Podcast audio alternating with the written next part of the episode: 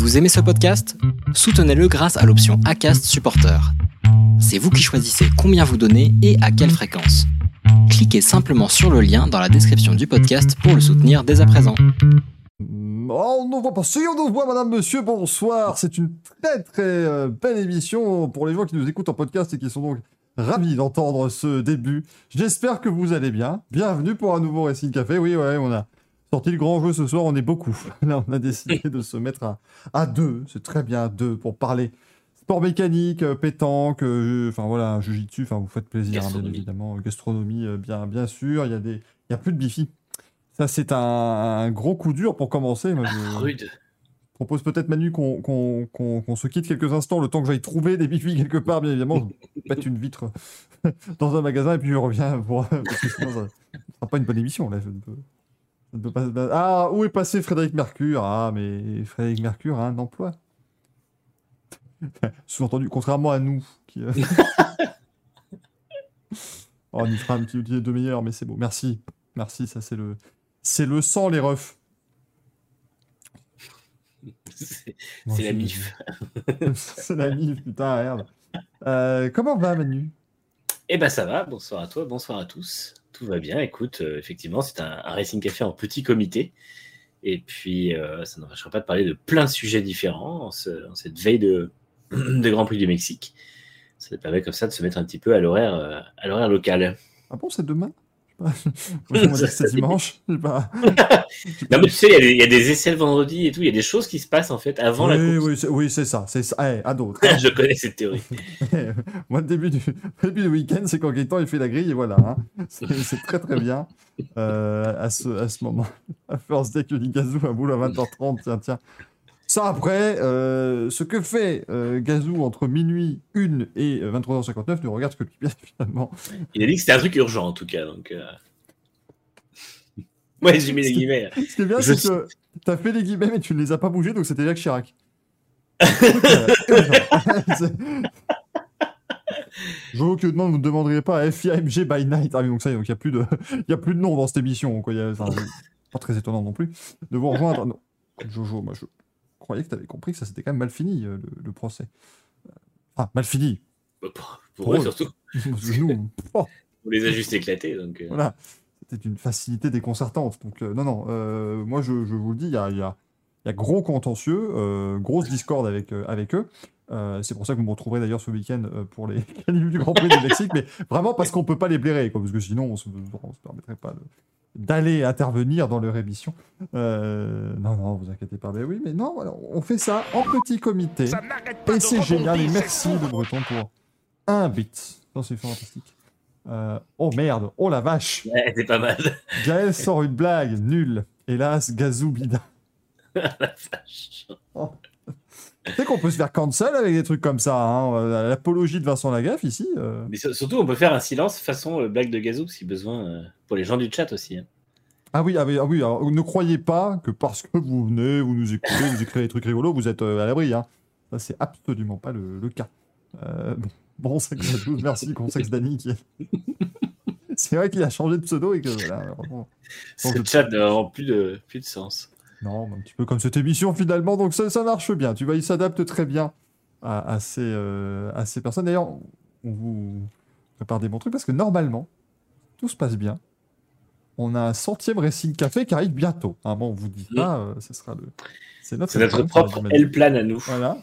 Donc, euh, alors, par contre, faut que, du coup, quand même, c'est notre L-plan. Donc voilà, vous savez, le, le plan euh, d'Alpine qui est un plan à 100 Grands Prix pour aller euh, viser des, c'est des victoires ou le titre au bout de 100 Grands Prix? Enfin, en tout cas, au moins d'être euh, présent aux avant-postes assez. euh, C'est jouer le titre au bout de 100 Grand Prix, je crois.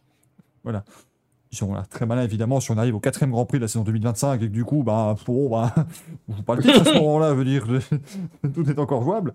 Ah, ah, ils seront pas. Eh, t'arrives, genre sixième Grand Prix de la saison, ils sont à, ils sont à 50 points d'ailleurs. Mathématiquement, on peut encore être champion. Donc, ça marche. Ça. on joue le On joue le titre. mais du coup, euh, bah, nous, euh, voilà, si on a un plan sans émission, si, si le truc est d'arriver à la centième et de faire une émission pertinente, autant vous dire qu'il va vraiment falloir qu'on mette les bouchées doubles, hein, parce que là, euh, là, ça me paraît. euh, C'est-à-dire qu'on n'a encore pas d'expérience dans le domaine des émissions pertinentes, donc c'est un peu. ah, j'en ai- si- si- D'ailleurs, le chat, si un jour vous avez vu une émission pertinente de n'importe, mais n'importe quoi, hein, ça peut être sur le Tour de France, sur sur la couture, tout ce que. Envoyez-nous un lien parce que comme ça on peut au moins, Qu'on On va puisse voir. se renseigner? Comment ça fonctionne? au moins voir à quoi ça ressemble. Est-ce qu'il y a des trucs, des jingles qui marchent? Je sais pas après. hein, c'est vraiment. euh, ça. Le Randall 800 Grand Prix, c'est mieux de l'année prochaine. c'est ça. Ils ont rectifié parce qu'au début ils avaient dit 100 courses et là on leur a dit non, non, non 100 courses, le truc ça nous amène en 2022, on n'aura pas, on n'aura pas fait quelque chose donc euh, ne, ne vous en faites pas, euh, ça, ça fonctionnera. Euh, en du Racing Café, on achève qui? Mais ça va. On est. Ah, je trouve que le chat a envie qu'on qu'on fight des gens. euh, Mm. se- Non, c'est assez. euh, Alors que nous ne sommes que euh, paix et amour. Alors, qui est qui hein, Vous décidez bien évidemment. Bon, j'ai ma petite idée. Oh là là. oh, oh, oh, oh, oh, je- Ouais, bah écoutez, on va. Merci qu'on. Voilà, Bah. paix, à un moment donné. Oui, bah oui. Et ben, merci à tous de nous avoir suivis et puis à la semaine prochaine. La semaine prochaine pour. euh, oh, encore une émission peut-être plus courte. Euh, je ne sais pas. Nous savons effectivement que très bien, mais ça ne nous empêchera pas de. euh, de s'amuser, de, de nous amuser avec vous. De... Ça ne nous empêchera pas de s'amuser. Ça ne veut rien dire, Michael. Est-ce que tu pourrais parler français? Ça serait une bonne chose, je pense, pour les gens qui nous. euh, Orgueil et préjugés. Initram, oh, merde. Oh là là, bah dis donc, c'est une émission qui commence très bien. Oh, j'ai pas préparé l'image du jour et toute la clique. Je me disais qu'un truc n'était pas prêt. hein. Merci. euh, Un truc n'était pas prêt, l'émission. L'émission en elle-même n'est pas prête du tout. Euh, comment s'appelle le nain journaliste qui marche seul? Philippe Boulevard. Putain. Vous savez que Manu est à deux doigts de quitter l'émission là quand même. hein. Et franchement, euh, bon, je vais avoir du mal après. hein. Que là, euh, pas dire que c'est euh, Manu qui Déjà tient que- l'émission à bout de bras, mais pas quasiment. Déjà qu'il m'a débauché en dernière minute. Ah bah ça, euh, ça, c'était quand même un, un grand moment. hein. Manu qui dit Allez, on va pas le laisser passer pour un con. on Alors, va en se mettre depuis, avec. depuis qu'on a instauré des débats dans l'émission, c'est mieux d'être au moins deux, quoi, parce que sinon c'est un petit peu compliqué de débattre. Oui, mais après, après Manu, c'est très bien. Il me suffit, moi, il me suffit de pas grand chose. Voilà, nous avons euh, nos deux débattants. Oh non, non, non, non, oh, c'est vraiment de la merde. Oh bah oui, je suis, je suis pas d'accord avec vous. Oh, et puis voilà, ça fait un débat. Et, et ça- ça Tu réinventes le, le spectacle de Guignol, en fait. Exactement.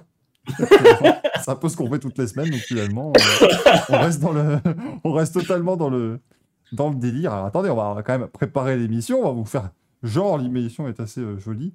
Euh, et, et voilà, on me dit, je suis sûr que tu peux faire tout seul. Et on a déjà fait, enfin, on a, bah, du coup, j'ai déjà fait des Racing Café seul et ça a fonctionné. Je dis pas que ça a Ouais. fonctionné extraordinairement bien, C'est plus marrant. ça a fait le café.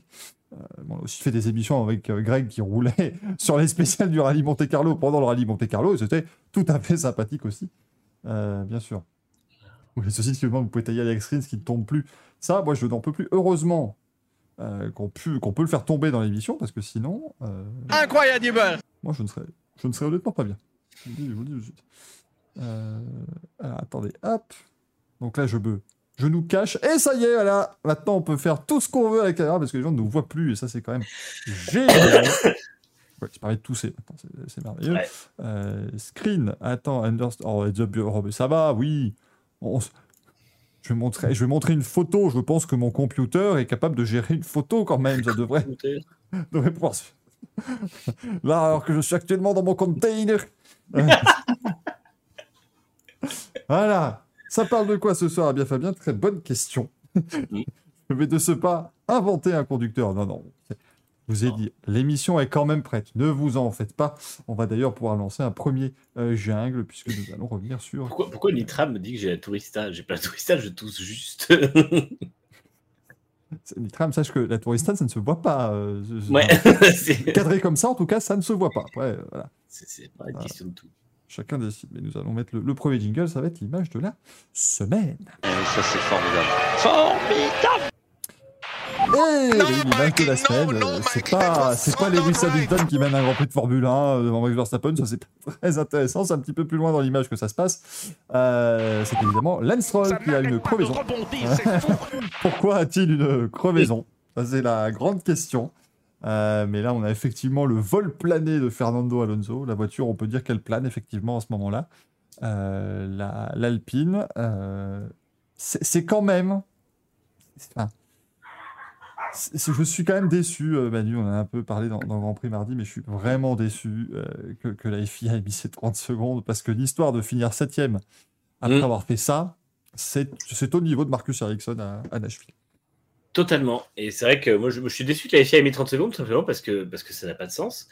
Euh, le- leur, leur décision n'est pas bonne, le timing de la décision n'est pas bon, le timing de la réclamation de l'AS n'est pas bon, le fait de demander à une équipe de faire leur, leur boulot n'est pas bon, et, euh, et le fait en fait de, de- de- que les commissaires jugent la voiture légale, que euh, les, la direction de course ait vu pendant 34 tours que le rétro battait et que finalement euh, bah, ils, ils, aient- ils aient décidé ça trois heures plus tard, ça n'a aucun sens. Et effectivement, Alonso s'est cassé le cul à faire une course assez dingue.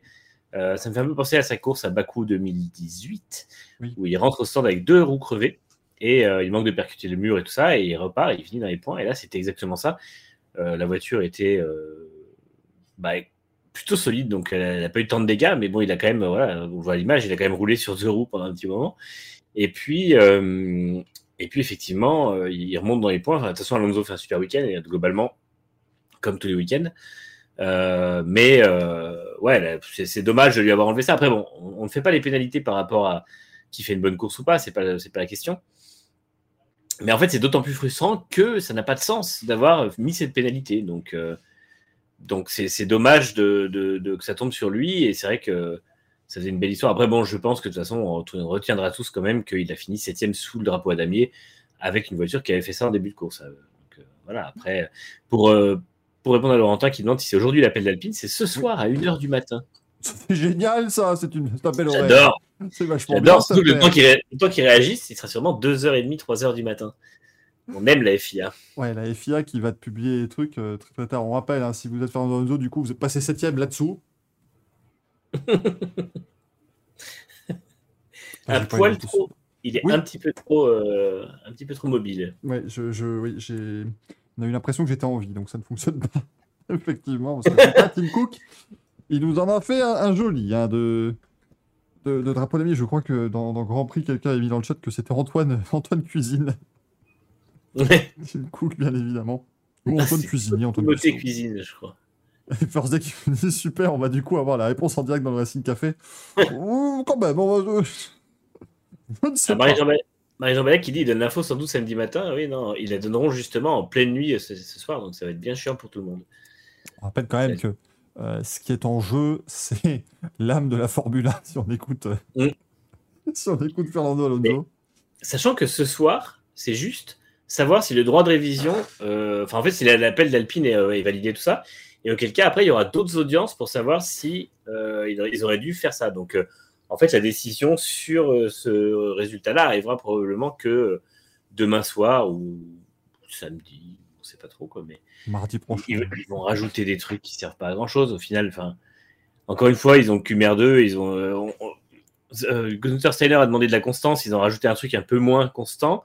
Et plus ça va, plus ils avancent en rajoutant encore des choses moins constantes. Donc, euh, Non, mais c'est- ça n'a pas de sens. C'est prodigieux. Moi, je trouve qu'ils sont tellement, euh, tellement forts dans ce qu'ils arrivent à faire. Enfin, c'est quand même, voilà. Il n'y a qu'à la FIA que tu dois avoir d'abord un panel qui se réunit pour dire 4 jours, enfin, oui, 4 jours après, si l'appel est recevable. C'est- un concept.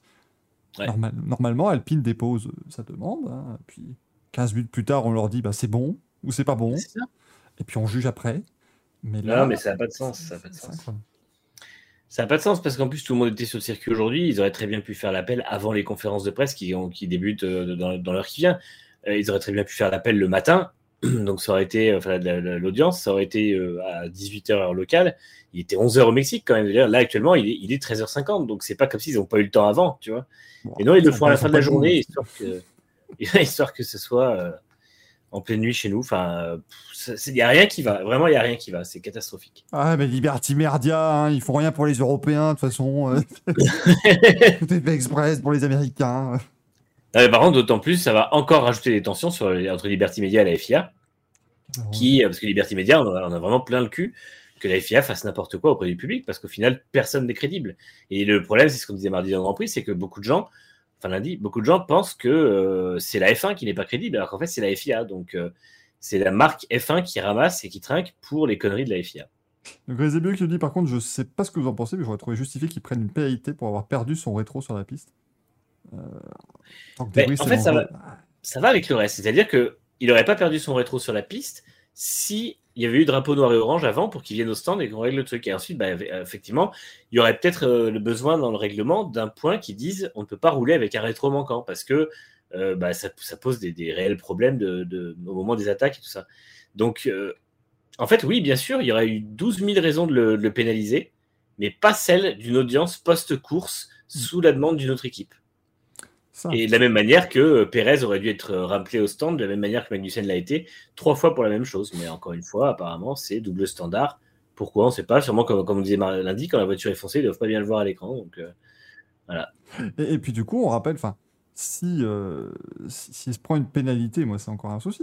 Imaginons il donne une pénalité qui est la même que ce qu'ils ont donné ici, donc les 30 secondes, en fait c'est l'équivalent d'un stop and go de 10 secondes, euh, mais qui n'est pas, pas effectué. Mais donc du coup on lui donne un stop and go de 10 secondes, bah, il rentre, il s'arrête 10 secondes, il repart, ça n'a rien changé au problème.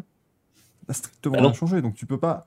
Euh, tu peux pas mettre une, sanction purement sportive sur un, déficit technique comme ça, je, je comprends pas c'est voilà, c'est pas normal de, faire ça avec euh, 4 ans plus tard, une, réclamation, machin. Non, ça n'a aucun sens en fait. Enfin, je comprends pas qu'ils ils acceptent une euh, réclamation d'une équipe sur un problème qu'ils avaient la possibilité de voir eux. C'est pas comme si l'équipe était allée, avait dit ouais, nous on a vu ça passer dans les stands et là il n'y avait personne pour le voir parce que c'était un truc qui se voyait vraiment en visuel quand la voiture s'arrêtait dans le box d'à côté et tout. Là, c'est un truc qu'on a tous vu à l'écran en fait, tout le monde. Donc euh, pendant 34 tours. Donc il n'y a, pas de, raison. Et même le, le, Pérez, c'est pareil, tout le monde l'a vu pendant 6 tours. Donc, euh, enfin, je veux dire, c'est. Euh, je sais pas ce qui branle pendant les courses, en fait, je comprends pas. Ah, mais, je, mais moi, j'aimerais. On va travailler, hein, on, va, on va envoyer des mails à la FIA. histoire de vous faire en fait un, reportage en inside pour le Racing Café dans le camion de la VAR. Parce que là, je pense qu'ils font vraiment leur meilleure partie de poker et tout pendant les grands ah. Ça va être vraiment très sympa à suivre. Donc du coup, j'ai vraiment hâte de pouvoir vous amener ça. Alors ici, regardez, euh, euh on a James qui vient d'avoir son euh, poulet frites, alors que Francesco, juste à mes côtés, est en train de, est en train de faire un solitaire, le jeu de cartes. Euh, Martin ici, et eh bien, Martin est en train de faire du tricot. C'est formidable. Ah non, mais c'est fou. Mais en fait, ils sont. Parce qu'il y a tout le race control, donc c'est Freitas ou Vitic en l'occurrence, plus. c'est plus Freitas. 8 personnes, je crois. Il y a les quatre commissaires qui, eux, bon, techniquement, n'ont pas euh, vocation à agir avant que le directeur de course leur valide une enquête, mais ils sont quand même là pour voir euh, et, remonter des trucs. Et ils ont euh, effectivement la VAR qui est à distance, la, Remote Control Room, qui est censée pouvoir bah, tout checker, en fait. Et donc, qui, combien, comment, on se, comment on fait pour qu'il y ait genre 20 personnes qui passent à côté de ça quand toutes les autres personnes impliquées en F1, ou, et même les spectateurs, le voit, en fait. vraiment, c'est de l'amateurisme pur et c'est de pire en pire. Vraiment, pour le coup, c'est. Euh, il y, a un gros, gros problème d'amateurisme, vraiment. Si je veux dire, machine à café tourne à plein régime. ah bah là, c'est sûr. Hein. C'est terrible. Euh, merci euh, d'ailleurs, XB, pour ton abonnement. Ça fait plaisir. Merci à Mamba46. je note les petits commentaires qu'ils nous mettent. Mamba qui nous dit bonsoir, encore une émission à 10% préparée. En même temps, euh, la partie sport qui est la seule partie qu'on doit préparer. Donc effectivement, Exactement. Et puis Racing qui me dit ça vous aurait dérangé d'être 20 minutes en retard pour une fois. oh bah ça y est, voilà. Tant qu'on est à l'heure, plus ou moins, on va vous dire que c'est pas bien. Bah, bravo. On a essayé, on a fait 7 minutes de retard. C'était quand même pas mal. Hein. On était pas mal du tout. Monton qui dit, je viens de voir une passer d'image de Charles Leclerc avec du verre pilé. non, je ne veux même pas savoir ce qu'il était en train de faire, Charles Leclerc. A-t-il cassé un verre? Je vous rappelle, hein, faites très attention, n'utilisez pas de verre en verre, ça peut être très dangereux si vous le cassez. Parce que en fait, le verre peut se casser, vous le, rattrapez, et soudainement, vous faites comme ça, vous pétez la forme. Non, c'est très dangereux. Est-ce que Gilbert Montagnier est commissaire de course, dit Jojo Mais c'était. Euh... Crois qu'un jour, il y a un pilote de NASCAR qui avait dit que Stevie Wonder était dans, les... oh, putain. dans la direction de course. Ça devait, ça devait certainement être un, un des frères Bush, bien évidemment. Euh, se dit, on se rappelle de la première génération de la FE, la Formule E, euh, qui à chaque fois que quelqu'un a été percuté avait le drapeau noir à fond orange. Mais oui, il y a le roi arrière qui se, qui se cassait très facilement. Mais c'était pratique parce qu'en Formule E, tu rentrais au stand, tu changeais une voiture, puis tu faisais 15 tours, puis tu abandonnais parce que tu n'avais plus de batterie. c'était les, moitiés de course qu'on pouvait faire seulement, mais c'était bien. Euh, Racing qui lui dit J'ai l'impression qu'il y a une crainte de prendre des décisions trop vite et d'être ensuite critiqué, et ça a ensuite l'effet inverse. Mais en fait, il devrait, au bout d'un moment, il faut aussi former des gens à connaître le règlement. Enfin, je veux dire, c'est, je sais que le règlement est complexe, mais ces gens-là sont payés pour. Euh, encore une fois, Charlie Whiting, des fois, certaines décisions étaient litigieuses de la part des pilotes, tout ça, mais il y avait un règlement, il était appliqué, et quand il avait besoin d'interpréter, il était interprété d'une manière ou d'une autre. C'est là qu'il y avait souvent des, discussions avec les pilotes. Mais au moins, les décisions étaient toujours prises en temps et en heure, rapidement, et on avait, enfin, je veux dire, rappelons-nous aux États-Unis, parce qu'on était aussi ce week-end, États-Unis 2017, quand euh, Verstappen passe Raikkonen à l'intérieur dans le quadruple droit et qui franchit les quatre roues, euh, on n'a pas eu sera étudié après la course et euh, une disqualification deux heures plus tard. On a eu, enfin une pénalité, on a eu la pénalité avant le podium. Et au Mexique, on a eu double pénalité avant le podium pour que ce soit le bon pilote qui soit sur le podium. Et depuis que c'était Maisie et maintenant Vitic chez Freitas, euh, en fait, ils, ils- ils demandent des enquêtes, mais tardivement, après la course, et on n'a pas, on pas les bons podiums. Donc, euh, ou alors, bah, du coup, ils mettent pas de pénalité comme ça. Le podium qui a été validé, euh, enfin qui a été fait, était le bon quoi. Ve- Vettel, euh, Vettel euh, en 2019, par contre, au Canada, l'avait eu juste avant l'arrivée, mais bon, sinon, c'était pas, Oui. c'est pas aussi souvent que ça arrive. Verstappen 2017, c'était merveilleux, surtout que j'ai vu pas, pas longtemps un tweet passer disant Quelle belle manœuvre suis- Ça va, écoute, à un moment donné, dans les jeux de F1, ils te, ils te mettent directement une pénalité quand tu fais ça. Ouais, Attention, c'est mesdames et messieurs. Attention. On est trois. Si c'est pas merveilleux cette affaire, eh ben oui, maintenant on recrute dans le chat parce que ça nous fait plaisir. D'accueillir Monsieur Fabien, comment ça va? Oh, attends, on t'entend très bas. Attends, attends, attends. On m'entend très bas Alors attends. Je, vais- Je t'ai augmenté, vas-y, augmente-toi. Est-ce est-ce que c'est mieux? C'est un peu mieux, vas-y. Voilà. Pousse les potards Pousse les potards Tu peux encore augmenter, je pense. Tu peux Je encore augmenter, on sera très bien. Et là, euh, J'ai pas su comment faire avec ton logiciel, comment augmenter le son. Je voulais Ah bah. l'augmenter, je te cache pas. c'est nickel, là. Écoute. Voilà. Bon, comment vous allez les gars? Bah écoute, ça va super. Et toi, bienvenue? Bah bien, merci. Merci pour l'accueil. Bonjour le chat. On est toujours là pour ça, j'espère. Voilà, allez-y, le chat. Dites-lui bonsoir. Bon, bonsoir, Fabien, s'il vous plaît. Hein Bonsoir. Vous vous fera une Bonsoir. belle livrée de Fun Cup, vous allez voir, ça va être génial. Bah ouais, surtout que j'ai euh, le fichier, donc euh, quand tu veux. Ça va être une, une merveille. Oh merde.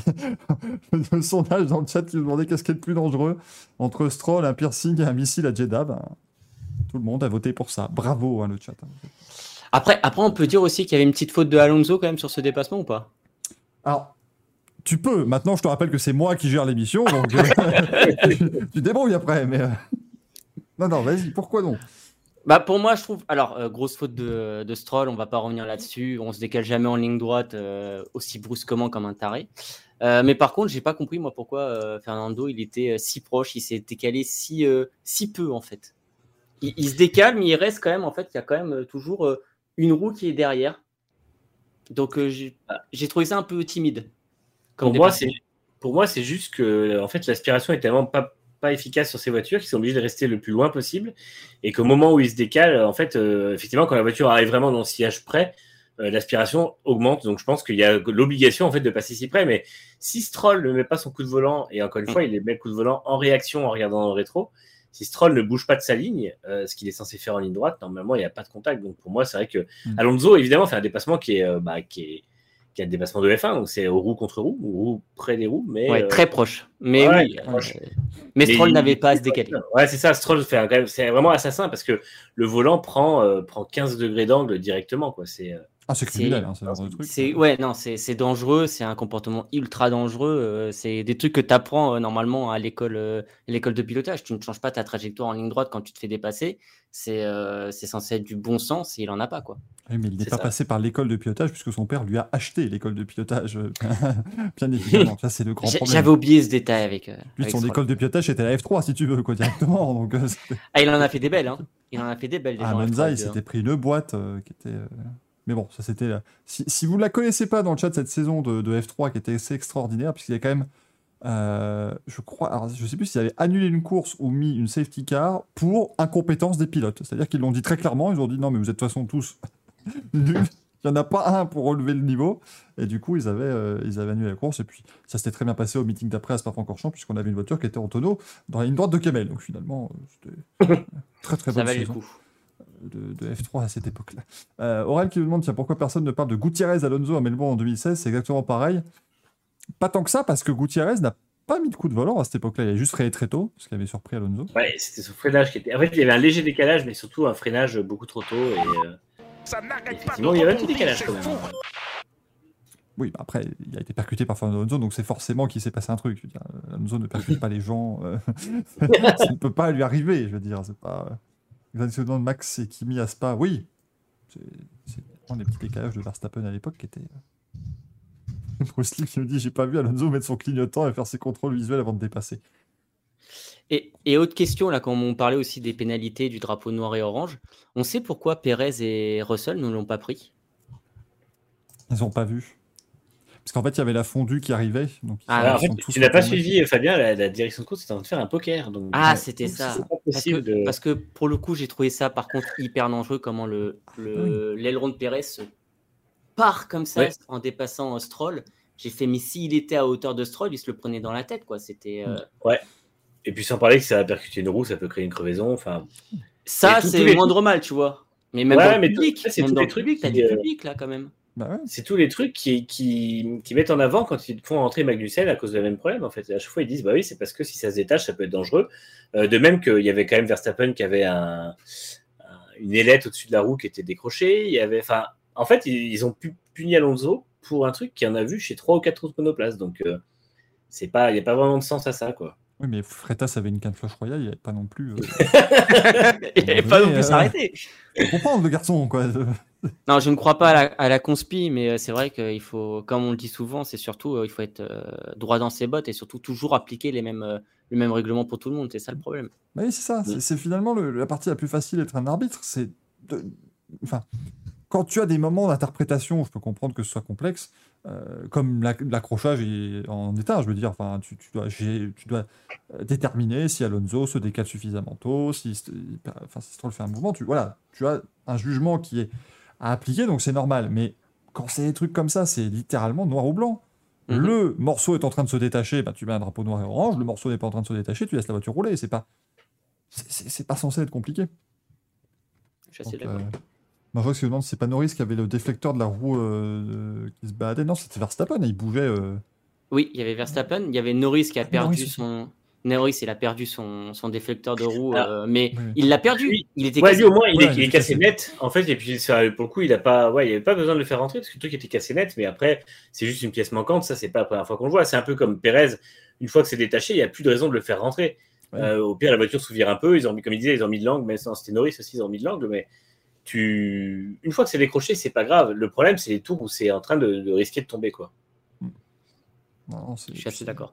C'est le genre de choses où tu, tu prends, tu dois pas prendre de risques, sachant que.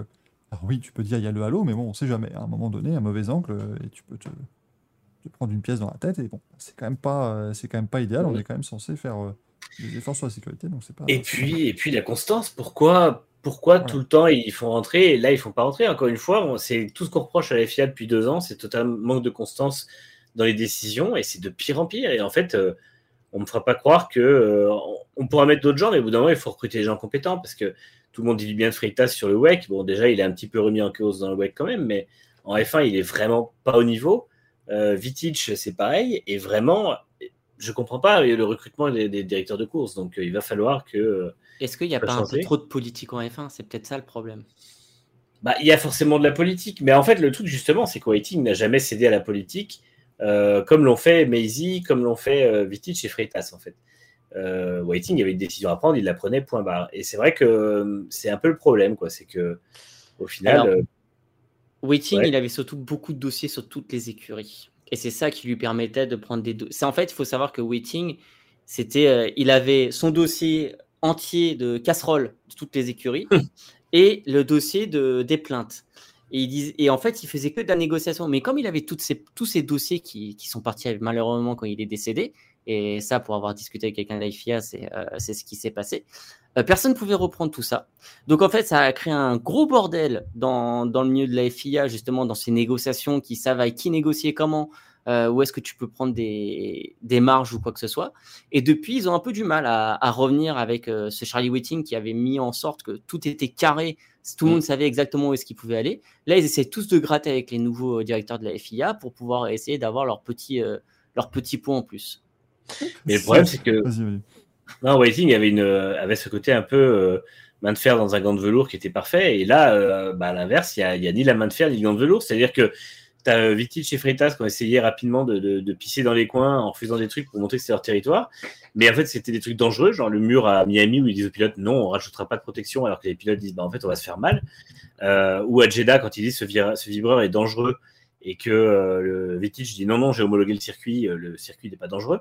Et par contre, quand il s'agit de prendre des décisions en piste, on pense à Lazy à, à Jeddah l'an dernier ou des décisions hors piste cette année, on voit que la FIA aussi est quand même assez tendre avec les équipes qui ont dépassé le budget. Ben, en fait, c'est des négo- négociations dans tout et tout le temps et ça, ça aboutit pas à quelque chose de strict et ça- donc ça aboutit pas à quelque chose de constant. Mais en fait, là, la FIA est en train vraiment de, de prendre un mauvais pli parce que du coup, les équipes se rendent compte aussi que bah, tout est jouable, tout est faisable pour, euh, pour aller jouer sur le terrain politique. Le problème, c'est que le terrain politique, euh, il va vraiment coûter cher à la FIA, je pense, parce que le jour où la F1 va dire stop, euh, bah, tout le monde suivra la F1, personne suivra la FIA. Et oui, malheureusement, oui. Oui, la FIA ne, ne- ne- pense qu'elle a beaucoup plus de pouvoir qu'elle n'en a en, en réalité sur ce sport, à mon avis. C'est- Bah, le problème, c'est qu'en plus, les Américains, ils ont, ils l'ont pas la FIA. Enfin, ils ont la FIA, mais elle est très très loin hein, dans tout leur, euh, dans tout leur championnat. Donc, euh, donc globalement, ils peuvent s'en passer. hein, ils savent très bien comment s'en passer. Donc, euh, faut pas qu'ils prennent ça pour acquis, quoi. Hmm, ils peuvent très clairement gérer, donc euh, ce sera pas, euh, pas facile pour eux. J'ai vu un mec qui me dit Je reconnais sa technique des Marquez. ah, mais ça, à mon avis, le, le père des frères Marquez, il doit avoir mais un, des disques durs remplis de trucs sur à peu près maintenant tout le paddock, puisque Alex Marquez va partir de Honda à, à Ducati, donc c'est assez incroyable. Alpha Wayne qui demande c'est quand la fin des accords Concorde? Bah, ils en ont signé il n'y a pas très longtemps, je crois, non? C'est 2025 pour l'instant, je crois. C'était 50 plus au moment du Covid, je crois. D'accord. Euh, non, c'est même 10 ans, puisque je crois que ça impliquait justement. Non, c'est 2030, si j'ai pas de conneries, puisque ça impliquait le nouveau règlement de 2026 avec les moteurs euh, euh, hybrides deuxième génération et justement l'arrivée de nouvelles équipes. Donc on pense à Audi, avec Sauber et probablement Porsche avec Williams, qui euh, signeront des accords Concorde. Mais c'est pareil, l'objectif c'est que les constructeurs qui s'impliquent, vu que Sauber deviendra une équipe officielle Porsche, euh, Audi, pardon, euh, ce sera une, application à long terme et pour éviter justement un fiasco du type de 2009 où les, co- les constructeurs sont barrés du jour au lendemain. Ouais, Ah, Franck me dit 2025 les Concorde. Alors non, c'est ça. 2030, du coup, il les négocie. euh, J'ai mon consultant à côté, mais non, non, du coup, et c'est 2025 pour l'instant les accords Concorde actuels. Normalement, Manu, il faut, il faut mettre la main à l'oreille. On me dit que Oui. Oui, effectivement. Ou, ou à la rigueur, tu peux recevoir un Telex. Telex. De, de recevoir. Merci. Oui, c'est 2025, Tu le effectivement. fais très bien. Tu le fais très très bien. À un moment donné, voilà, hein, des années de des années d'entraînement ici. Hein. Ça, c'est du Franck, viens ici, mélange-toi la plèbe. Non, non, non, il est en train de tout souffler. Alors, Franck vient de publier une, une information, une breaking news sur Next Gen Auto, euh, sur la FIA, qui aurait, enfin, qui a apparemment signé un accord euh, officiel avec euh, Aston Martin et Red Bull sur les histoires des, des budgets, des dépassements de budget ou des infractions de budgétaires. Donc, en gros, Aston Martin, ce serait bien quelque chose juste pour une question administrative. Donc, ce serait sûrement une amende. Red Bull, on ne sait pas trop. Mais en tout cas, normalement, on devrait avoir les, euh, les, les informations euh, plus larges dans les prochaines heures, donc certainement demain. Semaine. moins qu'ils décident de le faire après les audiences alpines, donc peut-être ce Ouais, soir à ça. 3h du matin. Non, non, mais à mon avis, ce sera prochaine semaine. hein, c'est la FIA. Ils vont te le- Oh, bon, voilà, c'est passé le Grand Prix du Mexique. euh, Bah, va- si si c'est un truc qui est, qui est à controverse et qui le balance demain, on va bien se marrer sur la suite de week-end. Bah oui et non, puisqu'ils sont, ils sont à la maison Red Bull. Donc euh, pour le coup, euh, du moins le public sera pas contre, des, quelles que soient les Oui. décisions. Ça, Ça je pense plutôt pas. aux autres équipes, en fait, parce que du coup, Ou alors, à la rigueur, ils le font quand, quand on a, euh, comment, quand, Sergio Pérez grimpe sur le podium avec sa voiture en train de célébrer sa victoire. Oui, et donc vous êtes disqualifié Voilà. parce que. Il y a un huissier de la FIA qui arrive qui fait bonjour. Allez, on a Attends, je le fais.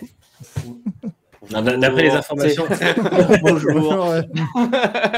Donc, alors, Maître Capello, donc. ça, ça- ça redescend, hein, monsieur Pérez, hein, tout de suite, s'il vous plaît. c'est Pas... Franck nous dit que les détails seront normalement dévoilés demain. Voilà. Eh oui, mais. Franck, 3h du matin, c'est demain. voir. le demain mexicain.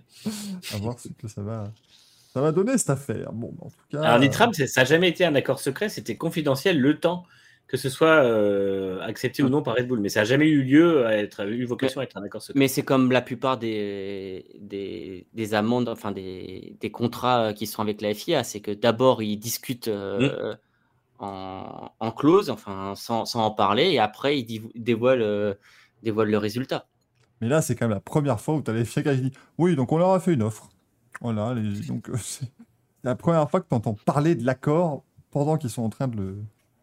Oui, normalement, tu l'apprends discuter. après. C'est pas. Normalement, après. C'est toujours extraordinaire. Mais bon, est-ce que c'est comme. Est-ce que c'est la même négociation de marchand de tapis qu'on avait eu euh, avec Michael Maisy l'an dernier à Jeddah? Je, je ne sais pas.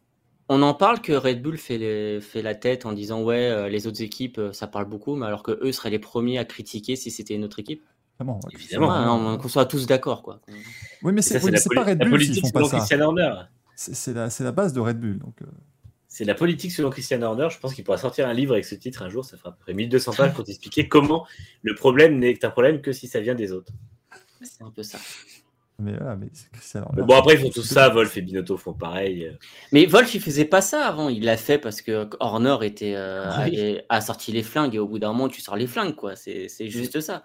Horner lui-même a dit qu'il avait regretté la guerre des mots l'an dernier parce que c'était allé trop loin. Mais je Euh, crois, je crois qu'en fait, pour en Il pas croyait qu'il allait avoir personne en face de lui, surtout, je pense. Ça, ça doit être comme les débats entre Trump et Biden, tu sais. T'as Toto Wolff qui regarde Horner en me disant Mais ferme-la, mais c'est pas vrai. Mais... les deux sont exaspérés par l'autre. On Voilà, c'est absolument. euh, absolument Ils s'aiment bien, euh, Wolf et, euh, et Horner, je crois, hein, dans la- en privé. Ils sont pas. Ouais, ouais, pas. Ah non, mais je pense que. Ah, mais ça, Horner, je pense que c'est quelqu'un de très sympathique.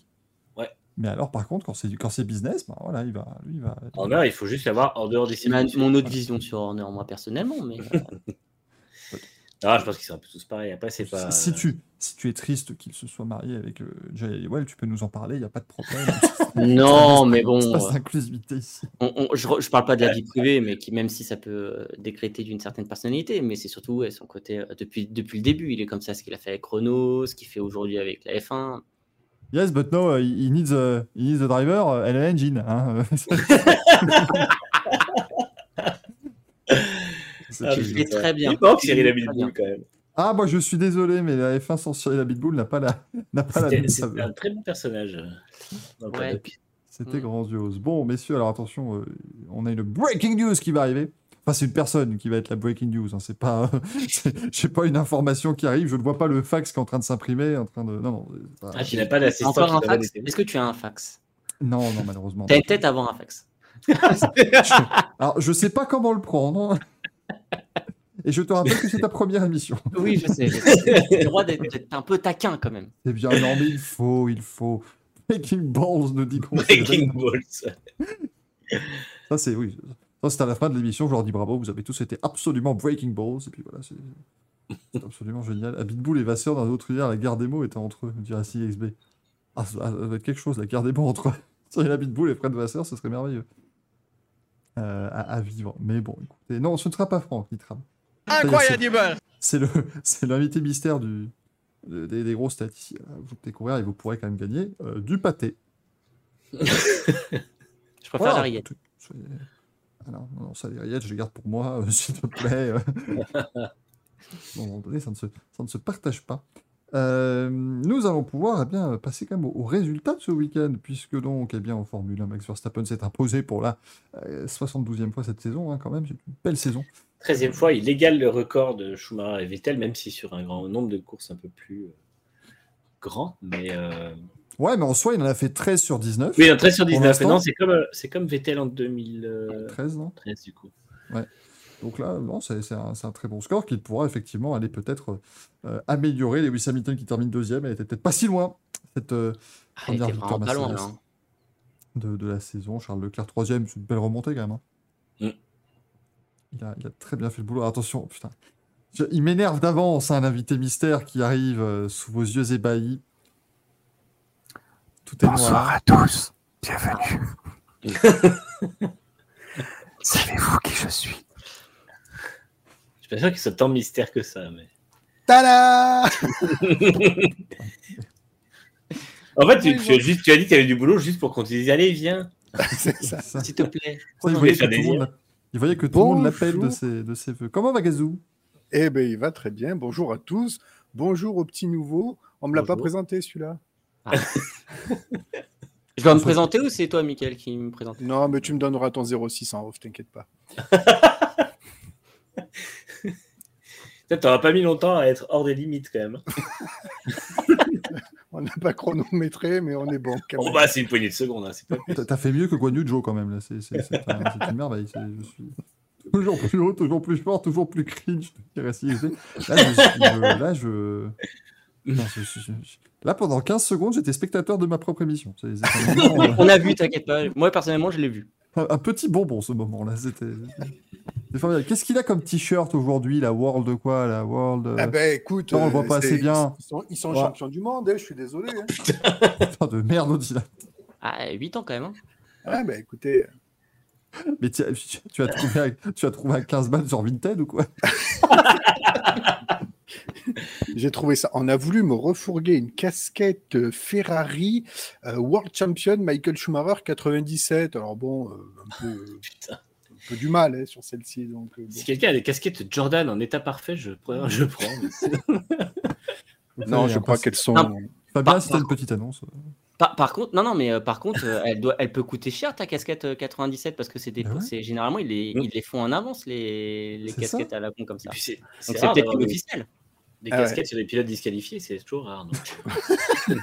Une- Non, mais c'est tous les trucs en 87. Il était pas là en fait cette saison et pourtant j'ai fait une merde, c'est tout, c'est incroyable. C'est comme l'année où C'est Fred à l'avance tout ça, tout est fait à l'avance, donc euh, ça peut, ça peut être une vraie. Je comprends Ouais. pas. On fait des casquettes pour un pilote qui est pas dans le classement. C'est quoi cette histoire? Non mais c'est eh, vrai que euh, d'ailleurs je crois que c'est en NBA, ils refourguent tout ça après, c'est c'est absolument incroyable, ils envoient ça en, en Afrique. Et donc j'imagine, t'imagines qu'il y a des, ça se trouve, il y a des villages africains où il y a une réalité alternative, où, où c'est absolument génial, où les Atlanta Falcons ont gagné le Super Bowl, ou machin. Enfin, c'est- vraiment un monde extraordinaire. Vois, Il y a la casquette Ferrari, champion du Les monde secondes- 2021. Tous les seconds sont champions. T'as- un village de Namibie où ils sont tous là en train de dire bah, Lewis Hamilton, le- l'octuple champion du monde, c'était formidable. Euh, incroyable. Et euh, Alonso est champion 2010. Ah, bien, on a pas. Alors là, Alonso, il en a, mais en plus, alors qu'on fout des titres maintenant. hein. Moi, j'ai quand même un bouquin, une, une revue où, où Hamilton est huit fois champion. hein, Je tiens à le dire. C'était quoi? C'était Grand Prix ou Formule 2 C'est Grand Prix qui avait titré Prix, ça. bon, c'était un petit tacle gentil, mais bon, voilà. Il y avait quand même un édito complet qui expliquait euh, pourquoi euh, réellement Hamilton était euh, huit fois champion du monde. Et en même temps, vu ce que la FIA a annoncé vis-à-vis d'Abu Dhabi 2021, est-ce faux? Le- Et c'est ça en fait, c'est que malheureusement, ils ont donné du, du grain à moudre à ce genre de théorie. Quoi. c'est- C'est compliqué. hein. Malheureusement, oui. C'est- C'est c'est une étape difficile quand même. Passons à autre chose. Exactement. Passons à la quatrième place de Sergio Perez George Russell. Euh, bon, Russell qui n'a pas eu un week-end facile, facile non plus quand même. hein. Là, c'était pas. Non, mais ça a été, franchement, il revient, il, revient de, il revient de loin. Pérez, il a, franchement, ils ont une, les, les, Red Bull, ils avaient une vitesse de pointe, c'était juste indécent. Euh, prendre pratiquement une seconde sur, juste sur la ligne droite, c'est indécent. Euh, moi, je trouve que euh, les deux ont fait une course honnête. Voilà, ça n'a pas été facile avec un, un morceau d'aileron en moins, donc euh, moi, j'ai trouvé ça honnête. Effectivement, c'était pas simple pour lui. Lando Norris sixième avec sa dérive en moins, et puis de toute façon, avec sa charrette qui finit euh, 42e avec l'autre voiture, bah, ça reste toujours des, des belles perfs. Euh, à, à signaler, Sébastien Vettel qui a été un monstre absolu pendant ce Grand Prix. Moi, Mm. Ça a vraiment fait plaisir de le revoir dans cet état-là. Kevin course. aussi. Hein. Euh, c'était, c'était- Voilà, c'était, c'était le Grand Prix où justement ceux qui n'avaient plus trop l'habitude de marquer des points en ont mis. Donc évidemment, Alfa Romeo n'est pas rentré dans les points lors de ce Grand Prix des États-Unis. Euh, très joli tête à queue de, de Valtteri Bottas. Merde, Racing ASB quand même qui a une casquette de Super League Formula du RSC Anderlecht. Vous savez que le problème, c'est que vous allez nous tenter, on va vous les acheter, hein, tous vos goodies. Là, hein. En faire un musée. euh, Des trucs absolument géniaux.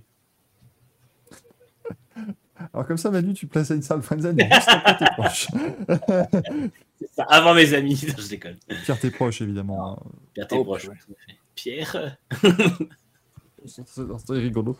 Euh, ah, moi, je, je- on, va, on, va, on, va, on va essayer un jour. En fait, Manu, tu connais l'émission Star à domicile? Ah, ce serait incroyable. Il pourrait voir toutes les miniatures que j'ai de lui. Ah, Tu fais venir une Sarah Frenzen. Ah, j'aurais zéro dignité par contre, hein, je dis tout de suite. Ah, voilà, oui, non, mais là, c'est extraordinaire. Là, on, Ah, peut plus faire- étanche. on peut taper le million de vues avec ça. hein. Euh, ça va être absolument génial. Euh, niveau MotoGP, parce qu'on en parlera après, mais autant vous dire que c'est bientôt la fin de saison en MotoGP. Euh, reste plus qu'un Grand Prix. Pecco Bagnaia qui s'est imposé ce week-end. Bon, c'était chaud quand même entre, entre lui et Bastianini. Euh, ils nous ont régalé dire, pourquoi il y a un petit 1 à côté Ducati? C'est ton curseur, en fait. euh, Rien à voir. Je- Regarde, hop, là, c'est un hop, c'est une souris et tac, un curseur. Tu sais, c'est un T même, tu peux dire, ou un, ou un L, je ne sais pas, tu fais ce que tu peux. Il découvre l'informatique, lui on veut pas. Oui, non, mais voilà. oui. C'est rien, c'était juste pas mon métier, tout, tout va bien. J'utilise le mulot. euh, Ne vous inquiétez pas. Ah, c'est un, mou- c'est un mulot à boule que tu as ou pas? Oh putain. Non, regarde, c'est un, un, un mulot. euh, Bon, alors on le voit pas, mais il est allumé. Il a une petite. euh, Ah oui.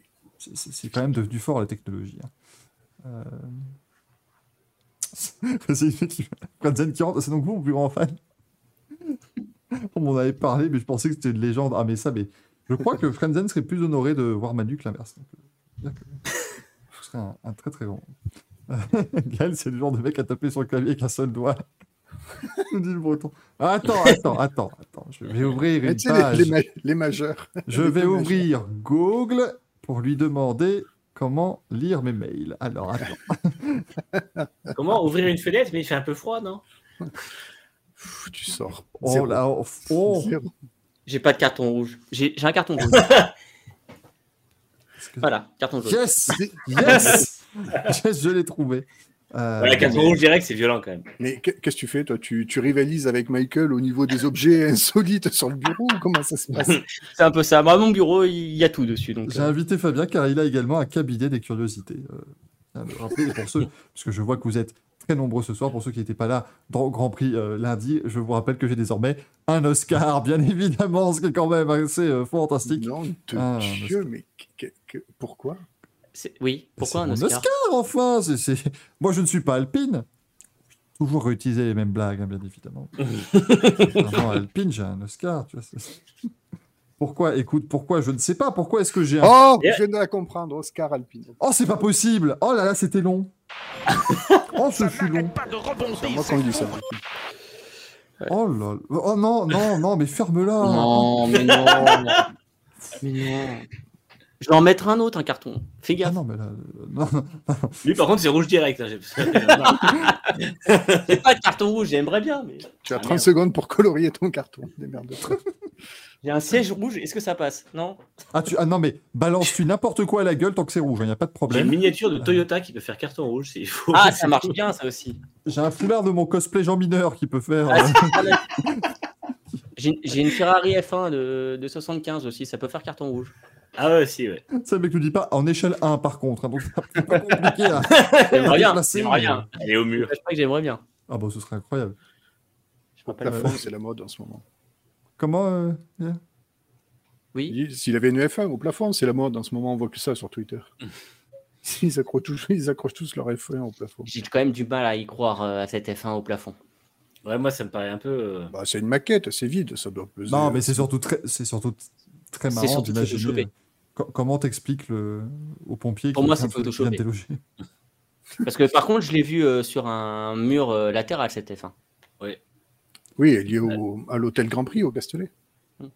Mais je crois que Montoya, une de ses anciennes F1 aussi, qui est accrochée chez lui. euh. Qui? Juan Oui. Pablo Montoya, euh, Gaël, triple couronne, tout ça. Ah oui, très, oui, là, là, oui. Je suis désolé, désolé hein, pour ceux qui nous rejoignent, désolé pour toi aussi Fabien, mais donc oui, on est une émission entre spécialistes de sport automobile et il vient quand même d'être complètement choqué par le nom Montoya. Quoi Comment Qui ça Sébastien, le petit, petit Par contre, je l'ai vu euh, à New York quand j'ai fait Grand Turismo à New York. euh, il a forci quand même. hein. Oh, Il rentre encore dans les baquets euh, aujourd'hui ou comment Oh. ça se passe?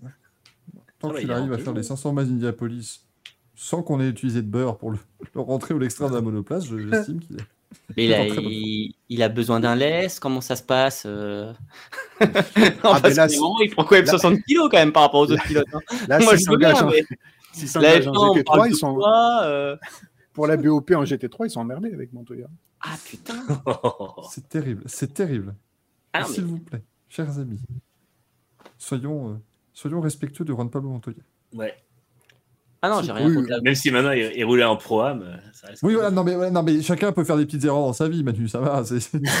Tant qu'il roule dans la partie pro, la partie âme, si tu veux, c'est c'est bon. Parce que si tu, si tu nous amènes Juan Pablo Montoya, le pilote amateur, là, Là, on pourra parler d'une déchéance de carrière quand même. parce que- Soyons respectueux, euh, il m'a mis un gros vent au Grand Prix de Pau. Et il a fait pipi à côté de Mais moi. et, et- et finalement, Gaël, parce qu'au bout de ces 92 émissions, euh, la question se pose n'avait-il pas raison? Oui, c'est peut-être ça, en fait. Disons, si t'es arrivé en lui demandant son 06, c'est un peu normal en même temps. tous, tous les jours, moi, je me dis, j'aurais peut-être dû lui mettre un énorme vent. Le jour où je l'ai rencontré pour la première fois, euh, monsieur, monsieur Gaël. Lui au téléphone, j'aurais peut-être dû dire je ne suis pas là pour l'instant. Je Je vais vais y rappeler ça, plus tard. ça Non, aurait non, été mais quand même- il il a raison. ouais, c'est... Je me fais des illusions. juste une illusion. Euh, du coup, hein, bon voilà, Bagnaia qui va quand même arriver euh, au dernier Grand Prix de la saison avec 23 points d'avance sur Fabio Quartaro. Joli troisième. Hein. Autant vous dire que Fabio, il a quand même fait une course extraordinairement solide avec cette, euh, cette, cette charrette. Marco Bezzecchi aussi. hein. Franchement, le, le- le jeune rookie de chez Ducati fait toujours de l'excellent travail Mm. depuis le début de cette, de cette saison. Bon, Joan Zarco 9ème, c'est toujours quand même une superbe performance, sachant qu'il était encore dernier après, après trois virages, comme c'est malheureusement l'habitude ces derniers temps. Euh, mais je sais pas ce que vous avez pensé, messieurs, ce duel entre. Zarco, il fait toujours des courses exceptionnelles, mais il faudrait lui dire essaie de rester devant quand tu es devant sur la grille, peut-être. Non, mais imagine, victoire, Gaël, euh, le jour où il fera comme, euh, comme Miller en Argentine il y a quelques années, où il sera le seul à être tout devant. Et il pourra peut-être jouer un, il pourra peut-être jouer un très bon résultat. Il pourra peut-être sortir du premier virage troisième, tu vois. Moi, j'ai quand même peur que si Zarco mène, par exemple, la moitié d'un Grand Prix et qu'il met 10 secondes à tout le monde, il se retourne et il va se dire je vais peut-être me laisser doubler parce que j'aime bien doubler les gens en fait pendant les courses. Je m'ennuie. Johan Zarco, c'est le mec qui, qui met les IA à 40% sur la F1 2022, puis après il laisse, il la laisse repasser. Quand même, C'est rigolo de pouvoir remonter dans le classement. Euh, ce week-end, il y avait le Rallye de Catalogne. J'espère que tu es content, Gaël, j'ai prévu.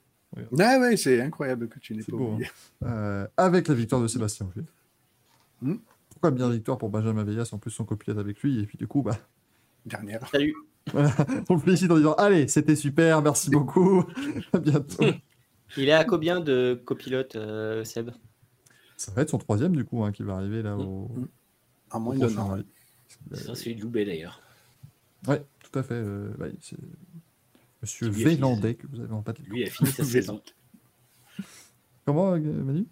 Il a fini sa saison, lui. C'est pour ça qu'il va bosser avec Ogier, parce que euh, Loubet ne courra plus cette année. Donc, euh, et, et on le sent quand même bien pour l'an prochain ou parce que j'ai l'impression que Loubet c'est c'est compliqué avec le sport. hein? Bah après, c'est surtout que M-Sport a d'autres pistes, j'imagine. euh, Tanak étant sur le marché notamment. Et puis, euh, je pense qu'ils sont en train de refaire un- une évaluation de tous leurs euh, tous leurs pilotes. En soi, euh, Loubet n'a pas fait du mauvais travail, mais j'imagine que déjà sur le duo Loubet-Fourmeau, il n'y en aura plus qu'un l'an prochain. Ouais. La question, c'est de savoir lequel. Alors pour ceux qui connaissent pas trop le rallye, c'est un peu McLaren, hein, c'est-à-dire qu'ils ont 19 pilotes. euh, Enfin voilà, c'est- et eux, ils, ils se relaient dans, dans, dans la voiture. C'est un peu. McLaren parce que ça fonctionne pas très bien. Donc, euh, c'est pas...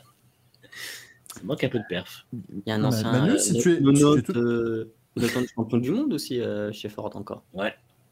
Si, si tu es tout à fait honnête, Manu, euh, chez McLaren, pour l'instant, il y a quand même quasiment tout qui marche, sauf une voiture. C'est pas faux. La question que je me pose, c'est c'est parce qu'il n'a pas réussi à se mettre euh, dans la nouvelle réglementation ou vraiment ils n'arrivent pas à lui faire une voiture ou ils veulent pas lui faire une voiture? À qui donc? Daniel Ah, Ricardo, Gaël. Ah, Ah, mais- des- ah, non, non, faut mais- lui expliquer. hein, c'est- Ah, non, mais je, je croyais- euh, non, non, Ah, mais Pierre-Louis Loubet oui, c'est ça. Non, mais je croyais qu'il ré- qu'il rebondissait sur le ah. rallye. c'est pour ça. Non, mais t'es encore sur McLaren, c'est pour ça. que Je, je- Pour moi, pour moi c'est Ricardo qui a perdu totalement confiance. Mais euh, je pense qu'il n'arrive plus à être au niveau où il était. il reviendra. Ouais, je pense qu'après une année de break, ça peut faire du bien. Je souhaite. Hein. Mais c'est le problème des pilotes Red Bull, hein. je, je tiens à le préciser. Une fois qu'ils sont plus chez Red Bull. Mais chez Renault, ça allait quand même. Ouais. Après, du coup, on fait un débat dans le débat, mais euh, avant le débat, mais. On, Non, on c'était- en parlera, je pense. Xo- Xoris nous dit j'ai vu un pare-choc arrière de Greensmith se faire dépouiller après son crash. Putain, c'est vrai que. oh, ça va, il y en a qui. qui quel, est le rapport de- quel est l'intérêt de venir avec un, un bout de M-Sport? Mais ça va, c'est pas la pire voiture du plateau quand même, la, la Puma. Et- Bah, elle marche bien. hein. Après, elle, manque, elle bien souffre, utilisée. elle souffre d'un De elle souffre d'un développement. problème de, de développement et puis de. Ils n'ont pas de grand leader chez, euh, chez M-Sport. euh, c'est une voiture très bien née, contrairement à la Hyundai qui était aux fraises en début de saison et qui finalement ils ont rectifié le tir. J'ai une question parce qu'on dit euh, elle est pas bien et tout, mais enfin on a quand même un lob qui a réussi à la mettre euh, devant cette voiture. Alors peut-être c'était que sur l'asphalte et, euh, et ça marche bien sur l'asphalte et c'est le lob il est au-dessus du plateau, mais euh, Bah, je pense je était oui, effectivement très bien né, donc pour le Monte Carlo, il a pu. euh, Ouais, ça a marché de suite parce que les Hyundai étaient pas là du tout, quoi. Vraiment Mm. pas là, quoi. Ils se prenaient une seconde au kilomètre, hein, je crois, quand même, hein, chez Hyundai à cette époque. Ouais, ouais, bah oui, parce qu'ils avaient énormément de problèmes de chauffe. hein. Ils, ils avaient clairement, ils ont accouché d'une d'une rôtisserie, une rôtisserie chez, chez Hyundai, donc c'est- c'est incroyable. Thierry Neuville, il tourne dedans. C'est incroyable. Non, mais c'est vrai, c'était- Je ne sais pas comment ils ont fait, sérieusement, en si peu de temps pour euh, corriger le tir. Bravo à eux, parce que franchement, c'était c'était pas glorieux. On n'aurait peut-être pas misé sur une seule victoire de la Hyundai. Ils ont même fait un triplé, donc c'est pour dire. D'ailleurs, on n'aurait pas misé sur des compliments du Racing Café envers Hyundai, mais quoi, tout est toujours possible dans cette émission. C'est ce qui fait vraiment euh, plaisir. Et puis un peu de NASCAR, messieurs, quand même, hein, parce que la, la fin de saison arrive. D'ailleurs, on vous annonce. eh, là, une grande annonce est là, mesdames et messieurs. Euh, Puisque donc, on arrive en toute fin de saison. Alors, Kyle Larson qui a gagné ce week-end, lui n'est plus dans les playoffs. Donc, encore une victoire euh, d'un pilote pas qualifié pour les playoffs euh, dans, dans ces dernières courses. Il y a encore une deuxième place de Chastain qui est dans les playoffs et qui n'a toujours pas gagné, mais qui du coup est quasiment assuré maintenant d'être en finale. Il va être puisque champion en a finissant deuxième. Ouais. tu vas voir, ça va être une merveille. Euh, Rocher Châtaigne. place. Roger Ils sont les 8 encore en, en lice. Alors là, les 8, oh là là, c'est une, bonne question ça. Alors, Euh, on a y fait a- la liste la dernière fois en plus. Euh, Ouais, moi je m'en souviens plus. Non, non, on va la retrouver, t'en fais pas. Hop, Ah, on peut la voir plus tard aussi. Tu peux la sortir plus tard. Te stresse pas. exactement. Non, Sinon, non, je mais peux là, te la on, a, sortir. on a Logano qui est en finale, euh, déjà, puisqu'il a gagné. Ouais. euh, euh, il a gagné, c'est à Las Vegas. On a Ross Chastain qui est deuxième du championnat, Chase Elliott, euh, William Byron. Pour Oui, l'instant. Byron est qualifié hein, dans les Ouais. quatre, il est quatrième. Et après, on a Denny Hamlin, Ryan Blaney, Christopher Bell et Chase Briscoe. Autant dire que Briscoe et Bell, ça va être très compliqué. Mais... Briscoe et Bell, c'est victoire ou rien ce. Ah, mais Bell, c'était compliqué au... en Oui. arrivant au Roval et puis il a gagné finalement. Donc on peut jamais le jamais le- l'oublier. Et euh, puisque effectivement, la NASCAR ce week-end, c'est euh, la manche de Martinsville. Dernier, euh, dernière opportunité Voilà. pour les pilotes de se qualifier pour la finale. Finale qui aura donc lieu le 6 novembre à Phoenix. Et on va vous commenter ça avec Manu. Voilà, allez. Absolument. Parce qu'on s'est dit, on a 5 heures devant nous. Donc autant, autant les occuper. Ouais, Euh, Ça peut être très long, surtout, euh, surtout là-bas. Ah, Oui. Phoenix, surtout si ça commence à être un peu le merdier en fin de course. Euh, Surtout avec alors, les pneus euh, qui sont pas en très bonne forme cette année, ça peut être Ouais. sympa. Sur les Donc clair. pour l'instant, qualifié, c'est Lo- euh, Logano, Chastain, Elliott et Byron. C'est ça, exactement. Euh, Logano, lui, c'est sûr, puisqu'il a gagné. Après, Byron, il a 5 points d'avance sur Hamlin, pour l'instant. Euh, Blenny est à 18 points de se qualifier. Bell, 33, et Briscoe, 44. Donc, euh, eux deux, c'est vraiment une victoire. euh, une victoire ce week-end. Alors, non, Ross Chastain n'a rien à voir avec Jessica Chastain, on va le dire. Et- je m'attends à ce que ce soit la majeure partie de notre commentaire de la finale, du coup. Parce que là, vous pourrez poser toutes vos questions. hein. Ce sera le moment où vous ne connaissez pas NASCAR, allez-y, hein, faites-vous plaisir. Euh, et, Et, on rappelle qu'Aius Titus nous demande que Ross Chastain est dans l'équipe de Pitbull.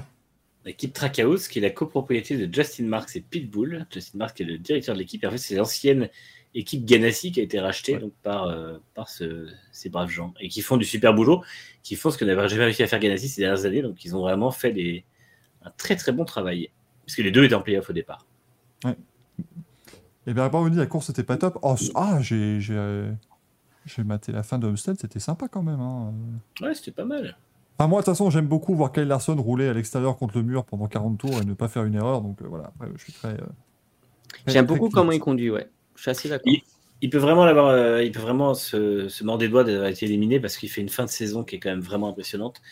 Et euh, je serais même pas étonné qu'il aille gagné à Phoenix euh, Mm. pour, pour rappeler qui c'est le patron.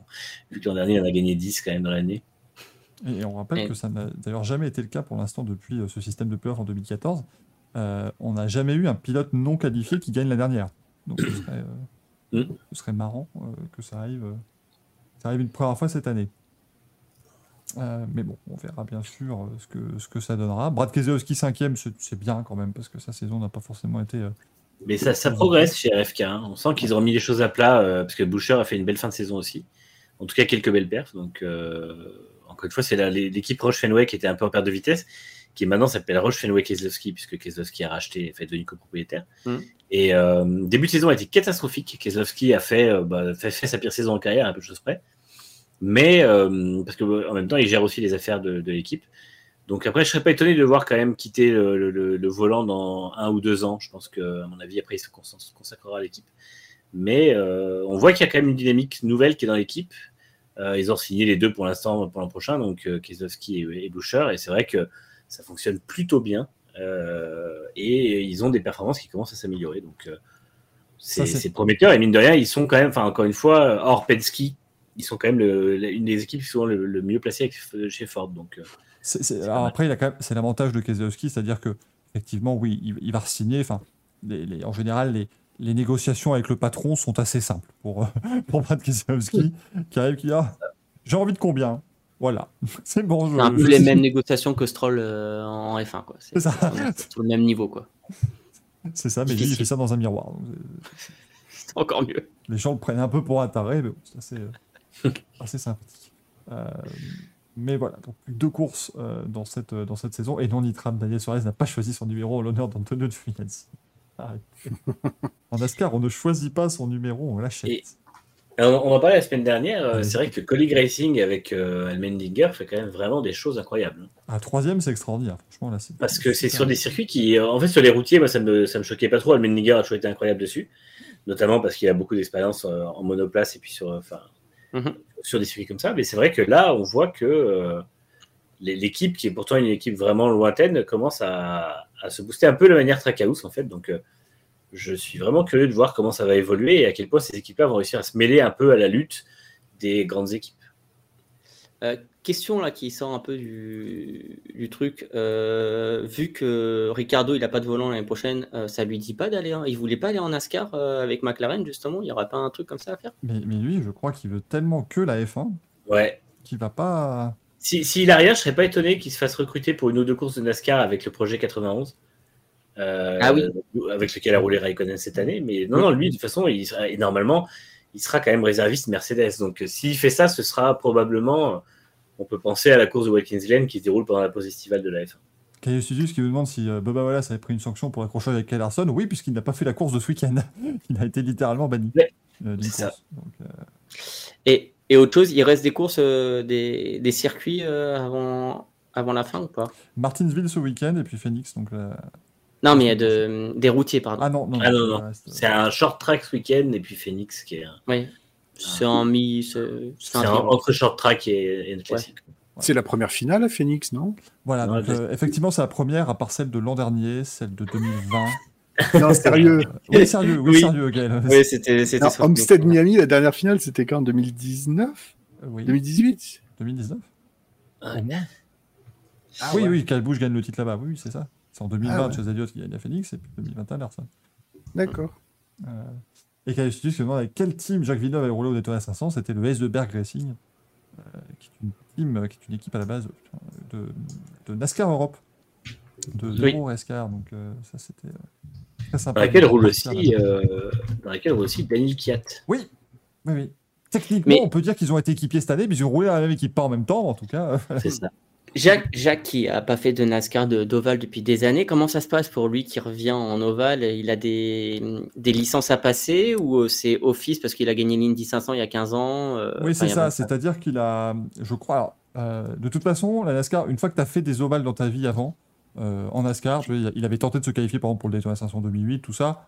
Donc c'est bon, tu as ta licence à vie, après tu peux, tu peux revenir rouler. Euh, mais je pense que de toute façon, lui aurait eu de toute façon sa licence, puisqu'effectivement il a gagné Indy 500, même si c'était en 95, même si voilà, mais euh, du fait qu'il est champion du monde de Formule 1. Par contre, euh, c'était intéressant, effectivement, à l'époque, Michel Didier.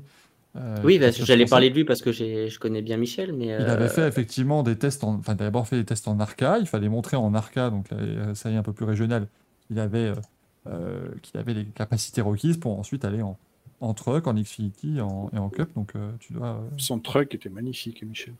le, le- alors le bleu, blanc, rouge ou le noir avec les bandes euh, Le bleu, blanc, rouge, ouais. le bleu blanc joli. rouge était joli. Ouais. Ouais. Mais euh, ouais, Michel me disait que c'est le seul Français à pouvoir euh, à pouvoir rouler euh, en NASCAR. Il a la- c'est le seul à avoir la licence. Alors ça, pour moi, euh, Ouais, je suis pas la que mais je suis pas sûr parce que je crois avoir vu. Il n'y a pas eu un Français en Xfinity. Ah, peut-être pas. Quand tu, quand tu vois un. euh, ouais, je, je sais pas exactement comment ça fonctionne, mais. euh, S'il y a eu. Mais, euh, mais je crois, en, en tout cas, il y en avait au moins en Arca, il me semble. Enfin voilà, mais, mais effectivement, c'est sûr qu'ils sont pas beaucoup. Narca En Arca, ouais. En ARCA. Arca. D'accord. La- Je ne sais même plus ce Oui. que veut dire cet acronyme. Pagenaud peut pas Tram. Je pense que si Simon Pagenaud vient et décide de faire de la NASCAR, ils vont pas l'embêter trop. Ça devrait- Ça devrait aller. Euh, Je pense que le monsieur se débrouille assez bien sur les ovales pour avoir sa licence du premier coup. Enfin, euh, en général, c'est en, en- en- en fait la NASCAR te fait passer les licences en général quand tu arrives vraiment sans expérience euh, du tout. Enfin, ou, du ou du ou des ovales ou du très haut niveau euh, dans les dans les différentes dans les différentes séries. On sait que ça y est, les types qui arrivent maintenant entendre parler de Michel et de son camtar. Ah bah oui, Michel et son truc, mais c'était. On va voir d'ailleurs s'il va pas euh, pouvoir revenir aussi euh, prochainement, mais il a fait des courses, il a fait Daytona deux fois, je crois, et puis euh, Las Vegas aussi. Mm. Euh, il, y a quelques, il y a quelques années. Je je lui avais designé un truc. Ah, nice. Et qui a roulé finalement ou euh, Non, il, justement, le but c'était qu'il en fait, il voulait le mettre sur le, sur le dossier de presse pour pouvoir essayer d'aller euh, à Daytona 500. Ouais. Euh, et ça s'est pas fait, malheureusement. Je sais jamais, hein, écoute. hein. On a vu plein de, plein de choses arriver en NASCAR. Tout peut arriver, faut pas, faut pas lâcher, je pense. Mais je- nous allons pouvoir entamer notre premier débat? Ah. Premier d'une série de huit débats. des tables rondes, des conversations ouvertes, des, des discussions à bâton rompu. Vous appelez ça comme vous voulez. Euh, oui, d'ailleurs, Gaël, s'il te plaît, tu, tu peux y aller doucement. J'ai un TED Talk hein, à la fin de l'émission, mais évidemment, je- j'ai un TED Talk de 45 minutes sur comment faire pour gruger tout le monde et se retrouver sur la grille de départ des 500 miles d'Indianapolis. et puis je vais faire insupportable comme je Alors vous allez me dire, qu'est-ce que je fais? là Effectivement, qu'est-ce que je fais là devant vous sur cette scène? Je sais pas si vous avez déjà remarqué. On va. euh, Ah bon, eh, on va lancer le jingle MotoGP, ça va faire plaisir au chat parce qu'ils vont pouvoir, ils vont pouvoir tous dire et boum Et ça va être quand même formidable. Euh, C'était plus Jean-Marie Bigard que. que Jean Rigal quand même. C'est- non, c'est- c'est terrible, non, c'est- je suis- Je suis navré.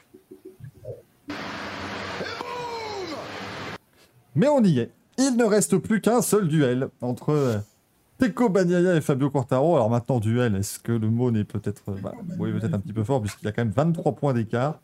Euh, mais ça nous arrange. On n'est pas obligé de vous faire une infographie super complexe, parce ça n'est pas difficile. Si Bagnaia termine dans les 14 premiers, il est champion du monde. Si Quartaro ne gagne pas, Bagnaia est champion du monde. Et puis si Quartaro gagne, il faut que Bagnaia finisse 15e ou pire. Voilà. C'est c'est d'une simplicité déconcertante. Pourtant, il était bien parti, Fabio. hein. Ah, il avait, il avait 91 points d'avance sur Bagnaia à une époque. Euh, vers la, vers la mi-saison. et depuis Donc, ça, il a fait pire que Charles Leclerc. Ah là, c'est oui, non, là, c'est c'est vraiment. euh, mais, mais Charles Leclerc a moins d'excuses, je pense, au niveau mécanique, au niveau euh, package à sa disposition, je dirais. Ouais. Il, a Ah perdu, ouais, il, a, il a perdu 113 points euh, sur 14 points. Mais bon, c'est vrai que c'est. De toute façon, Yamaha est vraiment pas au niveau. C'est un peu ce qu'on craignait en début de saison. Ça a été, il a fait plus qu'illusion. Parce que malgré tout, finir vice-champion avec cette moto-là, c'est quand, même, euh, c'est quand même bien. Mais maintenant, c'est vrai que. En étant euh, raisonnable, sauf si vraiment euh, Bagnaia euh, se fait euh, complètement euh, éclater au départ ou je sais pas quoi. Mais sinon, je vois pas comment, à quel moment, euh, à quel moment il pourrait perdre le, le championnat.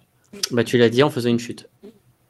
Ouais, ouais, non, mais je sais bien. là- Après, faudrait vraiment. Pour moi, c'est vraiment. Et encore, il faudrait que Fabio gagne quoi qu'il arrive. Donc, euh, Il y a 7 autres Ducati, il y a les Suzuki Ouais. qui marchent bien. a- j'ai quand même du mal à voir. Euh. Ça, ça me paraît vraiment compliqué pour Fabio. Là, hein, J'ai envie de dire en 2010, euh, Vettel, il avait tout pour ne jamais être champion du monde et pourtant il a été champion. Donc on n'est jamais à l'abri oui. d'une dernière Ah, bah, course. c'est sûr, du hein. monde. 2012 au premier tour au Brésil, c'est pareil. hein, Tu te dis, bon, ça c'est vrai. 2007, Raikkonen à deux courses de la fin. C'est Oui, pareil. Il y, a, il y a plein de- d'exemples. mais c'est vrai que. Ah, pardon, je ah non, mais je l'ai viré, mais l'autre, là, il ramène sa fraise avec euh, Brésil 2012. Là, moi, ça me. Non, non. ça- Déjà, euh, bon, Fabien, Abu Dhabi 2010, je te le laisse passer, mais non, là, c'est. ma première, c'est ma première. Voilà, l'autre, il y a eu beaucoup trop de beaucoup trop d'avertissements. là. c'est- Ceci dit, j'ai parlé aussi de, de fin de saison 2007. Ça aurait pu Ah être. bah, euh, puisque c'est comme ça, voilà, ils vont arrêter de me faire chier, enfin. Ah. On va peut-être pouvoir parler de la saison 2005 de F1 quand même, c'était beaucoup plus sympathique, vous trouvez pas? Ah, je te jure, mais vraiment, qui sont, qui sont désagréables. Je les accueille dans ma maison, et ne me racontent que des choses désagréables, je n'aime pas ça. Si je peux me permettre, euh, c'est- tu es pire qu'Anouna. Hein, euh, c'est c'est terrible. hein. Il est incroyable Michel Larocque, Elie Semoun. Non, c'est Arthur, ça, faut suivre Oui, non. ben oui, je sais. Ah, c'est aussi Cyril Hanouna qui... Oh, là, tu viens de nous imiter Cyril Hanouna qui imite Arthur, là. C'est, c'est- c'est- c'est complexe, quand même. c'est- c'est Hop, je vous ai perdu pendant quelques secondes. Mon micro s'était éteint. Nous sommes là. Voilà, ça aurait été très drôle, par contre, en, en muet. Parce qu'après, euh, évidemment, l'un de nos trois aurait commencé à dire les mots à Ah, la place et tout ça. et ça serait- Et le problème, c'est que est-ce que vous auriez compris que j'étais en muet? C'est ça la vraie question.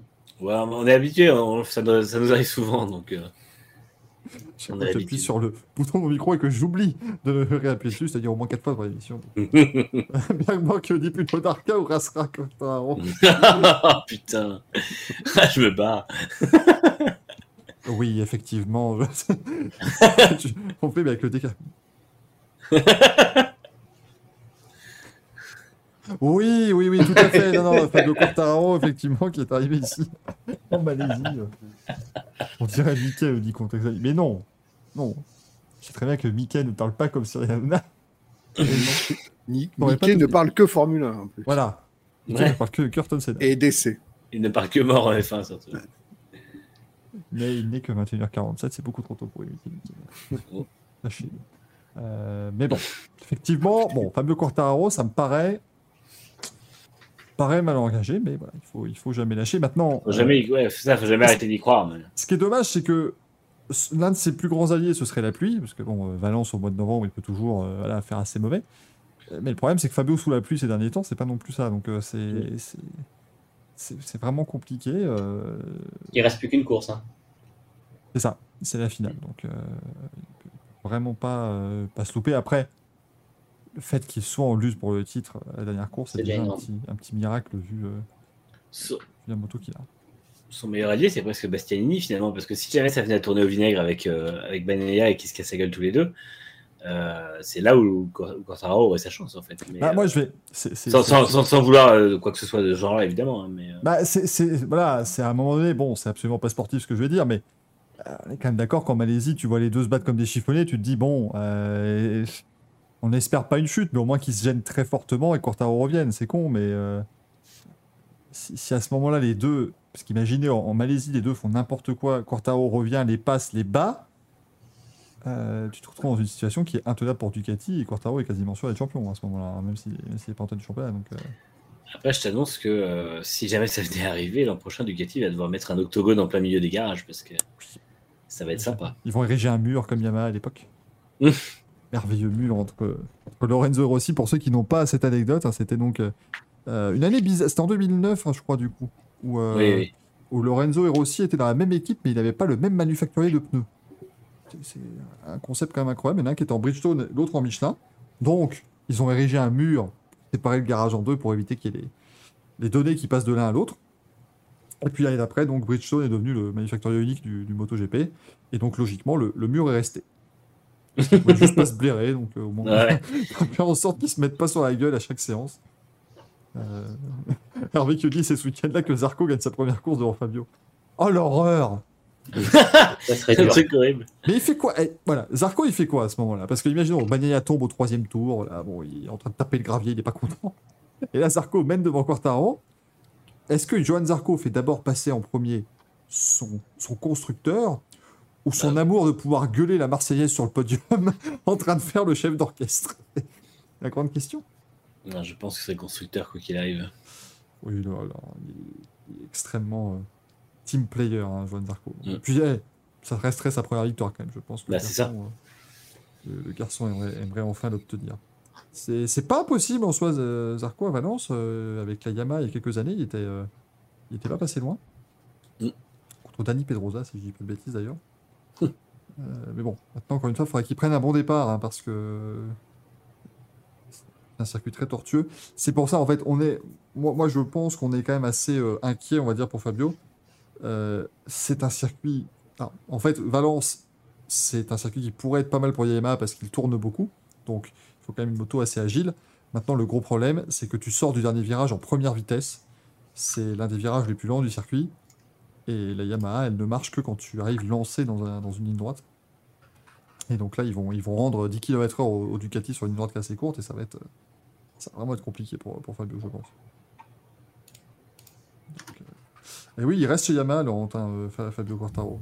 Il, il a, il a re-signé chez eux parce qu'ils lui ont donné des garanties. Maintenant, quand il va tester le prototype 2022 à Valence et qu'il va se rendre compte que c'est la même merde, euh, enfin 2023, pardon, Mm. j'espère qu'il va pas regretter. Et Quel est ce petit sourire narquois de Gazou là, Je le vois. c'est bien. Ah, pardon de transpirer la bonne humeur, hein, je peux faire la gueule si tu veux. Eh oui. Ça se rapprocherait beaucoup plus d'une émission habituelle qu'on fait.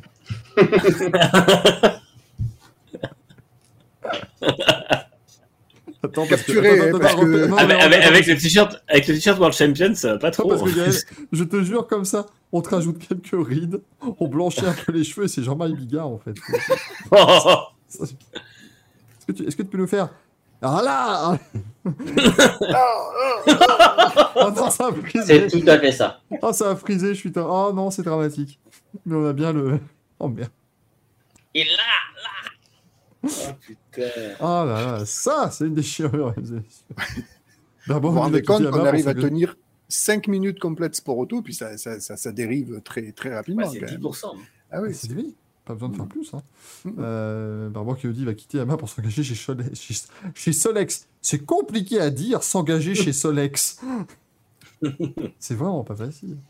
Euh, ouais, bah, Jean-Baptiste qui nous dit Quartaro a fait le meilleur temps avec la M1 2023 à Misano au test de septembre. Ça peut, ouais. C'est un Mais test après, les- préliminaire, ça veut pas non plus. euh, Voilà, les tests après Grand Prix sont jamais. C'était. C'est des programmes très spécifiques, donc. euh, Ouais, c'est jamais pas- très simple. hein. Il a signé combien, Quartararo, chez, chez Yamaha? De, deux 2 ans, plus 1 Deux ans, deux ans de plus, je crois. 2023-2024 Oui, oui, c'est effectivement les deux prochaines années. euh, qu'il y a- 2020. J'aime bien les gens, tu sais, comme ça, qui te. qui répète ce que tu dis, mais d'une autre ça. façon. Et c'est ça. Et qui montre surtout qu'à un moment donné, était-ce vraiment nécessaire de prendre la parole à ce moment-là C'est ce vraiment, vraiment le principal. C'est Euh, une prolongation, ouais, c'est ça, une prolongation de contrat. Oui, on me dit dans l'oreillette que c'était une prolongation. C'est une prolongation de contrat. On dit, oui, oui. Il était dans- déjà, dans oui, il était dans une il équipe et reste. il reste avec la même équipe. Oui, il prolonge, effectivement. Euh, oui, oui, tout à fait. Euh, un jour, je, je passerai d'ailleurs à l'o- à l'oreillette. Attends, je crois qu'on me dit que l'équipe était bleue. C'est c'est- Ah Ouais, oui, c'est oui, oui, oui, oui. Oui. Il y avait Monster dessus. Oui, tout à fait. Oui. Oui, oui, c'est ça, c'est ça. Merci, euh, merci à Frédéric Lopez qui est dans mon, dans mon Non, évidemment. Il aura toujours le même coéquipier aussi, parce que niveau prolongation scandaleuse. euh, Ah Ah oui On me dit qu'il a un équipier. Ah oui ah, Je ne l'avais Ouais. pas vu. C'est pas trois motos RNF, hein, c'est deux motos RNF et deux motos. On euh, dit du mal de Morbidelli, il était quand même devant Quartaro pendant un tour. C'est le premier de la saison, non? Non, mais moi, je, je- n'ai pas compris ce week-end. euh, Parce que bon, voilà, Grand Prix à 9h du mat après avoir fait qu'il fait faire à l'avant, tu te dis. Je vois une Yamaha, je me dis, ah bah, super départ de Fabio. Tu vois que c'est marqué F mort, tu te dis quoi? Mais encore là, lui, en plus cinquième. Bon, après, il a, il a fait sa course habituelle, hein, Franco Morbidelli. moins, il aurait été pas mal. C'était plutôt chouette. Ah, il a battu le record de la piste en fin de journée, dit Major Bike. Oui, mais attention, les records de piste en, en essai d'après-course, c'est avec des pistes qui sont ultra gommées. Euh, c'est voilà, c'est encore une fois, euh, t'as des temps incroyables à Valence aussi en général. C'est un peu l'équivalent des chronos des EL, hein, quoi. Faut pas, pas trop s'y s'y fier. Moi, j'ai dansé la, j'ai dansé la, la rumba quand j'ai vu Fernando meilleur temps des EL1 pendant quelques instants. Euh, Ouais. Après, c'est parce qu'on on doit tous se raccrocher à ce qu'on ce qu'on a. mais- bah oui, et moi, mon meilleur moment euh, de ces dix dernières années, c'est le, c'est le meilleur temps en Q1 à Silverstone. voilà. Tu sais, moi j'ai Monza 2021, mais à part ça, c'est pas énorme. hein. Ouais, bah, c'est en course au moins. C'est vrai. Moi, j'ai qu'un podium. hein. J'ai un podium au Qatar en plus. Alors, il y avait plein de fans d'Alpine qui étaient en... Oh, C'était génial, hein, tu les voyais sur la caméra et tout. C'était vraiment... On a senti la, la- la ferveur, mais bon. Euh, bah, J'en ai que du Brésil 2005. C'est vrai que c'était fan de Kimi Raikkonen. Depuis, c'est plus... C'est plus, c'est plus... Ou de F1. De Ferrari en règle générale. Bon, c'est ému hein, pour vous, les fans de Ferrari. c'est- Je, je vous plains. Ah, il joue le titre. Ah, ah, ça, ça pourrait être pire quand même, parce que franchement, il y a deux ans. Le titre, il joue le titre. bah non, mais il joue le titre pas longtemps, mais il le joue plus que huit autres équipes, quoi. Il joue les titres d'articles des, des sites Il internet. joue non Mercedes aujourd'hui, j'ai envie de te dire. Donc, euh, Alors qu'ils ont la meilleure, ils avaient la meilleure voiture du plateau. Donc à un moment. Et Je pense toujours qu'ils ont une voiture très proche de la RB18. hein. Je pense vraiment que l'opérationnel n'est pas au niveau et que les pilotes sont un peu en dessous de Verstappen. Mais, euh, Enfin, la voiture est moins bonne avec les pneus, quoi qu'il arrive. Mais, euh, mais après, la F175, s'il règle le problème de l'exploitation des pneus, je pense vraiment qu'elle est au niveau de la, de la RB18. Il signerait pas autant de pôles sinon. que Mais je pense qu'on euh, reparlera de tout ça euh, dans, la, dans le, le moment F1. Ah oui, non, mais t'en fais pas, hein, ça reste le Racing Café, on peut parler de tout ce qu'on veut. D'ailleurs, si, euh, voilà, hein, si vous voulez qu'on parle de thé, euh, de, de Vicks Vaporub, enfin voilà, faites-vous plaisir. Le café. hein, vraiment. Parce que ça s'appelle quand même le ca- Racing Café. C'est vrai. Oui, c'est vrai. Ah, putain, Vous êtes mais- Mais on parle Euh, beaucoup plus de racing que de F1. Lait vois- vanille ou café euh, corsé? Ah, c'est Du, Ducati Corset, euh, perso. du Corset. Ah, joli. Ah, Donc, donc, Corset. ah, Corset, bien vu. Donc en fait, je vais devoir euh, faire des déclinaisons de tout. Oh la vache Vivement la semaine prochaine, donc le Racing Cappuccino, le Racing Latte Macchiato, le Racing, le Racing Iced Tea, enfin ça, ça va devenir compliqué quand même. hein. Le racing sans sucre. non, ça, ça, c'est impossible ça. The Racing T'es Racing Oh Ça n'arrête pas de rebondir. Le c'est Linqueté Racing. Putain. Allez, ciao. Allez, bonne soirée à tous. J'ai pas de micro, lâchez de lunettes. Ah, et on a entendu le verre hein, qui s'est décelé. C'est absolument terrible. Euh, Oh, le breton qui dit il est assez tôt, Corsa. Oui, oui. J'ai- On la t'aime en fait celle-là. Il est assez tôt corsé, quoi. J'ai rien compris. Le mec, il comprend pas les blagues. Une assiette. Corsé. Le Racing 92 Une assiette un peu corsée. Effectivement, Bergborg, oui, le Racing 92, c'est pas nous. Et C'est plus. On aurait aimé. plus... Ouais, ouais. Ah, putain, si on pouvait faire les émissions dans le... l'aréna de Nanterre, je peux te dire que là, on serait pas mal. hein. Franchement, tu te mets à un bout du terrain, tu dis à Gaël, vas-y, entre... vas-y, entre les Entre les poteaux, dans, dans leur but de l'autre côté, ah, c'est super. vas-y, parle Gaël. Super, on entend. Allez, C'est parfait. Répète ta blague, ouais, c'est Ne bouge pas, ne bouge surtout pas. On va mettre une caméra, voilà, on va mettre une espèce de K3310 et puis ça marchera. Ça marchera très très bien. Un PLV marche aussi très bien. Tu, tu devrais y penser. Comment? Un PLV marche aussi très bien. Une PLV. silhouette, si tu préfères. Une Ah oui. silhouette en photo. Ça marche très bien. Si tu ferais gaffe, euh, on ne sait jamais, on pourrait s'y, on pourrait s'y confondre. Ah oui, ah, je vais imprimer un Gaël en carton. Oh. Comme ça, je le mettrai lui, puis ça ferait les silences. Parce qu'il ne parle pas. Ou tu peux mettre une impression écran euh, de Gaël et, euh, et au moment où tu veux, tu, tu le mets. Il est toujours avec toi. Ok, on va faire. Juste comme ça. Ça, ça sera parfait. Euh, messieurs, bon, bah, écoutez, tiens, on va faire le petit, euh, le petit jeu, même si on pourra le refaire la semaine prochaine, avant le week-end de course. Hein. C'est pas ce week-end, c'est le week-end d'après qu'on a la finale de, de Valence. Euh, Manu qui sera champion. Enfin, un mot. Naya. Très bien. Ben ben, gna, je ne saurais pas le dire. Du Gatti. bah, gna, gna, gna. Attention, Et il fan de Gazou, Euh, Quartararo. t'avais l'occasion de dire Benko et ça aurait été ultra drôle. Ouais, je Et- sais. Là, tu- on peut pas lui reprocher de faire des blagues quand on lui reproche de pas enfin de pas faire Mais des c'est ça de- le problème, c'est que si vous l'appelez, la blague, elle vient pas. En plus, il est capricieux. Oh là là, mais pardon, pardon, messire. Oh là là là là. Eh oh, j'ai le droit de faire ma diva, non?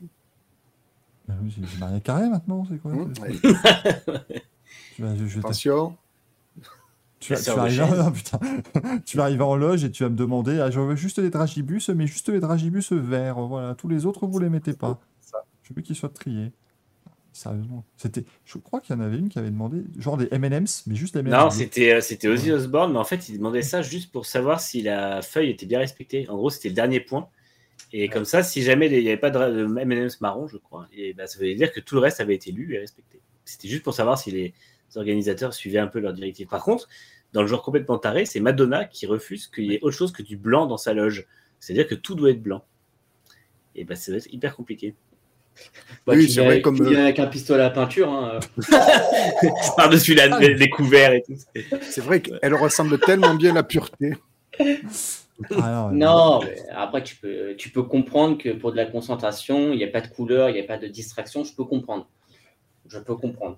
Elle elle a Ouais, besoin de se concentrer pour ce qu'elle chante? Il faut rappeler qu'elle fait des concerts de 25 minutes et elle chante faux, donc euh, c'est pas Oui, aujourd'hui, elle a, cinq- elle a 65 ans, euh, soyez respectable quand même. euh. Et Johnny, il était... eh, Johnny, lui, a jamais, il a jamais déçu. Ah, Il Johnny, a je peux jamais. te dire que moi, premier rang à Bercy chaque année, j'étais comme ça et c'était vraiment Mais est-ce que c'était Johnny? C'est ça la vraie question. Moi, je peux te dire que je suis allé à un Johnny et Je concert. vais maintenant vous présenter mon. Non, non, j'en ai- C'était- C'était Johnny Cadillac. Je peux te dire que je suis allé à un concert de Johnny à jeun. Je suis ressorti, j'avais 3 grammes. hein. Ah bah oui, non mais, non, non, mais moi je suis passé en voiture au à côté de la là. salle, puis j'ai humé. Quand tu te prends la laine au premier rang. C'est ce que dit Alice Cooper, presque 80 ans, elle se sente pas chaud. Mais voilà Et j'ai vu Led Zeppelin en 71, ils ont fait un concert, ils sont arrivés en dragster. Ils ont cramé 10 personnes au premier rang. Ah, c'était du rock. Oh putain de merde. Elle ne voit que des Garden, nous dit Racing SB. Quel rapport avec Madonna et Hogarden? Parce que le blanc, euh, Blair Blanche.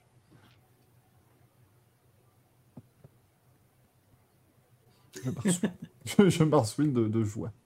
Euh, et moi, j'ai pas dit qui sera champion de MotoGP, mais ce sera Bagnaia. Parce que je suis un Voilà. porte-poise, donc je me dis, j'augmente les chances de Fabio en, en appelant euh, de tout. On espère hein, qu'il gagne Fabio. Ah bah ce serait génial, double champion du monde. Et avec euh, la machine qu'il y avait cette année, franchement, ce serait, ce serait un très très grand morceau. Mais bon, là malheureusement, ça n'est plus entre ses mains. Donc euh, lui, tout ce qu'il a à faire, c'est gagner à Valence. Et puis après, bah, faudra voir le reste.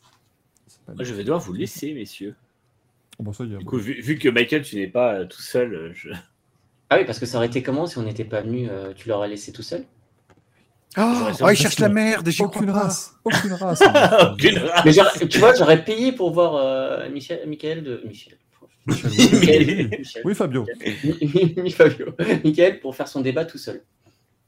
Ouais, non, Oh, mais hein. été est quatre capable, il y a plusieurs personnes dans cette Alors, sache que si on n'avait pas été 4, le deux- deuxième débat, ça serait déjà fait. Parce que forcément, plus il y a de monde, plus tu prends de temps. Donc, Ah bah oui. ce serait Ah plus vite à donc, deux. euh, donc, donc, en gros, tu dis euh, globalement, Manu, que vraiment ce sont des, des chieurs parce qu'ils euh, ils nous font perdre du temps. Oui, oui, je le dis. C'est le, le groupe vit bien. Grand moment de podcast, encore une fois. Ouais, ouais, Ouais, toujours, toujours. Non, mais voilà. C'est dommage, je ne pourrais pas mettre de manche à couilles, mais c'est pas grave. Je... Ah, bah, Oh, Ah, je peux, oh, je peux mettre plaît. un- je peux, je peux le mettre vite fait ou pas? Non, bah, alors déjà, renomme-le correctement, s'il peut te plaît. Oui, balai à boule, pardon. Non, ah, non, eh oh, Bah, c'est quoi? Lance Armstrong. putain, oui, il n'y a plus qu'une couille putain, sur oui. le. Oui, Ah, excuse-moi, j'avais oublié ce, ce détail technique. il n'y a plus qu'une boule sur le balai. Et quand ça t'arrivera, tu l'oublieras pas. Voilà, il n'y en a plus qu'une. Quand ça t'arrivera, bah, j'espère que ça n'arrivera pas. Alors, il n'y en a plus qu'une, pourquoi? Parce qu'elle est cassée ou t'es déjà en train de faire les décos de Noël? Ah, bonne remarque, bonne remarque. Et sache que non, tu ne veux pas savoir où a fini la deuxième boule. Manu, on t'écoute. C'était Euh, bah, poids, la radio. J'en mets un à la FIA pour sa, pour sa gestion du cas, euh, du cas Alonso. Pourquoi Manu? J'ai- Ils sont très bien. Pour, sa gest- pour la FIA, pour sa gestion du cas Alonso. Parce que- Non, ça j'ai compris, j'ai dit ils ont très bien. C'était Ah une blague. C'était- Qu'est-ce qui se passe? Ah, mais j'avais pas compris que c'était une blague. Bonjour. Je ne sais pas, je sais pas si c'est. Je sais pas qui est cette personne. Il n'y a plus de Bifi. Oh bah, ça- oh bah voilà. Vous Mais voyez vois, à quel drame. point ça met. Non mais. Parce que ça rend le chat ultra triste de savoir que. Mais, mais ce bras, enfin ce coude, est triste également. C'est c'est affreux. Il n'y a plus de. Bifi. On va t'en faire parvenir un stock, hein, Michael. parce que- Mais j'espère. Moi je. Fais-toi un dorset, putain, le Racing Café by Bifi, et puis voilà. Bah, c'est pas facile à un moment donné. euh, ils ont un cahier des charges gros comme ça. sur ce qu'il faut faire, ce qu'il ne faut pas faire, c'est complexe. Ah, mais je suis désolé.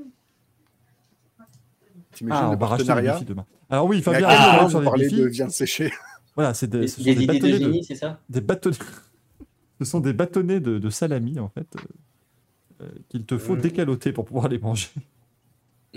et c'est. Ah oui, alors, écoute, à un moment donné, voilà. hein, Ah bah écoute, bienvenue dans le Racing Café. Au bout d'un moment, tu verras, tu entendras ça, tu finiras par moi, moi, si les gens, totalement. euh, moi, si les gens viennent dans cette émission et croient qu'on va parler sport auto pendant deux heures, non, c'est faut- faut- C'est Vous êtes 10% trompé. seulement. 10%. faut qu'on ne regarde jamais. hein. Eh oui, non, j'ai- alors non, j'ai pas tout siphonné parce que madame a mangé le dernier bifi en plus, mesdames et messieurs, s'il vous plaît. Moi, je suis altruiste. Il faut, faut que j'aille voir ce que c'est qu'un bifi. Là. Tu, euh, Alors, ne, ne pars pas non plus avec des attentes beaucoup trop élevées. hein. Tiens, euh, voilà, reste Ah, c'est ça Voilà, Si je peux me permettre, attention à l'orthographe, parce que ça reste quand même euh, un de mes mots-clés préférés. Oui, enfin, euh, Gaël, c'est pas pire que si je lui ai demandé de chercher euh, des, des photos Greg Biffle. Là, tu peux, là, tu peux vraiment Ça n'arrête pas de rebondir. fou. situations, bien sûr. C'est de la viande séchée en fait. Exactement, oui, c'est des, des salamis un peu. c'est- Et c'est, ma foi, bon. Oui. donc, euh, donc voilà. On vendait beaucoup ça en Belgique et c'était très bien d'avoir trouvé ça. Ah Bah, bah, Manu, j'imagine euh, bonne, bonne nuit. hein. Bah merci. Hein. Parce que Manu va se Ouais, coucher, hein, bien, vous en. Ah ouais, c'est ça.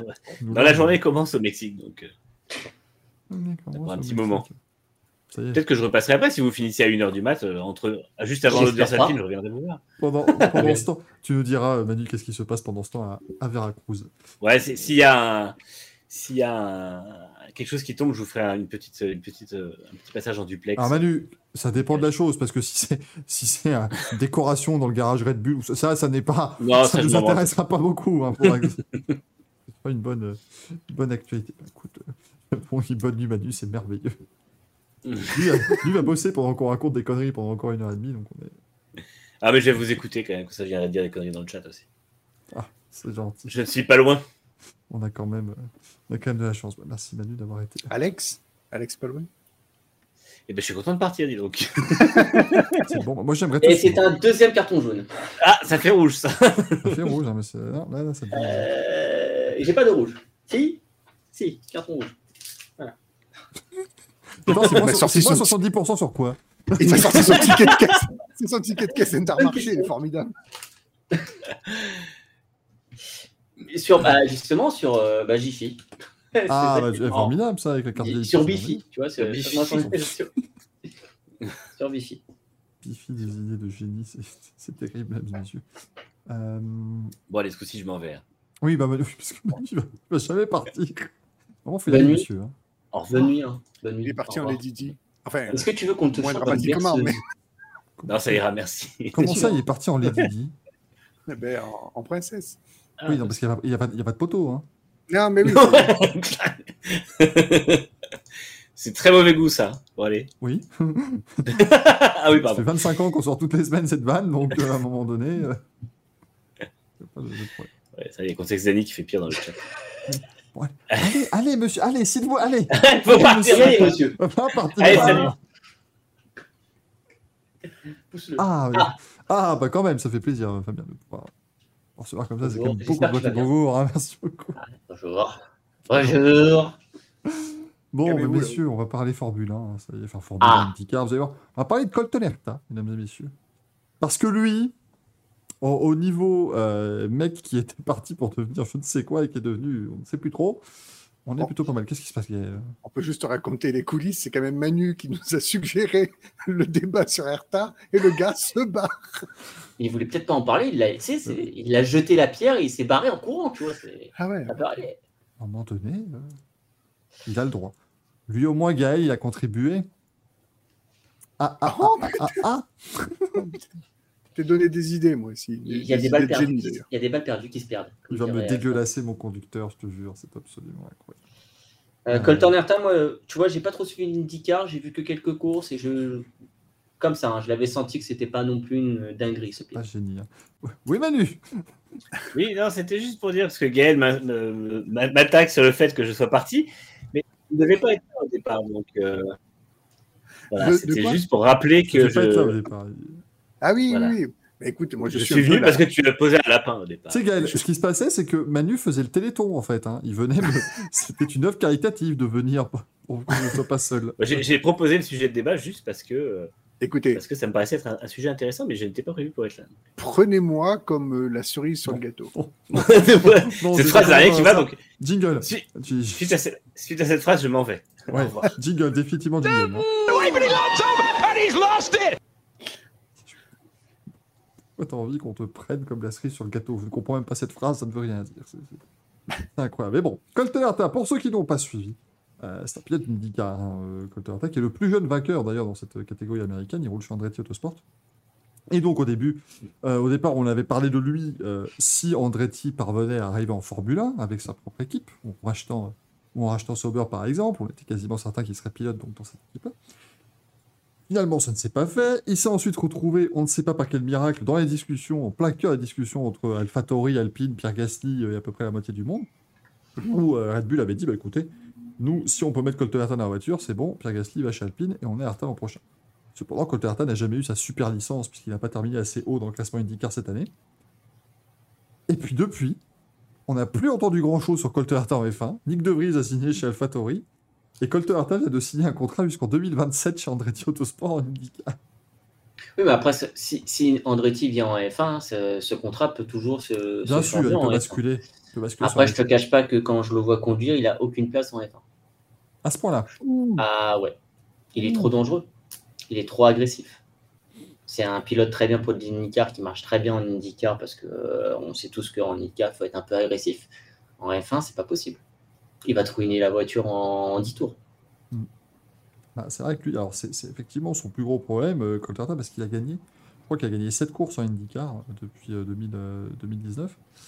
Euh, mais les courses qu'il ne gagne pas, il les file dans le mur. Donc euh, c'est pas forcément. euh, Il surpilote. c'est- C'est le genre de pilote qui surpilote. exactement. C'est un peu du Sénat 88, c'est systématiquement. C'est- C'est-à-dire que les conneries qu'il fait, c'est toujours les mêmes en fait. Il est 30 secondes devant le peloton, puis Puis il Ah, arrive Je une viens quand même de comparer Colton Herta à une des légendes de la F1. Je suis. oui, Ouais, mais c'est d'un surcoté. ça. Je veux bien, je veux bien, tu vois, mais bon. Même. Non, mais Non. tu vois, Stro- euh, Stro- Herta, ça n'a rien à voir. Il n'y a, pas une seule lettre. qui est qui là. correspondent, juste l'état d'esprit. Oh non, quand, non, quand même. Ah bah, pour moi, ils sont dans le même état d'esprit. hein. Ça- Moi, je pense qu'il fera pas mieux que Stroll hein, s'il y aurait un en F1. hein. Il la mettra dans le mur, il fera des conneries, il défendra un peu comme n'importe n'importe comment. Pour moi, c'est pareil. C'est un Stroll bis. hein. Après, sur les défenses, je me dis toujours qu'un pilote qui vient de l'IndyCar sera toujours plus propre qu'un pilote de F1 parce qu'au moins, il y, a un- il y a un règlement sur les défenses qui est quand même beaucoup plus euh, beaucoup Oui. fait. Normalement, mais pas avec lui. C'est le problème. absolument horrible. C'est- quand même le mec qui a 30 secondes d'avance qui est capable de mettre la voiture dans le mur parce qu'il continue à attaquer comme un taré. Quoi. Ça, c'est ça. Ou euh, il lui arrive une merde, il se retrouve deuxième et du coup, il sera incapable de passer en tête et de, il va se mettre dans le mur. Euh, parce qu'il n'arrivera pas à, à repasser. Oui, euh, la, la blague de Consex Dani est affreuse, euh, Gaël. On ne va pas la répéter. Nous sommes, nous sommes des gens de- de Non, mais. Colton Herta, c'est quand même un peu une espèce de. un peu une pépite, quand même. C'est un peu un talent brut qu'il faut polir, peut-être, mais il arrive en IndyCar. Il arrive dans cette nouvelle ère de l'IndyCar où ça y est, les, les jeunes sont rapides. À vos souhaits. Attention, ah, non, quelle horreur. Il arrive dans cette nouvelle ère de l'IndyCar où les jeunes pilotes euh, ben, décrochent rapidement des volants et en plus sont quand même assez prometteurs, sinon performants. Et c'est vrai que Colton Herta euh, nous a, euh, entre guillemets, un petit peu euh, offert euh, de jolies perspectives. Alors oui, effectivement, euh, il s'est quand même euh, passablement foutu en l'air certaines courses qu'il avait gagnées et largement d'avance. Donc c'est assez rageant, c'est vrai. Maintenant, bon, IndyCar c'est assez compliqué. C'est pas, on peut pas, on peut pas faire des parallèles toujours avec la F1. C'est pas les mêmes saisons qui s'y produisent. Euh, Il y a toujours un petit peu ces moments de flottement dans les saisons où, euh, enfin, tu peux pas dominer euh, six courses d'affilée comme en F1 quand tu es euh, au-dessus des autres. En fait, c'est, c'est toujours un petit peu compliqué de d'établir des vraies hiérarchies solides en fait mais c'est quand même assez prometteur. Alors oui, après, il peut très bien avoir des, un peu des, des moments à vide. C'est vrai que cette saison-là a été quand même assez compliquée pour Hertha, et elle a été aussi compliquée pour toute l'équipe Andretti. Si, C'était vraiment pas des bonnes voitures. ah, cette année, ils en ont pas mis une dedans. Et c'est quand même assez incroyable, puisque l'an dernier, on disait où est l'écurie Penske? L'an dernier, on n'a pas vu Penske. C'est Ouais, incroyable. ouais, mais le problème, c'est que quand. En fait, Gaël, tu vois, c'est là où tu vois, il y a ce qu'on appelle un- la, perspective et la manière de voir les choses. Quand tu hurles, c'est ce qu'on a tous fait l'an dernier, tiens, où est Penske? New Garden joue le titre à la dernière course de la saison. Oui, oui, Quand oui, tu oui. gueules où est Andretti, la meilleure des Andretti, elle finit 14e. Quoi. C'est ça, c'est vrai. Oui, oui. Non, mais c'est effectivement, il y a. Alors, après, je sais pas ce co- comment nous, enfin, comment notre point de vue, nous, de ce côté euh, de l'Atlantique, on voit ça, parce qu'effectivement, on avait l'impression que. Alors, il y a effectivement le phénomène F1 qui a fait que, oui, on a toujours entendu parler de Hertha plus que des autres. Et euh, en plus, on va pas se mentir, je pense pas que ni New Garden, euh, ni Will Power et encore moins. euh, Will Power qui est australien, hein, je tiens à le rappeler quand même. euh, C'est vrai. Oui, oui, qui a mais je- 41 ans. hein. Il a un super casque. Mais c'est vrai que des trois pilotes Penske, il n'y en a aucun qui se voit en F1 dans les années à venir. Je veux dire, c'est pas. Évidemment. Mais, alors- New Garden, mais New Garden le se voyait à une époque. Je rappelle que New Garden a fait du GP3. Hmm. C'est vrai que New Garden, je crois que les dernières déclarations, c'était 2016, il me semble. Il avait été interviewé ben, justement au, au moment du, du- du Grand Prix des États-Unis au Texas et il avait dit si une opportunité se présente, je m'y intéresserai. Bon, il se trouve qu'il n'y a jamais eu Mais aucune tous, mais, mais opportunité. tous, Gaël, soyons francs. Oui, oui, c'est- Même demain, oui, Will. Power, tu lui dis je te signe en F1, il y va. Même s'il a 41 piges, voilà, il y va. Ah oui, c'est normal. tout C'est le monde reste va comme aller la en F1. C'est logique. Euh, c'est pas pour rien qu'Alex Palou s'accroche comme il peut alors qu'il a 26 ans.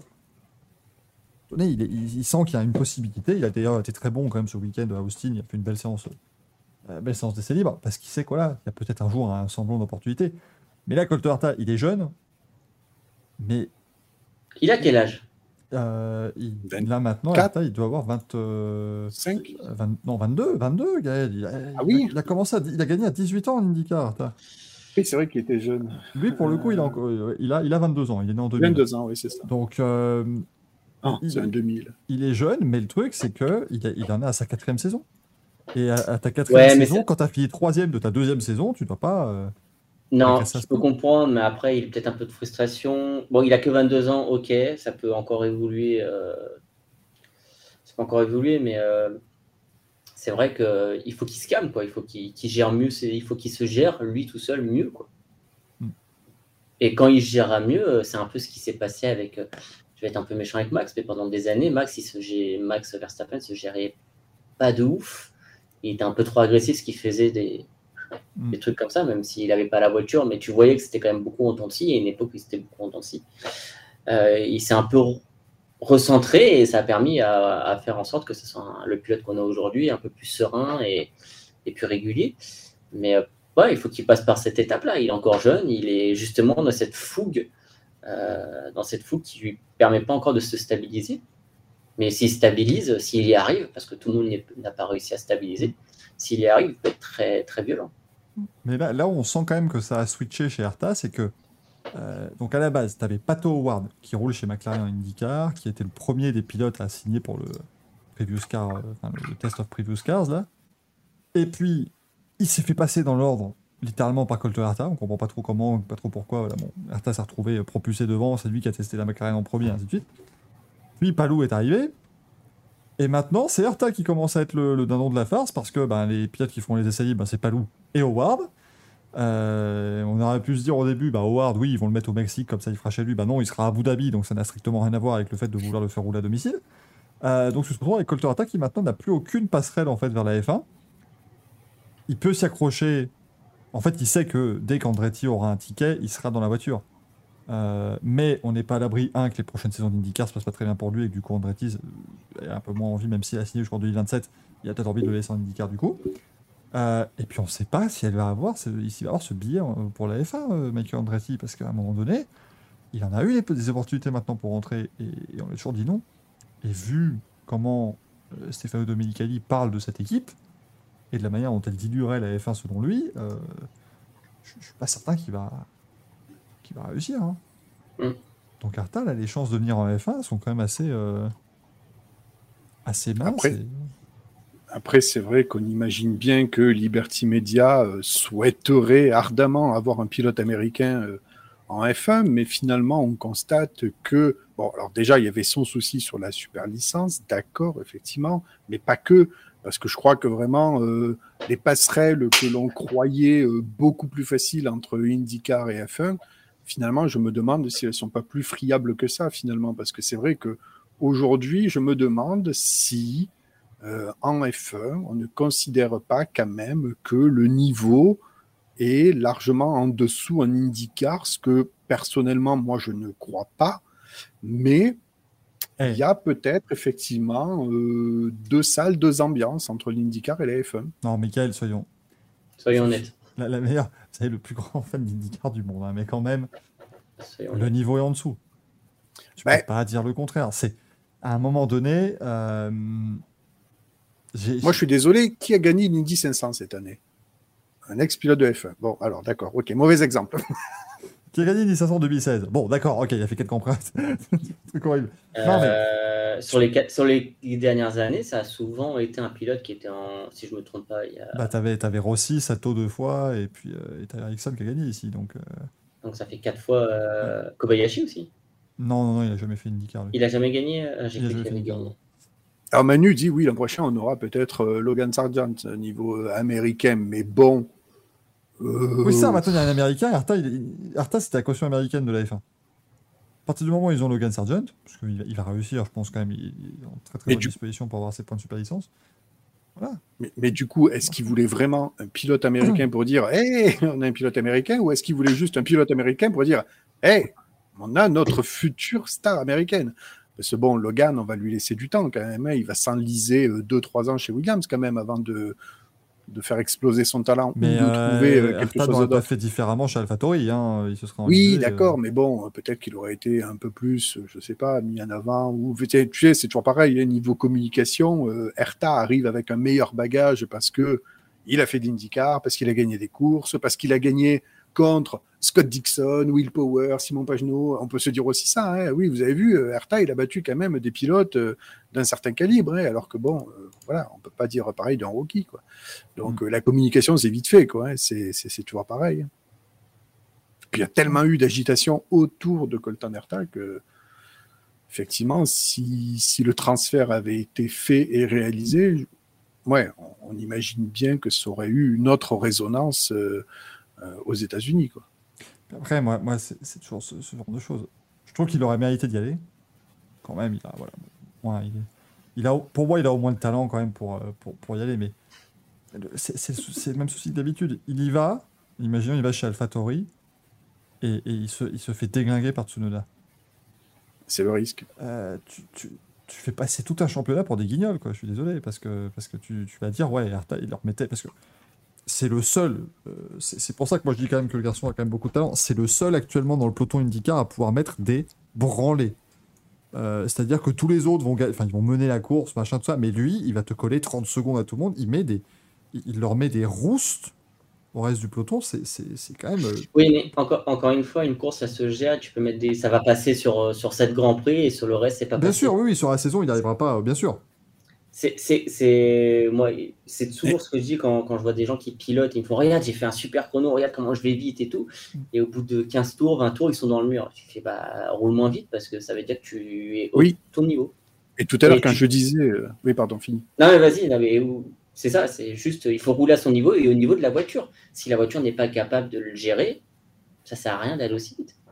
C'est exactement ce que je voulais dire tout à l'heure en le comparant à Ayrton Senna, c'est-à-dire que Colton Herta, effectivement, il va mettre pied dedans et il a la chance que euh, les IndyCars soient des voitures solides, parce que Senna, c'était quand même un petit peu ça à l'époque. hein, je ne veux pas abîmer le personnage, mais il réglait les McLaren comme des bouts de bois. C'était une catastrophe.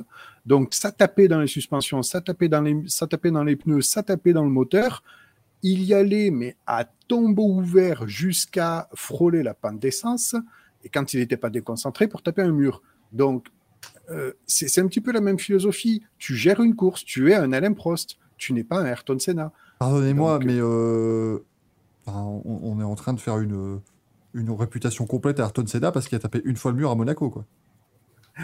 Il, a, il en a eu fait d'autres. hein. Moi, j'aurais plus mis. Bah, sa période McLaren, moi, je suis désolé, Gaël, mais euh, Ouais, mais ai- il a, il, il eu beau, il, il a, enfin, je veux dire, quand il réglait ses bagnoles, c'était quelque chose quand même. C'était des planches, euh, des planches de pain chaque Ouais, ouais, fois. mais quand Prost il est parti, c'est Berger qui lui a réglé ses voitures alors. Ça n'existe pas, ça. Par contre, que l'autre règle la la Ah voiture. oui, c'est ça. Non, mais oui, mais c'est ce que, oui, mais c'est ce que tout le monde dit tout le temps, c'est que Prost lui a réglé ses. Enfin, tu vois. Non, non, c'est pas ça. Mais Pas ça. euh, moi, moi, j'aurais pu se comparer à Jean Alési, tu vois, parce que dans le niveau où justement Alési, c'était ça. c'est- Il demandait trop à la voiture, il demandait trop à ses pneus, il demandait trop à tout. Il roulait très bien, il roulait très vite, mais il roulait très vite 10 tours. Quoi. Et après, la voiture ne suivait plus, la voiture était Mm. rincée, la voiture était morte, le moteur était cassé. Et tu vois, Colton Herta, c'est un peu ce que c'est un peu ça, quoi. Mm. Parce que très bon, Jean Lisée, hein, tout le monde, tout le monde l'a critiqué. Bien sûr, mais mais très oui, bon, non, pour mais 10 c'est un. Ça, Voilà. c'est un- pilote excellent, mais. Ouais, voilà, je, je- mais je, je trouve que c'est vraiment. euh, c'est quand même symptomatique de la, de la F1, ce- cet esprit. Enfin, ça a été une étoile filante, Colterta. C'est le mec qui a été. Ah ouais, tout le monde se l'arrache, et puis soudainement, oh, bon, allez, c'est bon, on va le laisser là où il est. Il va se démerder. Enfin, complètement. Et là, maintenant, de signer un contrat aussi longue durée en IndyCar, euh, bon, il, connaît son avenir. hein, je veux dire, maintenant, ça commence à devenir un sport où tu peux. Allez, tu, tu peux faire un peu d'argent. C'était plus forcément le cas euh, pendant quelques années, mais Là, là, ça revient un peu, mais on disait, est-ce que c'est pas euh, le retour Enfin, on va mettre un peu trop sur peut-être Romain, mais c'est pas Romain qui a, qui a aidé aussi que ça s'ouvre un peu à, à autre chose que les, que les Amériques Ah bah clairement. Euh, sans, sans Romain Grosjean, l'IndyCar ne serait pas euh, à un tel niveau euh, en Europe. Je pense que c'est... Et c'est dommage qu'il faille... Enfin voilà, qu'on ait besoin d'un ancien pilote de F1 qui va là-bas et qui montre à quel point c'est génial pour que les gens s'en rendent compte, évidemment. Mais c'est c'est pas, c'est pas positif. hein. Autre question, est-ce que l'IndyCar va pas devenir le nouveau, euh, le nouveau euh, bal des retraités euh, qui remplace la FE Ah mais alors ça, ça l'a toujours été. C'est l'avantage. hein, c'est que les anciens pilotes de F1 qui partent là-bas, il y en a eu toutes là. Oui, mais, il pourrait y mais avoir une grosse vague. Voilà. Il pourrait y avoir une grosse vague. Il y a une grosse vague et surtout, les... c'est les pilotes au calibre maintenant, tu vois. T'as quand même du gros Jean, euh, bon, à Ixon, on a beau dire ce qu'on veut, mais tu vois, au moins il refait des perfs, donc tu vois, il se remet à, à un niveau. Mais si tu commences à avoir des pilotes, euh, par exemple, si Ricardo y était allé et tout, là, là, ça serait. euh, Bah, c'est pas, pas arrêté que Ricardo n'y aille pas. euh, Ah, il a, ah, si, si, il a dit, euh, il, a dit littéralement, fuck that, je déteste les ovales. Donc là, je pense que le monsieur. euh, Mais encore une fois, tu vois, il a, il a cette. et c'est encore une fois le truc, il pense comme Romain le pensait, parce qu'il l'a dit, hein, je veux dire, il l'a dit en interview, il n'y a pas de, y a pas de souci, que l'IndyCar, c'est 14 ovales dans l'année, il y a trois circuits routiers, de temps en temps ça tourne à droite, alors qu'en fait, c'est absolument l'inverse. Euh, et que, et que C'est devenu l'inverse. Ah, et ça l'est maintenant depuis euh, presque 10 ans, hein, donc. euh, Bah, depuis que le Champ Car et l'IndyCar se sont fusionnés. Ils ont fusionné et voilà. Donc euh, aujourd'hui, moi je me rappellerai toujours de Romain Grosjean qui dit, qui, qui était absolument contre l'IndyCar parce que dans sa tête était, ah bah, il y a que des ovales. Et puis quand il a vu que chez As ça se terminait, il a gradé le calendrier, il a fait, ah oui, ah il y a que 4 ovales. Eh ben écoute, on va faire un petit calendrier routier parce que ça me permettra de faire quasiment toute la saison. Et voilà. Et c'est ce genre de choses où, mais voilà, Je, pour je- suis un peu déçu de la saison de, de Romain, mais euh, j'espère qu'il reviendra mieux l'année prochaine. Ah bah c'est Andretti en même temps. là. Il est dans une équipe là qui cette année. euh, Ouais, mais il finit même pas le meilleur des Andretti. Non, il est troisième dans Andretti, c'est ça qui est terrible. C'est qu'il y y, a, il y a trois voitures dans cette équipe. Mais Il est pas loin. hein. Mm. Euh, il a 50 points, mais pas loin. c'est- qu'une victoire en soi, hein, donc ça, hein, c'est... Il, il est pas passé loin. hein. Il aurait gagné à, À Long Beach, il a failli. ouais. à Long Beach. euh. Il était pas passé là, mais bon. Mais bon, voilà, au moins l'avantage c'est qu'il arrive, il a un sponsor solide derrière, il a un patron qu'il aime beaucoup, donc euh, au moins il, sait qu'il a Donc il est, il est toujours dans la même écurie l'année prochaine. Ah oui, oui, il change pas, euh, il reste chez Andretti, euh, c'était un contrat de deux ans de façon de base, donc euh, c'est pour ça en fait. Je pense qu'il a plus. Il n'a pas forcément quitté Delcoin à l'époque pour euh, avoir du meilleur matériel, euh, mais il l'a quitté pour une stabilité que tu retrouves pas chez Delcoin en fait, parce que Delcoin c'est des contrats d'un an et puis après tu, navigues un peu à vue. euh, là, bah, il, est plus- il sait qu'il va avoir euh, sa voiture DHL toute l'année, il va avoir. Enfin encore que non, lui il a eu 40 45 euh, déco cette année, mais bon, ça prouve que les sponsors. C'est bien qu'il reste en jaune. C'est bien. C'est je- pratique à voir. hein. Non, mais je, je pense surtout à sa- son équipe e-sport qu'on vient de refaire tout en jaune euh, parce qu'elle est en jaune. C'est bien qu'il reste en jaune. L'RVJ qui va devoir faire 17 livrets pour la saison prochaine parce qu'il va tout le temps changer, ça va devenir complexe. Non, non, on reste, euh, on sait qu'il y a du jaune sur la RVG aujourd'hui. C'est bien, c'est pratique. Euh, qui nous demande Mario Andretti chez McLaren, c'est signé ou pas? Pas encore, écoute, hein, il a été prometteur ce week-end quand il a fait ses quelques essais. 80 ans quand même. Il faut qu'il fasse quelques séances pour réactiver sa super licence. Non, mais ce qui est prodigieux, c'est ouais, un mec qui a 82 piles et il, Il demandait des réglages, quoi. Après son premier run, il était pas content, il dit non, mais tu vois, on va changer. la- Ça va, calme-toi. Calme-toi, roule déjà. Mario. Andretti, c'est le seul qui met pied dedans dans la biplace quand même. Enfin, Euh, Ce monsieur est une légende. Absolue. C'était une autre époque hein, aussi. Ils étaient un peu tarés hein, à cette époque-là. On, on se rend pas compte à quel point c'était des têtes brûlées à cette époque-là. C'était des vraies têtes brûlées. hein. Ah oui, ah non, mais c'est- à partir du moment où il a décidé de toute façon de reprendre le volant à 62 ans comme ça pour le fun et qu'il a fait 7 loopings, tu t'es dit ok, allez, merci. Euh, Et il ressort, il fait ça va. voilà. Ah, On, va recommencer demain. C'est complètement- mais c'est complètement ce qu'il a dit. Et après, le soir, il a vu les images, il a dit Ah, quand même Ah, de l'intérieur, ça avait pas l'air, mais ouais, non, on va peut-être se calmer. C'est pas. C'est pas. Et depuis, il a plus fait de course au moins, Mario Andretti. Voilà, il a tenu sa promesse. Mais tu sais qu'à l'intérieur d'une voiture, tu te fais, tu te fais pas peur hein, quand un... Enfin, tu peux te faire peur quand t'as un accident, mais des fois, tu te fais plus peur à regarder de l'extérieur ça. dans la voiture. Ah, mais tous les pilotes qui deviennent consultants euh, et qui regardent les courses de dehors, ils disent ah ben, genre, si j'avais vu ça, je j'aurais jamais fait. si je voyais les images de l'extérieur pendant que je roulais, moi je m'aurais dit non. Je pense que Romain, ces images lui ont plus choqué euh, de les voir de l'extérieur que de l'intérieur. hein. Ah bah oui. Parce que son, son gros crash, tu te dis, ouais, pendant, de toute façon, tu as, le cerveau qui se... Le, le cerveau te, te- comment dire, te protège beaucoup dans ces cas-là et te t'enlève pas mal de, de choses. Xoran se demande, au final, il y a encore des gens vivants qui ont couru contre Mario Andretti. Mais Xoran, on parle d'IndyCar. Donc Mario Andretti a fait sa saison en 94, sa dernière. Il y a des gens qui sont quasiment encore en IndyCar aujourd'hui, tu sais. Hein, je veux dire, c'est normal. Hein. Évidemment y a encore des gens vivants, enfin. Bien sûr. Déjà, si Mario lui-même est vivant, je pense que les gens contre qui il a roulé le sont encore. C'est pas, pas complètement choquant. De l'époque où il était bon, il gagne une course en 93 à 52 ans, monsieur, à peu près. Ça, c'était du enfin, Ah, donc c'était. Alors, moi, j'ai pas trop connu à cette époque-là, j'étais encore un peu jeune, donc. euh, Mais c'était encore, c'était donc ce Andretti-là euh, qui était Ouais. encore en F1. Bah, t'avais. Euh, Ah non, non, en, IndyCar, il gagne. En, en- en- en Ah oui. 93, lui, il gagne en IndyCar pendant que son fils se fait rétamer en F1. Mais C'est ça, c'était son fils en éparpiller. F1. Euh, et puis, et puis non, et puis Mario Andretti en 93, il gagne sa course. Il, bon, il ne roulait pas ce jour-là parce qu'il s'était blessé, mais son équipier cette année-là, c'était Nigel Mansell quand même. Hmm. Champion du monde en titre. Non. Tout à fait haut niveau jusqu'à la fin de sa carrière. Je pense que beaucoup aimeraient, aimeraient être à ce niveau-là. Colton Herta peut-être d'ailleurs. Alors, par contre, si Colton Herta continue jusqu'à 52 piges, ça va lui faire beaucoup de saisons. Ah, ça va être, euh, ça va être long. Hein. Ça peut être long, c'est tant mieux. S'il est toujours bon. Si, si, si, si le plomb est dans la tête et, euh, et ça va jusqu'où Je suis pas prêt à voir le fils de Colton Herta rouler en compétition quand j'ai vu son père. Là, quand même, là, c'est. Je vais, me prendre un coup de vieux dans la gueule, là, mais ça va être. euh, Ça va être terrible. Enfin, tu dis tant que Marco roule plus. Donc, ça y est, en fait, c'est que Zohan, est en train de taper le- l'ensemble de IndyCar. Ou enfin, en tout cas, l'ensemble de la famille Andretti. Ce qui, ma foi, est positif. Hein. J'avais lu une très bonne vanne qui avait dit tout à l'heure qu'en fait, Colton Herta avait confondu Zach Brown et Michael Andretti. C'est pour ça qu'il pouvait aller en F1. Mais forcément, les deux, je vous rappelle, si vous mettez Zach Brown et Michael Andretti côte à côte, vous pouvez faire un jeu des 7 erreurs. Euh, et je suis pas sûr que vous en trouviez 7. Il s'est dit, mais c'est, mais mon patron a déjà une écurie en F1, mais, mais c'est, bien sûr. C'est peut-être le fils caché? Ça, je ne sais pas. Ça, je laisse les histoires, euh, les rumeurs. J'avais envie de lancer une, euh, une rumeur. Ah, mais ce sera clippé, tout ça, on mettra. Voilà, on- Voilà, ça. ce sera publié sur les réseaux. Un petit boost, un, petit peu de, un petit peu de pognon dessus, et ça marchera très très bien, évidemment. Que tu dis, c'est normal que père et fils s'affrontent sur la piste. C'est vrai que voilà, c'est- bien une spécialité américaine d'avoir le père et le fiston dans la même, euh, dans la même catégorie. Hein. Oui. Marie Jean-Bec qui nous dit Marco, c'est quand qu'il a un fils avec un prénom qui commence par M? Avec les Andretti, ouais, ils sont cette lignée-là est très, euh, très prénom en M. On va bégayer quand euh, Alonso euh, luttera contre son fils en F1.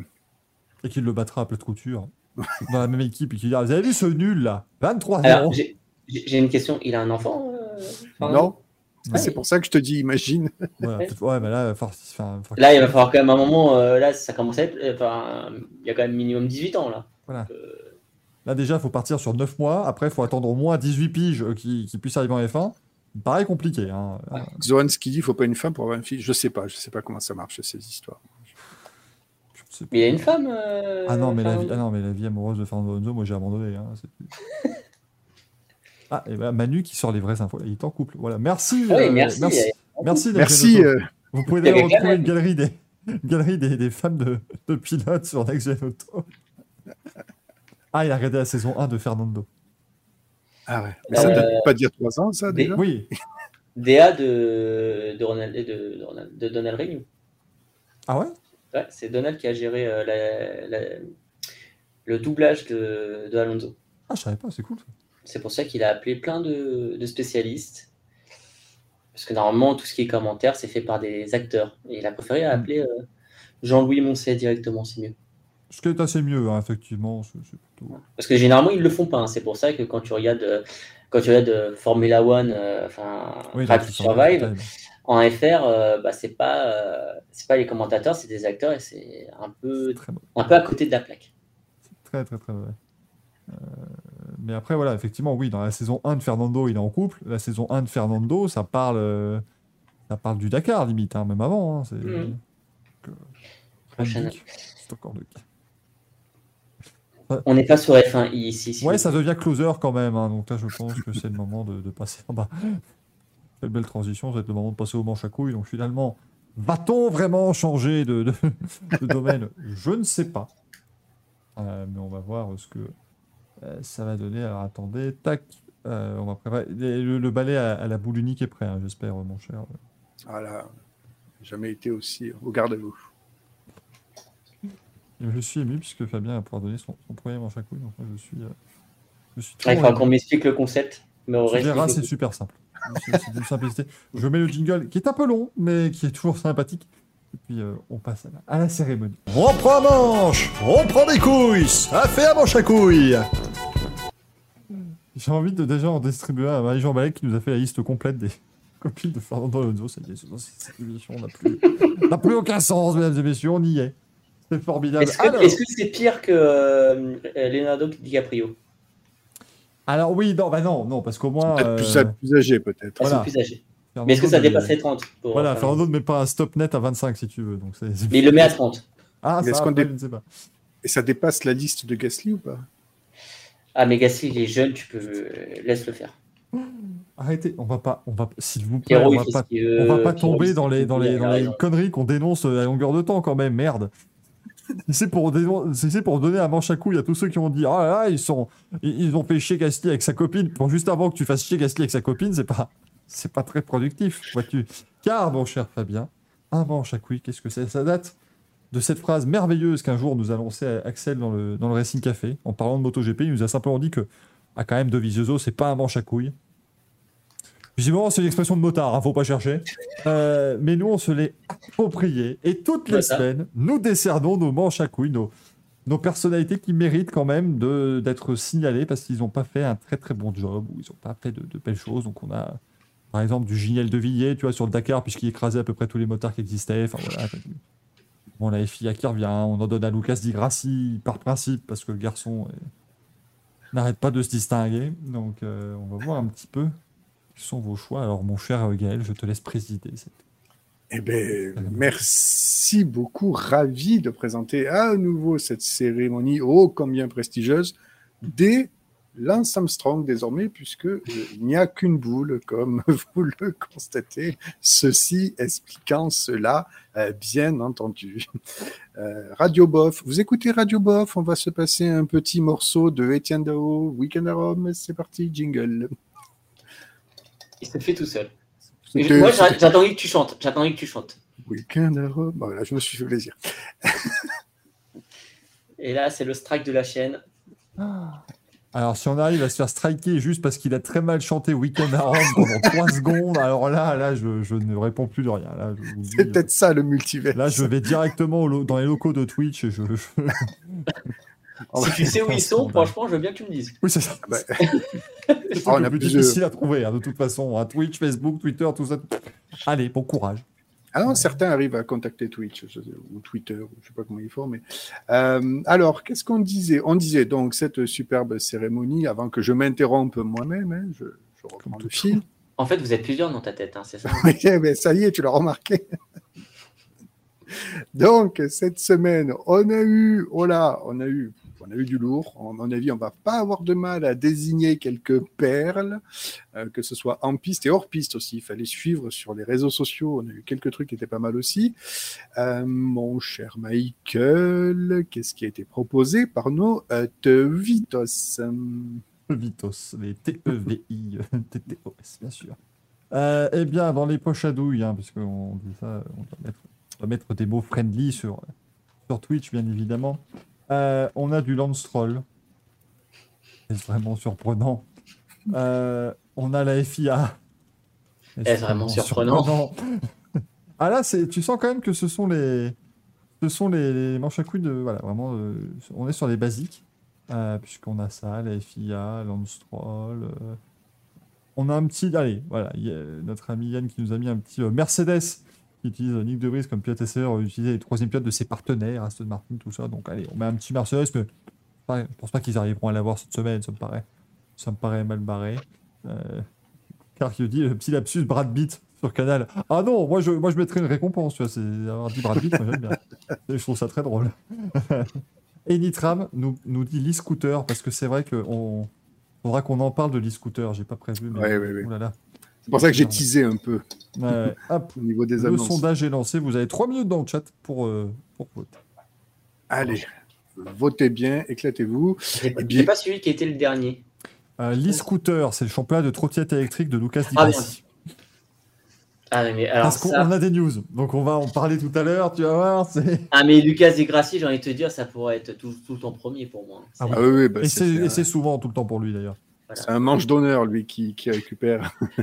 Et tu Euh, vois, là, dans les, dans les quatre, bon, il y en a un, je trouve, qui, qui n'a, enfin, il a l'air faire là ou pas. Mais bon, les trois autres sont quand même. euh, Très bon niveau. Oui, hein. alors, Fabien, je vais te donner l'honneur de commencer et décerner ton premier manche à couilles. Je rappelle juste une petite euh, règle vite fait. Tu, tu peux choisir autre chose que ce qui a été cité précédemment par Michael. Tu choisis absolument ce que tu veux, même si, Non, je, je- alors déjà, un, c'est la première. Donc, même euh, si la liste est très tentante. Je l'avais pas préparé, je, je l'avais pas préparé, et euh, j'ai envie de te dire, euh, là, dans, dans ceux qui m'ont le plus énervé euh, ce week-end, ça reste quand même Lance. Voilà, c'est dans, dans le genre. euh, ça reste quand même Lance. C'est vrai.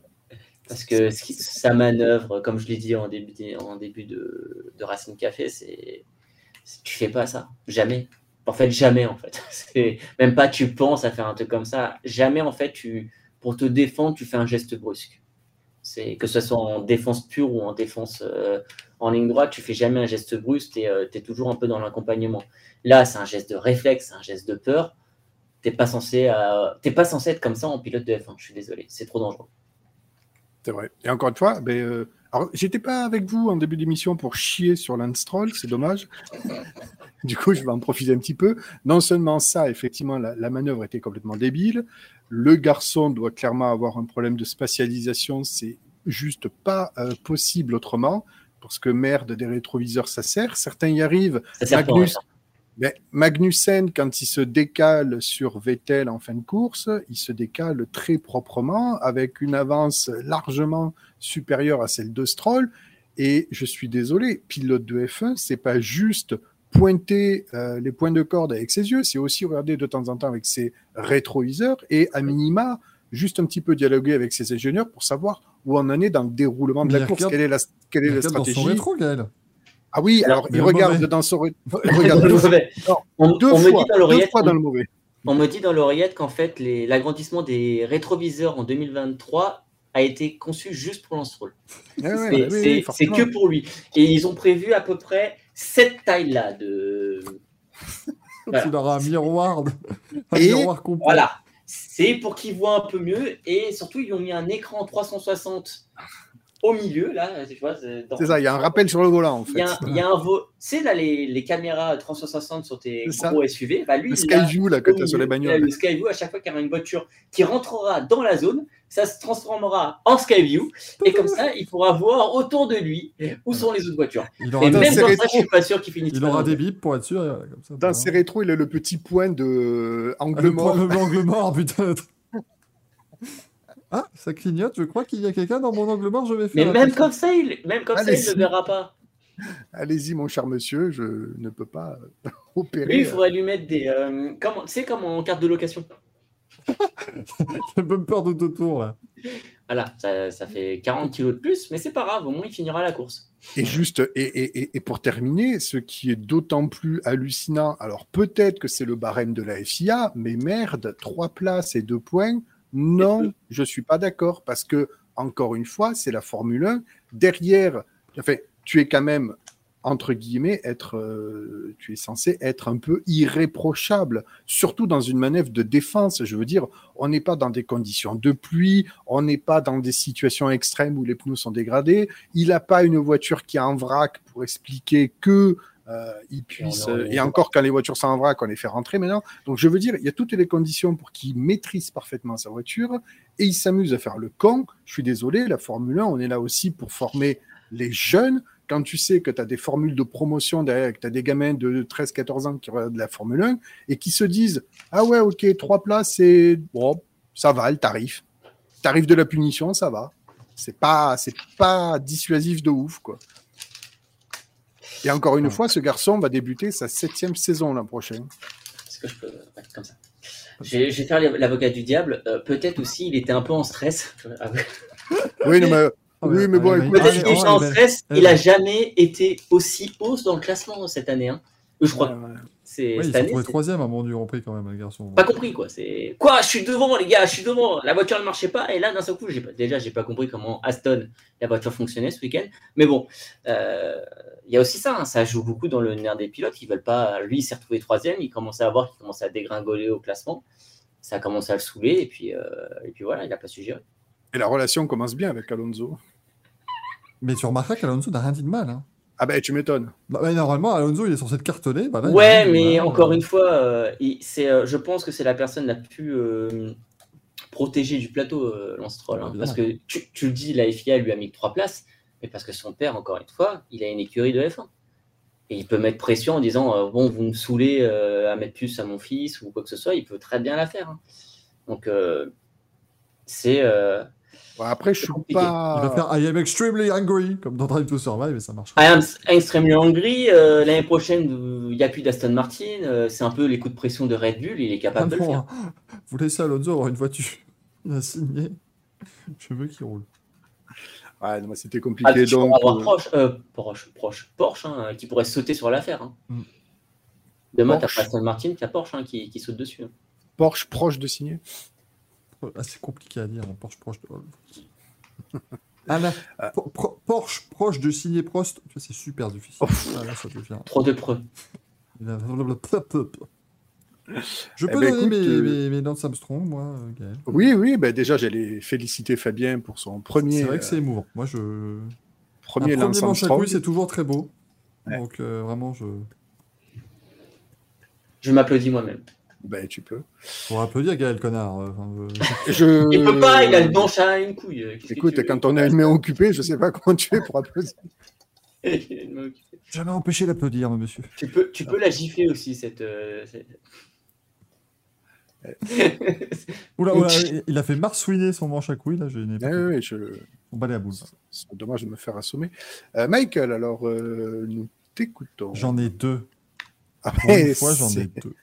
Et on t'est... Alors là, oui. Bah, c'est Lance Stroll parce que merde. à un moment donné, moi, je non. Là, j'étais vraiment. enfin, voilà. On est revenu dessus et vraiment, il n'y a pas de, pas de souci. C'est un, un move absolument scandaleux. Euh, T'es au, maxi... au maximum de l'énervement, là parce que... Mais non, mais je me suis énervé dans Grand Prix, je me suis énervé au début d'émission. Je vais pas. Enfin voilà, à un moment donné, euh, Fabien a tout à fait euh, résumé l'affaire. Et voilà, le garçon a fait littéralement un truc scandaleux. euh, c'est con comme pas permis. Et en plus, il touche Alonso. À un moment donné, moi, je, je ne Ouais, il peux a tout pas. pour se faire battre. Et le deuxième, c'est quand même euh, Antoine Cuisine, qui, euh, qui- à un moment donné, je suis désolé. mais Oui. bon, Putain, il me l'a volé. J'ai pas compris, c'est quand même quelqu'un d'énergétique, euh, Tim Cook, quand il fait ses présentations Apple. Je Ah ouais, ses, ses keynotes sont pas mal, tu vois, mais là, il en avait. Mais en Et fait, voici le nouvel iPhone Voilà. Pourquoi il n'a pas mis le même engagement quand Le il. nou- euh, le nouvel iPhone. voilà. Il Mais il en vendrait beaucoup moins bien s'il s'il faisait ça. On n'achèterait pas. hein. Mais donc, moi, ça, c'est voilà, tu vois vraiment qu'il en a strictement rien à branler. Et, et j'ai trouvé, c'est juste, voilà, c'est un petit manque de, de respect, sachant que si ça te fait chier, tu peux décliner en fait. On- Mais attends, que- je comprends pas, je comprends pas. Tu me dis, il en a strictement rien à carrer. Euh, Mais pourquoi il est là? Mais oui, que bah, La FIA paye, paye- Enfin, il y a quand même mieux à, à faire venir que Tim Cook, quoi. Timothée Je, je- suis désolé, euh, Tim, Tim Cook, j'adore euh, ses produits, j'adore les produits Apple et tout. Mais il est quand même mieux pour se faire bien voir un- à, à faire euh, brandir le drapeau à damier que Tim Cook. quoi. bah oui, non, mais je vois, voilà, c'est au moins. euh, Ouais, surtout, comme dit Manu, il va en plus financer le film sur euh, de Brad Pitt. Donc, euh. Ah, c'est pour ça, oui, d'accord. Ah, voilà. Ah, c'est peut-être ça, c'est peut-être Brad qui lui avait annoncé la facture le matin Et, même. et tu vois, pour le coup, ça aurait été plus sympa que ce soit Brad Pitt qui, qui, qui, qui check Green Flag. Voilà. Ouais. Ouais, il avait déjà fait au Mans, je crois. Mais oui, c'est donc oui, c'est pour ça. Il Oui, était- mais au moins, c'est pas la F1.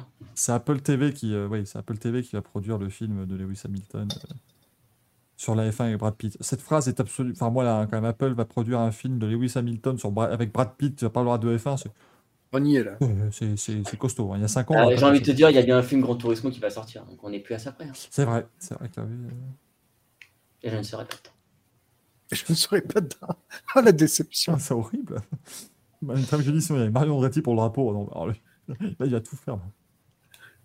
Bah, Jean-Bec qui dit je veux juste un double drapeau façon Indy 500. Oui, mais tu peux plus maintenant parce que le en fait, donc en IndyCar, on agite pour le drapeau comme ça, c'est formidable. ouais. Mais tu peux plus parce que le drapeau de la F1 est maintenant gigantesque parce qu'il est signé. Tu peux payer en fait pour signer, euh, pour avoir ta signature sur le drapeau. Donc, euh, Alors après, pour sa défense à Tim Cook, c'est vrai que le drapeau, déjà, il est pas, un, simple celui-là. hein. déjà, c'est pas simple et surtout, on se rend pas compte à quel point c'est difficile d'agiter un drapeau euh, vraiment comme, comme en F1. Le, le côté ça, Ça, c'est pas. ouais. Ça, c'est vraiment pas simple avec le drapeau, surtout le poids qu'il fait. Il faut, avoir un peu de maniabilité, il faut qu'il s'entraîne derrière. Il s'est Mais pas moi, tu vois, je-. Il a- À la on a vu qui- Qu'il agite difficilement ça, mais au moins le, le mec quand même, il l'a fait avec une poker face. il aurait au moins pu avoir, je sais pas, un sourire, être content ou quoi. Et puis alors, le, le- le- le top du top, c'est quand même que la fin de la bataille Vettel-Magnussen, tu la vis avec cette superbe caméra de l'autre. Manger des pommes. C'était formidable. Alors, je suis pas trop d'a- d'accord avec euh, Rougalisso, c'est ça? Rocaille saucisse. Ouais, Rugal Saucisse. Euh, je suis pas d'accord, mon trouve qu'il l'a pas trop envoyé bouler. Hein. Euh, euh, Laurent Dupont, Ouais, non, oui, il était. il a parlé à, il a parlé à personne d'autre, hein, il faut le savoir. hein. Oui, oui, Oui, oui. ah, il était Déjà que, le, que Laurent Dupin a réussi à échanger 5 mots avec lui, c'était énorme. C'est un peu dommage d'ailleurs, c'est con parce que c'était la star du week-end, ça aurait été chouette qu'il Mais qu'il joue un peu le jeu. mais bon. Il y avait, euh, Cook, il y avait Farrell, ça, Williams euh, il était là. non. Il était à Miami, mais. Non, il était Moi, j'ai Miami, failli être bousculé par Pharrell Williams sur une grille de départ, rendez-vous compte. Je me serais plus jamais lavé l'épaule, mais il m'a bousculé. Il a bousculé mon pote caméraman. Qui d'ailleurs ne sait plus jamais laver l'épaule. Voilà, c'est lui qui sait jamais. Oui, alors je vais honorer Manu parce qu'effectivement, j'avais aussi ce manche à couilles en tête. Ah, euh, Euh, non, mais juste pour rebondir deux secondes sur Tim Cook, effectivement, euh, le, le- le- le- l'agitation du drapeau était absolument scandaleuse, mais je peux quand même. Alors, sur les images, je ne sais pas si on voit, mais le drapeau me paraît mais super amidonné. Quoi. Enfin, on a l'impression qu'il bouge pas le truc. Alors, je ne sais pas si c'est le fait qu'effectivement. Mais mais dis, il est, il est désormais, il y a les signatures. gigantesque et il pèse Ouais. super lourd ce drapeau-là. C'est ça, mais je, il doit avoir une certaine texture qui doit être euh, absolument incroyable. Et en plus, je suis persuadé, j'en suis presque sûr même, qu'ils ne font pas répéter la procédure à Tim Cook, voire même quand ils l'appellent pour agiter, j'ai l'impression qu'ils doivent dire chaque fois au guest Bon, mais vas-y, c'est maintenant là.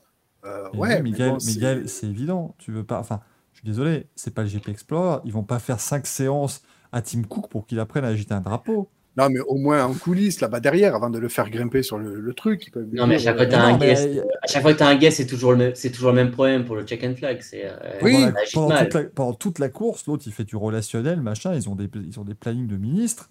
Euh, D'accord, mais il y on en lui a pour que tu vas cinq passer minutes, 17 quoi. minutes 12 dans le stand Ferrari, machin. Tu vas pas le Au moins lui montrer la gestuelle. euh, Je et me rappelle après, plus qui, qui avait agité un, un tour trop tôt euh, l'année dernière. Ah, ben mais c'était la mannequin, là, au Canada. Hmm. Non, c'était Oui. pas elle Oui, si, si. Non, c'était On a ça. vu ça au Canada. Bah, pas l'an dernier, du coup, en 2019. Ah, oui, 2018, oui. Je sais plus. Enfin, 2018, c'est- oui, oui. Mais il y, en a, il y en a eu souvent, hein, mais même au, enfin, en Chine. Il y a tout le année, temps des euh, ratés avec les guests euh, sur les. Sur les... Ah, ben, des fois, il n'y a même pas besoin de guest. E-Prix Monaco 2015, on n'a jamais vu le drapeau. Ouais, mais j'ai envie de te dire, Ipri, déjà, t'as déjà t'as mal commencé.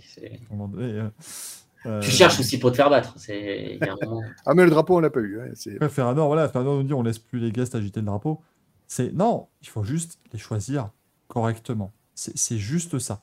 Moi, je, je je vous rappellerai toujours cette anecdote. C'est en 2010. Euh, en fait, au 500 Mediapolis, le mec qui agite le drapeau vert, c'est toujours une célébrité. Toujours euh, premier drapeau vert de la course, c'est une célébrité. T'avais Jack Nicholson qui a été choisi cette année-là. Il agite le drapeau vert, tu vois, super énergétique et tout. Et on se dit, ben voilà, il a agité le drapeau vert, maintenant il va redescendre, il va aller boire, euh, boire des coups, manger des petits fours. Il est Et, resté t'as là-haut. et là, tu as le premier restart de la course, 4 tours après. Jack Nicholson qui agite le drapeau vert, tu dis enfin, mais qu'est-ce qu'il fait? T'as encore un drapeau jaune, tu dis bon, bah c'est bon, il va descendre. Troisième départ, enfin, deuxième restart, Jack Nicholson qui agite le drapeau Ah, il est resté là-haut toute la course. Et non, mais il, il a passé 15 tours, il, il, était, il, il- il kiffait, tu vois, au moins, tu, il vit un grand moment. Et c'est juste ça où je me dis, au moins, si tu avais pu voir Tim Cook, juste être content, tu as, les F1 qui te passent juste à côté, t'as- enfin, c'est quand même un truc super sympa à vivre, je pense. Euh, ça aurait été chouette, mais c'était vraiment, il était fermé, vraiment, c'était... si ça, encore une fois, si ça te fait chier d'être là, je pense que personne l'a obligé à l'agiter, ce drapeau, on lui a proposé, euh, il pouvait dire non. Et, et on l'aurait pas insulté parce qu'on l'aurait pas su. Et je pense que honnêtement, c'est pas quelque chose qui va le mettre en avant euh, plus que ça, parce que je pense qu'il y a plus de gens qui suivent les conférences Apple que regardent la F1. C'est ça. Je pense qu'au prochain keynote, il va pas faire 25 minutes sur le. Ah, j'ai fait ça. ouais, Austin c'était et j'ai un drapeau, c'était dingue, vous vous rendez pas compte. Le drapeau, il pesait 15 kilos, on pouvait plus, mais c'était super. Euh, petite, petite parenthèse, normalement, il n'y a pas quelqu'un qui devrait dormir à cette heure-là et qui est encore sur le chat? Ah non, mais il ne, il dort pas, en fait, il travaille. Alors oui, alors maintenant, tu peux aussi dire, il y a pas quelqu'un qui est censé travailler et qui est encore sur le chat? Ah, c'est ça. Ça, c'est une autre question. Ça, y a pas de... Et je le fais souvent, hein. moi, moi je vous regarde le soir, euh, je bosse encore, hein, donc, euh, et je suis quand même sur le chat. Mais c'est beau, mais le nombre de gens qui, qui nous écoutent en bossant, que ce soit en live ou en replay, moi je trouve ça merveilleux. Je Il d'ailleurs- faudrait d'ailleurs qu'on sache si on augmente la productivité des gens ou pas. Non, moi je connais la réponse, je- non. C'est difficile. Je commence à couper Twitch et tout euh, maintenant quand je bosse, j'ai besoin d'une petite voix euh, à côté, mais je te rassure, je perds du temps quand je regarde un peu Twitch. Alors Manu, nous dit je travaille, vous pouvez voir des news publiées sur Next Auto en parallèle. Lisez-les bien, parce qu'il y a peut-être des mots comme manche à couille ceux qui vont s'introduire dedans. Ça peut, ça peut voilà, de Il peut y avoir des coquilles. Après, voilà, après, où est-ce qu'on peut? Saint-Jacques. Villeneuve. Allez, comme ça, elle est, elle est complète. Merci. Coquille Saint-Jacques-Villeneuve. Alors, Gazoo Walker, Gazoo Walker Ranger, mais ça ne veut rien dire. Eh bien si, c'est le Texas, suis un peu. Oui, mais ça n'a- c'est- alors tu pourrais lui mettre Walker Gazoo Ranger. Oui, aussi. Parce que toi, tu ça- crois vraiment qu'il s'appelait Texas Walker Ranger c'est Chuck c'est Norris. Tex- ça s'appelle Texas. Gazou, C'est Racing. compliqué. Oui, c'est- Oui. oui, ça vient de là, oui. Gazoo Racing. En plus, oui, il fallait Oh, mettre un pseudo, calme. fallait mettre un pseudo mexicain. C'est Mexique ce week-end, Gaël. Mm. Se projette maintenant. Oui, alors, euh, non, écoutez, le temps viendra. euh, moi, j'en suis pas encore là. Je- déjà que cette saison me gonfle, elle est beaucoup trop longue. Euh, alors, un manche à couilles. Oui, cette F1 me fait chier, oui. Euh, oui, alors, effectivement, manche à couilles doré pour Will Buxton, qui nous a fait du Will Buxton, encore une fois de plus, parce qu'effectivement, encore une fois, il y a eu un mini-drama concernant les guests et VIP qui étaient interviewés ou non pendant le, le Grand Prix. Et effectivement, euh, Monsieur Buxton a fait croire que tous les médias avaient reçu en fait une, enfin, un listing des personnalités à interviewer ou pas interviewer.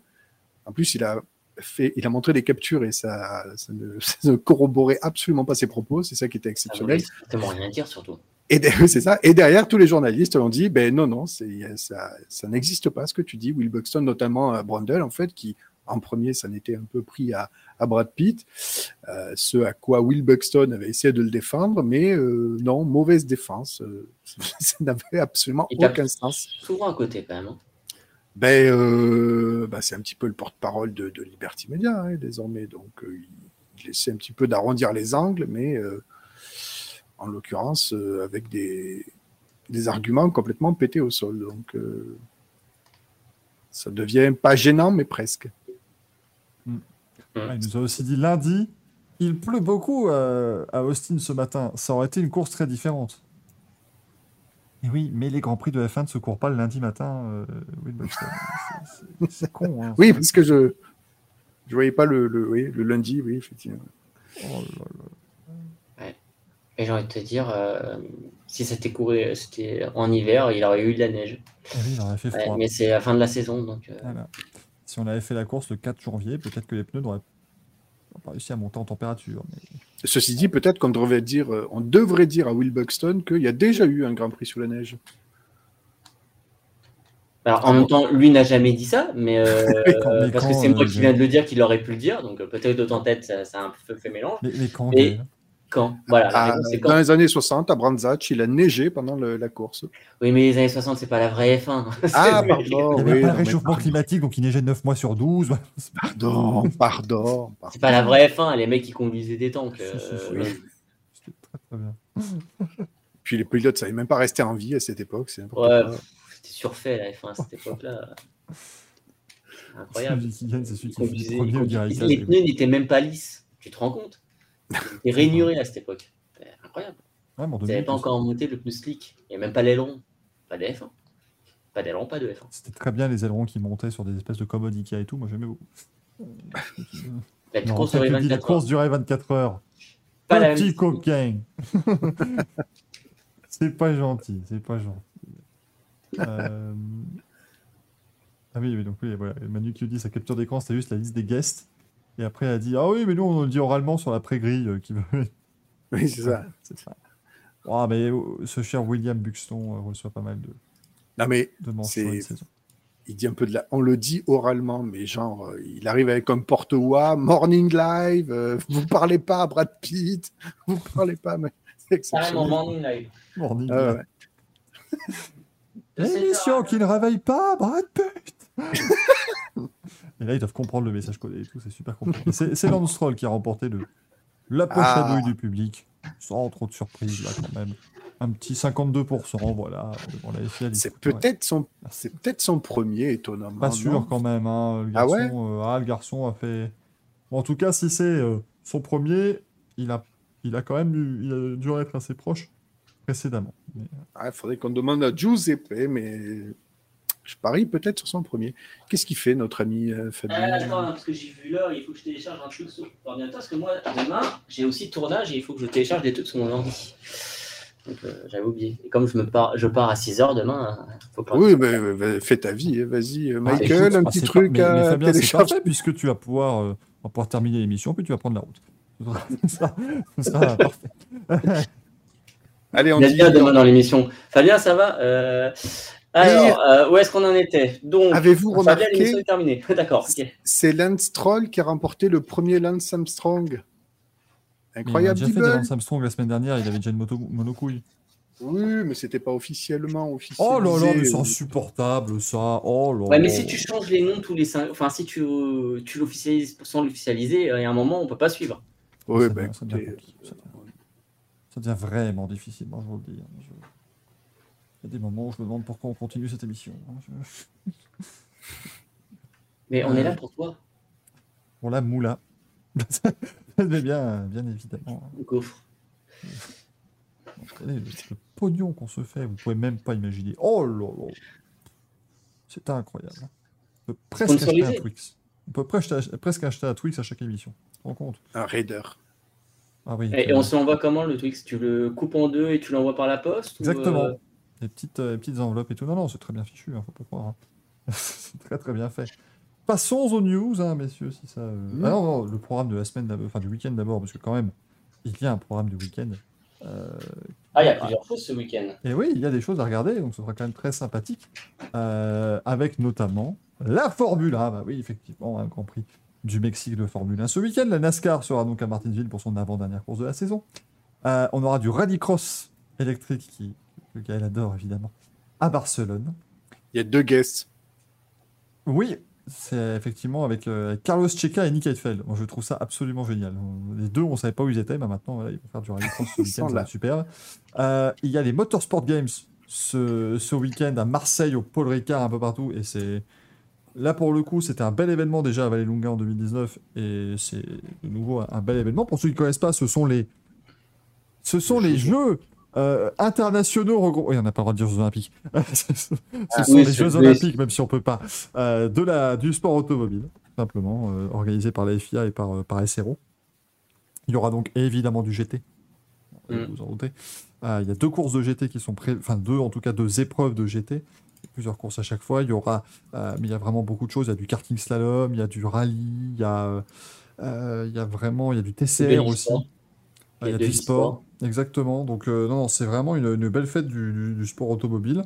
Euh, Est-ce qu'il y aura une grille plus importante qu'en WTCR euh, en Ça n'est pas compliqué à faire, ça évidemment. hein. Il suffit de venir avec quatre voitures et tu es quasiment au niveau. Donc euh, à un moment donné, c'est pas trop, trop compliqué. euh, mais, mais franchement, non, non, c'est un, c'est un chouette événement. Ce sera En disponible. nitram, du Euh. TCR, le sirop de grenadine. Nom de Dieu. oh merde, non, elle est pas valide celle-là. Euh, mais voilà, comme le dit CXB, il y aura du- le Luxembourg effectivement qui sera représenté en e-sport et en drift. Euh, par exemple, et tu as plein de petites nations comme ça qui engagent un ou deux pilotes. Tu auras des grandes nations, la France qui va participer aussi aux courses de GT, il y a pas mal d'autres choses, euh, bien entendu. Ce sera à suivre, no- notamment les courses GT, ce sera sur GT World, hein, la, chaîne, Mm. la chaîne du GT, avec Thomas Bastin et Fabien Gérard, qu'on salue, hein, nos amis Thomas et Fabien qui seront là. Pas de leur remercier, écoute, il a eu le droit, voilà, il a le droit de se reposer quand même un petit peu, hein, après toute cette belle saison, mais euh, Thomas et Fabien seront là pour vous faire vivre un peu tout ça, et ce sera, euh, comme toujours, excellent, donc il n'y aura pas de problème là-dessus. Et, euh, et franchement, j'avais regardé à, à Vallelunga avec, voilà, curiosité, c'était déjà pas mal alors que ça ne se passait que sur le circuit. Donc là, euh, ça va être vraiment sympa parce que ça se passera sur quatre, quatre lieux différents, je crois. Et on a eu la cérémonie d'ouverture hier de- sur le vieux port de Marseille. Donc, euh, Alors, question, moi, qui m'intéresse aussi, euh, ça se passe où pour le e-sport? Alors attends, je vais regarder ça. Euh, hop. euh. Je me demande s'ils sont pas dans une, euh, ouais, dans une arène. euh. Putain, évidemment, je tape Motorsport Games, j'arrive sur le développeur. je n'arrive pas tout de suite sur la, le, sur l'édition sympathique. Euh, Je crois qu'il y avait Anna qui était présente. Oui, il y a Anna qui est présente. Oui, certainement. Oui. Il y a du GT, ça ne m'étonne pas qu'on retrouve Anna, évidemment. Elle qui euh, aime beaucoup ça et qui fait beaucoup pour euh, le GT en France aussi. Euh, discipline, news, event, info, voilà. euh, hop. Euh, Fanatec eSports. Ah, ce sera au, au circuit. Ce sera au Paul Ricard. Ok. Bon, ouais, en même temps, si c'est Fanatec qui est derrière, je suis pas étonné aussi, hein, parce qu'ils vont le faire en même temps, je pense, que la que l'endurance. C'est ça, oui, oui, ce sera sur, AC, ce sera sur ACC, sur Corsa Competition, évidemment. Il y aura des quarts de finale, une Ouais. dernière chance, les demi-finales et la finale. Euh, Toujours pas compris pourquoi Grand Turismo a perdu la licence, mais euh, on parle bien. Ça, c'est une grande question. Mais euh, donc, du coup, au total, toutes les... il y aura donc 16 disciplines de l'autoslalom, du crosscar junior et senior, le drift, l'e-sport, de la Formule 4. C'est vrai qu'il y aura des, des courses de monoplace. Ce sera... Il n'y aura pas Squeezie, Gotaga, euh, Siba- J'ai failli faire la blague, tu, me- tu me Ah, je squeezes, te euh, coupe la blague. sous le pied, écoute, voilà, mais tout le monde l'a fait. Là, ce qui est bien, c'est que le chat, il y a des gens qui sont à retardement et qui sont en- encore à la faire. euh, Ça va être merveilleux. Il y a du GT, donc deux courses différentes de GT. Euh, il y aura une course GT qui sera réservée au, plutôt aux pilotes Pro-Am et une course GT Sprint, là, pour les pilotes Gold euh, et, et Platinum. Et on aura quelques beaux noms. Il y aura du rallye historique. Euh, il y aura du karting endurance, du karting slalom, du karting sprint junior et senior, des courses de rallye 2 et de rallye 4 et des voitures de tourisme, un peu de TCR. Donc vraiment, c'est un, un joli, c'est un joli programme euh, pour ces euh, Motorsport Games. Et voilà, c'est quelque chose qui va se, se développer au fur et à mesure. Et, euh, et ce sera toujours sympa. Honnêtement, c'est intéressant de voir un petit peu des trucs comme ça, hors saison, hors championnat, un truc euh, Ouais, ouais. festif ramassé comme ça. mais le problème, ou- c'est que tu peux plus faire des trucs vraiment hors saison, puisque les, Oui, bah vu oui. que la saison de F1 commence en janvier et se finit en décembre, maintenant, si tu veux, par exemple, tu peux plus faire de trucs un peu comme le faisait la GP, par exemple, où tu. tu Ou la l'Iroc. saison. Euh, oui, voilà, exactement. L'Iroc. voilà, c'était cool. Enfin, le rock, c'était cool. Rock. euh, Mais ça, Je ça, ouais, maintenant, ça, ouais, ça je crois que ça continue en Suède, hein, d'ailleurs, le- la Race of Champions. Mais, euh, Oui, ça Ouais. revient l'année prochaine euh, en Suède et c'est plutôt en début d'année. c'est ça, c'est ça. Mais par exemple, que demain, euh, ça roule de 8h30 à 21h. C'est Oui. c'est vraiment, c'est une grande Alors. Par contre, c'est l'e-sport qui commence. hein, C'est l'e-sport qui ouvre le bal. Oui, oui, t'as l'e-sport de 8h30 à 9h, mais à 9h, tu vois, t'as déjà du karting aussi après. Donc, Ouais, euh, ouais. ça- ça va vite Mais le problème de tout ça, c'est aussi la com. Je suis désolé, mais moi qui suis pratiquement tout ce qui est euh, sur Twitter ou quoi que ce soit, euh, tout ce qui est euh, motorsport, c'est quand même pas folichon la com. hein. Ils sont, ils sont à la bourre. hein. Tout ce qui est sport auto, c'est quand même à la bourre. hein. C'est incroyable. C'est pas ouais, et puis en plus c'est pas simple, tu vois, de le, le, le marketer puisque bah, t'as la F1 ce week-end, t'as as des grandes courses, le plateau GT, Stéphane Rattel l'a dit lui-même, tu vois, c'est compliqué, ça leur rajoute une course, donc forcément il n'y a pas assez de engagés. Tu te rends compte que j'étais au courant qu'il y avait les Motorsport Game, mais s'il n'y avait pas Anna qui avait fait sa photo, j'aurais complètement zappé que c'était ce week-end. C'est ça. Mais oui. Sur la date aussi, j'ai un peu, j'ai un peu. Et c'est pour ça qu'on le dit, on se dit, voilà, tu vois, il y a au moins 100 personnes qui le savent maintenant, on est, au moins on sert un petit peu parce que c'est vrai que c'est c'est dommage que ce soit assez confidentiel parce que vraiment C'est Mais on revient au débat de la semaine dernière. hein. On revient au débat de la semaine dernière avec le GP Explorer où justement la com est plutôt pas dégueulasse et que le sport auto, la sport, à part la F1 qui s'est communiqué, le reste ne s'est pas communiqué. Mm. Moi, moi j'ai beaucoup de pilotes avec qui je travaille, ils savent pas ce que c'est Twitter encore aujourd'hui. Ils se bossent qu'avec Instagram, mais Instagram ça ne sert à rien pour, euh, pour communiquer, pour, euh, pour faire voir des choses, pour, euh, pour mettre en avant certains trucs, des, comme des dates et tout. C'est incroyable. Non, non, c'est vrai que c'est con d'avoir une telle compétition. Je crois que as... tu dois avoir 75 pays représentés. Enfin, c'est un truc, c'est vraiment un gros événement.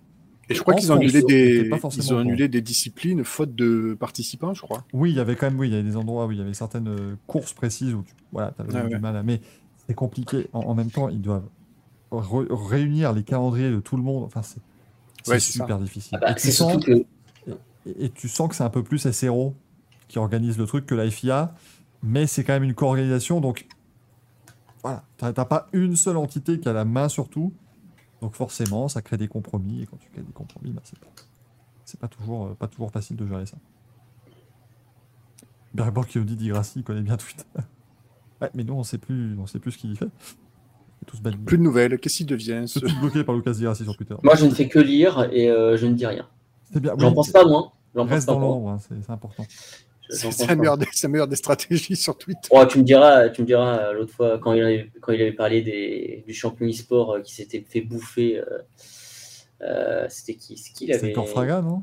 Non, euh, Oro qui se fait bouffer par euh, Binotto. C'est ça? Non. Si? Non, attends. En- euh, Enzo. Bref, le pilote Ferrari qui est chez Ferrari maintenant.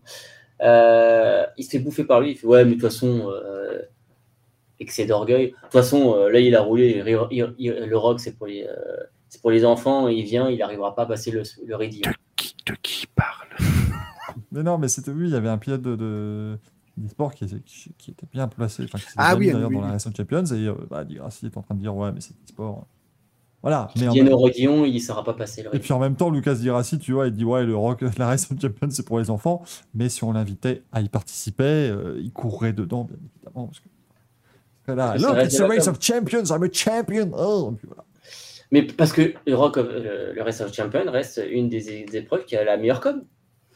Il gère très bien ça. Même si ça, ça a bien baissé. Moi, je trouve quand même qu'ils se sont un peu. euh, Parce que tu te souviens, quand en 2003, ils, ils rénovent complètement le format, ils arrivent au Stade de France.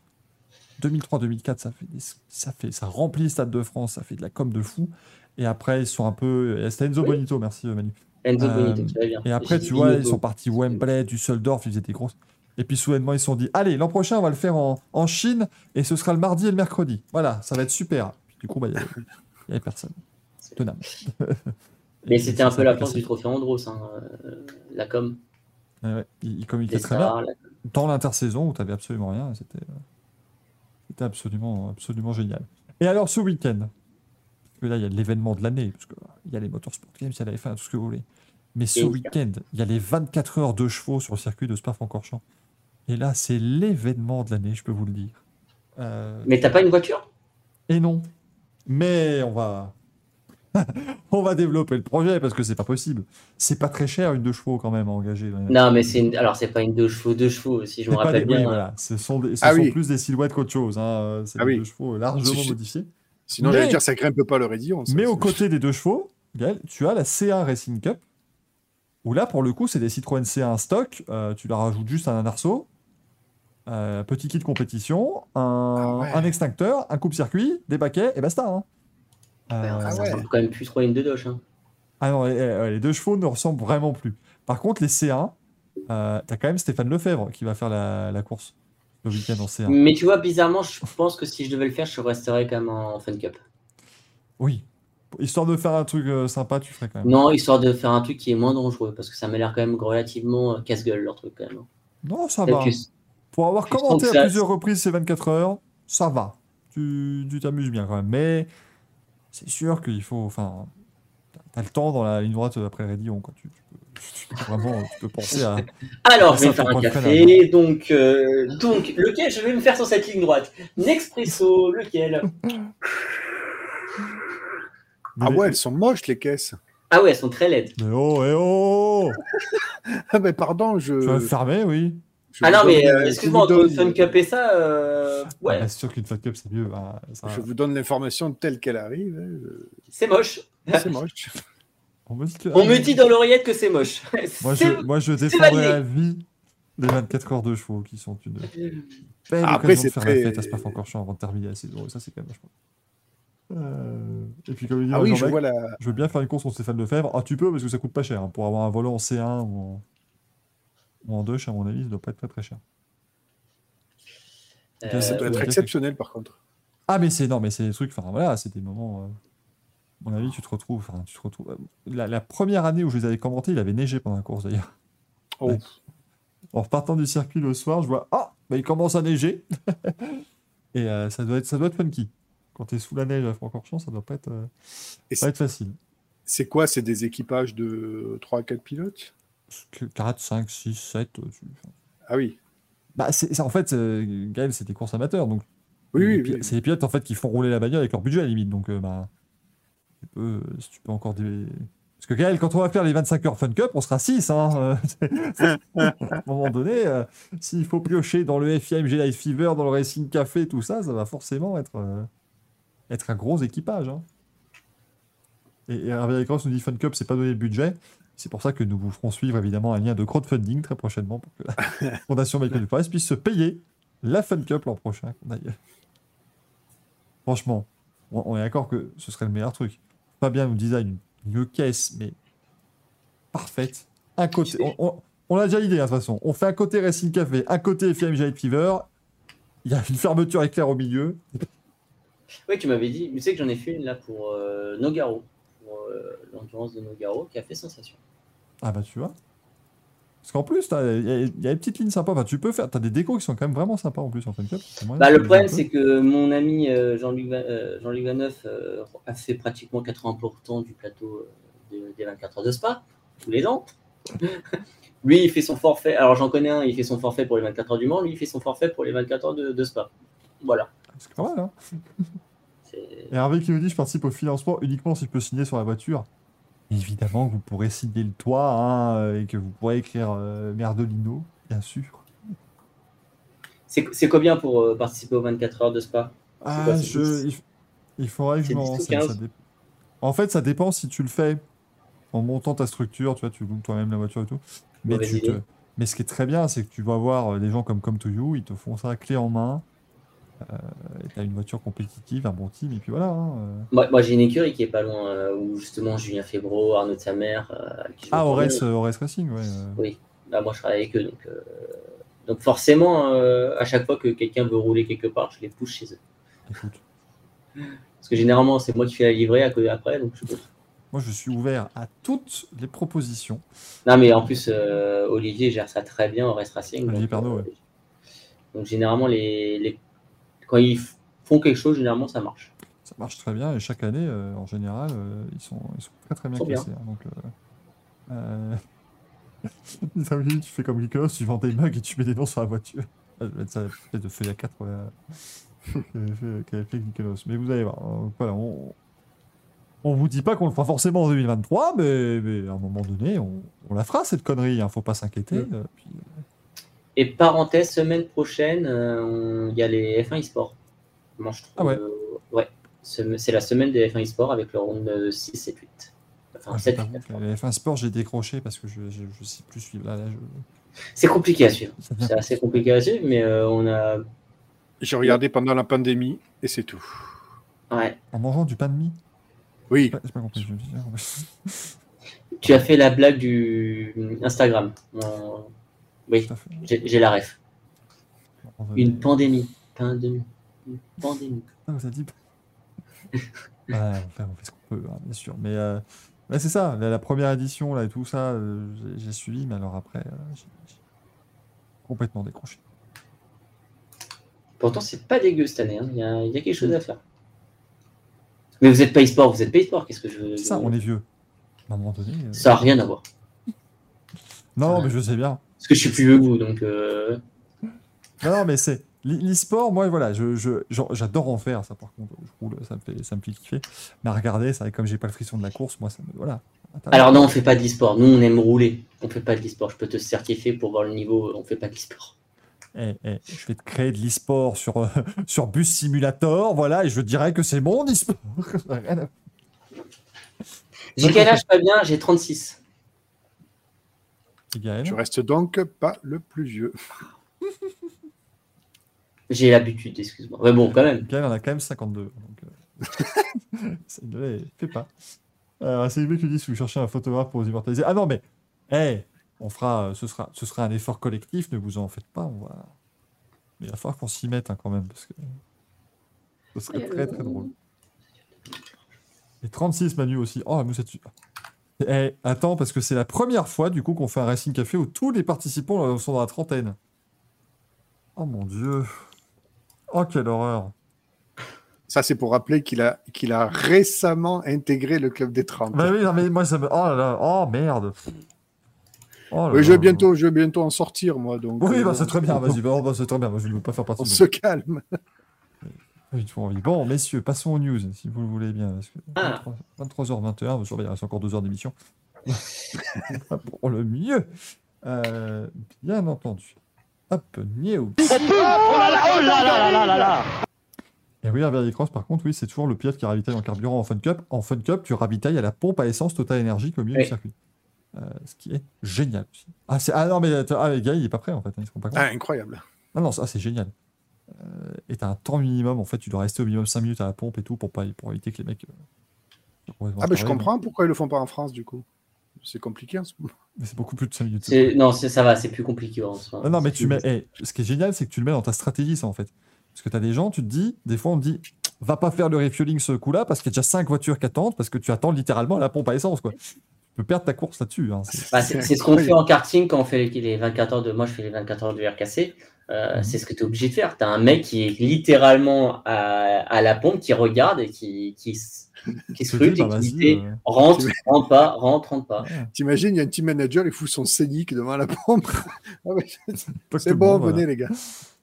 Euh, non, mais c'est franchement, il y a- il y, a un truc à faire. Bon, les news, malheureusement, on commence par deux news euh, euh, tristes et, et tragiques. On a appris le décès aujourd'hui euh, de- d'Olivier Lavorel. Alors, vous vous souvenez peut-être de lui, c'était euh, le copilote du sidecar français au, au Tourist Trophy de l'île de Man. César Chanel, le pilote, était décédé, lui, euh, sur le coup, euh, dans l'accident. Et malheureusement, depuis, donc, on a appris que qu'Olivier Lavorel avait aussi euh, euh, malheureusement euh, aussi succombé. Donc là, on pense très très fort à leur famille. Ça fait désormais six décès malheureusement sur le, sur le Tourist Trophy de l'île de Man cette année qui a été. Ah, donc il a eu un accident cette année à l'île de Man. Oui, c'est ça. C'était c'était cette année en fait. Ils ont eu tous les deux donc un accident euh, lors de lors de la semaine de course. Euh, et en fait, au début, c'est l'histoire qui est vraiment tragique puisqu'au début, les organisateurs avaient annoncé le décès d'Olivier Lavorel. euh, parce que les deux avaient échangé leur, leur monkey tag en fait, donc il y a les petits, les petits tags qui annoncent qui est le pilote. Donc en fait, ils, ils les avaient échangés, donc on avait d'abord annoncé que c'était lui qui était décédé, et César Chanel qui était en, en soins intensifs, et puis finalement, on avait, ensuite, ils avaient rectifié cela dans une communication, et malheureusement, Olivier Lavorel est donc décédé. euh, décédé aujourd'hui, on pense évidemment très très fort à leur famille, parce que c'est toujours. euh, ce sont des vrais passionnés, hein, pour le coup, au, au Tourist Trophy, c'est pas. euh, sont vraiment des Ah bah oui. passionnés qui y vont et qui malheureusement doivent payer parfois le.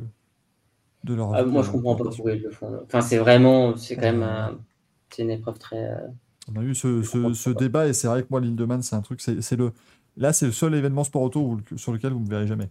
Ça, ça, je, les, les courses de, de moto sur route, ou- route ouverte, ça, tu me verras, tu me verras jamais y aller. Ça, pour moi, c'est pas possible. Là, Je c'est, trop compliqué. Et aussi, malheureusement, ce week-end, donc le décès de, de Dietrich Mateschitz, le euh, patron de Red Bull, euh, dont on a évidemment beaucoup parlé. Et, euh, et c'est vrai que bon, ce, ce titre mondial en guise d'hommage était euh, peut-être le plus bel hommage qu'on puisse lui rendre à, à Dietrich Mateschitz parce qu'on rappelle un homme qui aimait beaucoup les sports mécaniques. Le premier sponsoring de Red Bull, c'était Gerhard Berger euh, en, en Formule 1 avec cette fameuse histoire que notre cher Formule Blabla avait aussi raconté avec ce fameux truc où Dietrich Mateschitz dit je- Hey, t'inquiète, je te file 10 000 balles, on, on met le logo. Les 10 000 balles, il les avait pas. Le logo, il était à peine fait, mais bon, finalement, je pense que tout le monde s'en est euh, bien tiré et s'y est plutôt bien retrouvé. Euh, mais donc voilà, on avait une pensée pour. euh, Mais moi, j'ai une question là, justement avec son, avec son décès, malheureusement. Euh, J'ai un problème de caméra. Ah, ça frise un peu. Oui, ça frise un peu. On va, on va voir ça. Euh, Est-ce que ça remet en cause euh, Est-ce que ça remet en cause les F1 Ah, Ouais, on, je on- bah, on sait jamais, en fait, tu sais pas qui va être à la place. Quoi. Ça dépendra de si t'as une personne qui aime autant. Mais après, je me dis que euh, ça ne le remettra pas en cause dans le sens où euh, on n'est plus que sur du sponsoring. C'est-à-dire qu'aujourd'hui, pour beaucoup, Red Bull, c'est. c'est- c'est- Bon, t'as quand même beaucoup, beaucoup de gens. Tu leur dis Red Bull, ils pensent d'abord à l'équipe de F1 avant de penser au, Mhm. avant de passer au cadet finalement maintenant. Donc, euh, et Manu nous dit que Matechit avait sécurisé la suite du team en fait. Donc effectivement, euh, D'accord. il a peut-être pris à disposition pour, pour être sûr que ça se poursuive euh, encore quelques années au moins.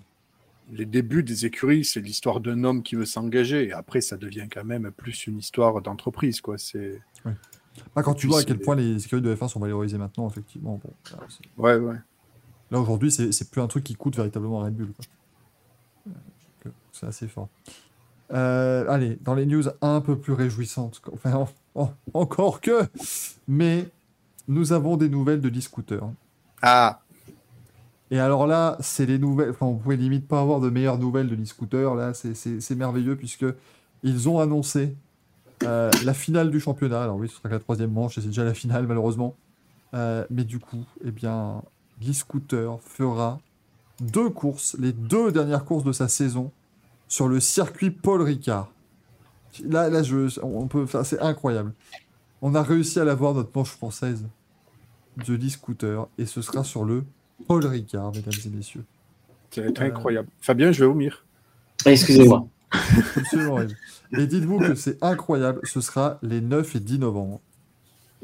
Un mercredi et un jeudi. Et oui, c'est les vacances, euh, c'est les vacances scolaires. On va pouvoir amener les enfants. Ah ben non, pas du tout. Mais c'est- c'est c'est de l'e-scooter, c'est pas de la trottinette électrique. Si, en fait, c'est ça. L'e-scooter, c'est de la trottinette électrique. C'est le nom que ça a en anglais, e-scooter. Et, et c'est. Et je sais pas si tu as vu les images, Fabien, mais c'est. Si, si, j'ai vu les images, c'est- marrant à regarder. Mais... Ouais, ouais, ouais. Euh, T'as un drôle d'humour. mais encore une fois, tu mets Squeezie, euh, Xari et toute la Ah ouais, c'est ça. cette très course, bien. euh, ça marcherait très bien. Deborah qui lui dit la ligne droite du mystère en 4 heures. Alors non, je pense qu'ils vont, ils vont arranger un petit circuit sur le Paul Ricard parce qu'effectivement, il faut que tu fasses 4 arrêts chargement hein, sur le- la longueur du circuit. Et surtout que la piste, la piste, elle est trop large. Ah oui, mais c'est pour ça. Mais, mais, mais tu vas Ah, voir bah là. que ça va être sur le circuit de karting. Oh parce là que les, là. les, les- les tests, les essais des scooters étaient faits sur des pistes de karting. Ouais, ouais, pas ouais, étonnant. ouais, ouais, ouais. Et c'est pas trop, mais c'est pas trop mal fait pour ça. Ou alors ils vont. Ou la piste, la piste club qui est là-haut. Elle est bien aussi, la piste club. Mm. Bon, Peut-être, attends, ouais. oui. Ce qui serait exceptionnel, c'est que la finale ait lieu effectivement, comme dit Michael, sur la piste karting, et que pendant ce temps, sur le vrai circuit du Paul Ricard, il y a des GT3 qui sont en essai privé, et que les gens aillent voir ça à la place. Ah, mais je enfin, aura personne. Ça va être. bon. Je sais pas comment ils vont se débrouiller, mais euh, bon. Mais en fait, il y aura toujours plus de monde que pour un week-end de, de course de GT. Ah, je suis pas sûr là quand même, parce que là, niveau confidentialité et en plus le mercredi et le Ah jeudi, là, je pense qu'on est pas mal les scooters. Ouais, enfin, t'as- c'est quand Qui même. voit- la la dernière fois, j'étais sur un circuit, la fois que j'ai vu des images d'un circuit, il y avait trois pèlerins dans, dans une tribune. Ah oui, ça y a Ouais, pas de souci, ça effectivement. E-scooter, euh, les, la billetterie, c'est quoi C'est gratuit ou comment ça se passe? Non, il y a des gens qui vont payer pour voir ça. C'était payant à Londres. euh, Non. enfin, non, c'était non à Londres, tu avais le billet gratuit et après tu pouvais payer pour assister à la, à la fête d'après course, je crois. Je crois que c'était la petite fiesta. euh. Parce qu'il y avait une fête après la course.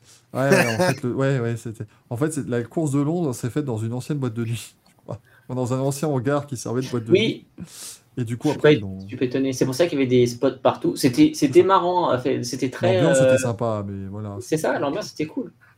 Et du coup, ici, ouais, donc. euh, alors, pardon. On n'est Donc, pas à l'abri de voir, de voir le retour au Bercy. hein. Officiellement, ce sont les manches à Marseille. Voilà, parce que c'est- c'est plus vendeur que Paul Ricard. Les manches 3 et 4 à Marseille. Par contre, si vous allez à Marseille ces jours-là, vous les verrez pas. Je suis- ah, ouais. Ou si, Mais vous oui, et Breton nous dit, mais c'est terrible. Et le 11, putain, mais le 11 novembre, c'est férié. Tu pouvais Ah faire ouais. le 11 novembre toi? Ben non, mercredi et jeudi. Non, mais il le savait peut-être pas que c'était férié. C'est férié en France. Je pense que les gens du circuit Paul Ricard auraient pu leur dire. ou alors, ou alors il y a un truc. Moi, ce, ce qui me fait peur, je regarde le calendrier du circuit Paul Ricard. Euh, Le 9 et le 10, ouais, c'est ça On y est là. C'est c'est un week-end d'Ultimate Cup Series en fait. Ah, le 11, c'est l'Ultimate. Les scooters vient en levée de rideau de l'Ultimate quoi. Ça va même pas être la star de la semaine quoi. C'est- C'est terrible. Moi, je, je- Ça devient compliqué cette histoire. Je- Lee non, Scooter pas- à de Bercy avec Quartararo, Bagnaia et Rossi. Alors ça, ça, ça, ça marcherait par Ce contre. serait super drôle. Ce serait super drôle. Là, oui. Est-ce que tu veux vraiment aller voir dessus? Ouais, ouais, non, mais franchement, ouais. Bradley Smith, Oui. l'ancien pilote de MotoGP, a, a contribué au développement de la machine. c'est vrai. Oui, ils ont développé une trottinette. Non, mais pour le coup, tu es obligé de la développer. Il faut qu'elle soit performante, tu il peux faut qu'elle ait cette batterie. Moi, je m'en fous. Je veux voir un changement de pneus. Ils se démerdent. Je, je veux voir ça. Je veux voir, le mécano Je en train de choper la truc. Ah Non, mais là, c'est- c'est c'est incroyable. Alors, Après, pour le circuit, euh, s'ils arrivent à vendre des places, c'est toujours mieux que rien. hein, parce que oui, circuit- si ça leur permet, voilà, on fait une petite rentrée. Alors, c'est- et franchement, c'est des cracks en, en, en business. hein. S'ils arrivent à vendre des places comme ça. euh, bientôt, bientôt tu auras des événements avec des influenceurs tous les week-ends euh, sur les pistes, de, sur les circuits pour, pour pouvoir Rentabiliser. payer les, pour pouvoir rentabiliser. Mm. Et ça sera offert. hein, c'est le circuit qui offrira euh, la course aux influenceurs. Oui, c'est oui, clairement une des pistes hein, qu'il faut qu'il- faudrait potentiellement explorer. On vous l'a dit tout à l'heure, mais donc Carlos Checa et Nicky Heidfeld vont faire du rallycross à Barcelone. Moi, je trouve que cette phrase n'a aucun sens, mais je la trouve géniale. Euh, on va retrouver Carlos Checa, l'ancien pilote de moto, et Nicky Heidfeld, l'ancien pilote de Formule 1. Je vais regarder, évidemment. Ah bah oui. Vincent Landais, qui sera donc le nouveau copilote de Sébastien Ogier, en, en rallye à la partir donc de la, la dernière manche, euh, le, le rallye du Japon. Mhm. Dernière manche de cette saison. Euh, on a Dino Beganovic, qui est le champion de Freka, qui sera en F3 l'an prochain chez Prema. Ça, c'est quand même assez intéressant et c'est bien euh, pour lui d'avoir pu passer à l'échelon euh, à l'échelon supérieur. Et, mesdames et messieurs, Marcus Ericsson a officiellement sa tête sur le trophée des 500 balles d'Indianapolis. C'est quand même formidable. Et je me dis que si du coup j'y retourne l'an prochain, je vais, je vais aller voir le trophée pour, rien que pour trouver sa tête dessus. Nom de Dieu, Manu se lâche au niveau des blagues. Qu'est-ce qu'il nous fait Manu là? Attends. Carlos, il a c'était juste pour faire là des vérifications, il demande de checker Carlos Checa. Oh là là là. Gary 50 qui demande à part Neuville, il reste qui chez Hyundai? Bah oui, puisque maintenant Otanak part de chez Hyundai. Mhm. Bah, il reste lui. C'est pas plus mal. Alors, soit si tu arrives maintenant à mettre des pilotes qui ne tirent pas dans les pattes, il va vraiment pouvoir tirer là. Est-ce que Seb, Seb pourrait pas retourner chez, euh, euh, enfin, aller chez Hyundai? Qui ça? C'est c'est Bogier ou euh, Ouais, euh, OG. Bogier Je sais Ah. pas. je, crois qu'il- je pense qu'il se plaît bien chez, chez Toyota, hein, là, quand même. euh, Je crois que le problème qu'il a, là, pour l'instant, ça va. Il va... Ça lui convient. hein. Merci, va- je pense que- est champion du monde de pas vu. Oui. merci beaucoup. Et c'est Lob qui a gagné la dernière manche. Oui, Mm. ça j'avais vu qu'il avait gagné, mais je savais, je savais pas qui était. Bah, tout s'est joué à l'avant-dernière manche, en fait, où, où Lob a perdu toute chance. Enfin, c'était devenu très compliqué pour qu'il soit titré. Et effectivement, Etram, on a vu la nouvelle génération de For- Super Formula, en tout cas le nouveau kit aéro là, euh, sur la SF19. C'est spécial, mais c'est toujours comme ça avec les Super Formula. Ils ont des. Attends, moi, j'ai pas vu de différence. bah, en fait, bah, t'as l'aileron L'aileron arrière, derrière. qui change, hein. Oui, L'aileron voilà. arrière, Oui, c'est les ailerons arrière qui Ils ont une changent. forme complètement dingue. Et en fait, apparemment, ils ont, ils ont un peu, euh, ils ont un peu euh, assaini le flux d'air pour que justement euh, tu perdes très peu d'appui, mais tu, tu perds surtout beaucoup euh, moins d'appui quand tu suis l'autre voiture. Mais c'est pas, c'est, c'est pas dégueu, mais c'est toujours un, voilà, un look particulier. Ça reste, ça c'est quand même un truc qui est quand même à, à noter. Euh, les Super Formula, les, les monoplaces japonaises restent les deuxièmes monoplaces les plus rapides au monde. Mhm. Euh, tu n'as que la F1 qui va plus vite que ça. Et donc c'est pour ça que ça vaut quand même le coup sur des circuits exceptionnels, parce que les circuits japonais sont formidables. Mm. Euh, si vous ne les connaissez pas, achetez Gran Turismo. Autopolis, très sympa. Euh, donc vraiment, non, non, Oui. c'est des, c'est des- c'est des super courses. euh, Enfin voilà, c'est un- Oui, c'est japonais, mais c'est toujours aussi étonnant que les pilotes japonais soient aussi rincés quand ils arrivent en F1. C'est vrai, c'est vraiment pas la même chose. C'est- C'est compliqué à savoir. hein, C'est Après, Tsunoba, Tsu- Tsunoba, Tsunoda s'en sort pas trop mal. Ça va. hein, cette année. Mais mais tu vois, Metsunoda a un, un cursus européen.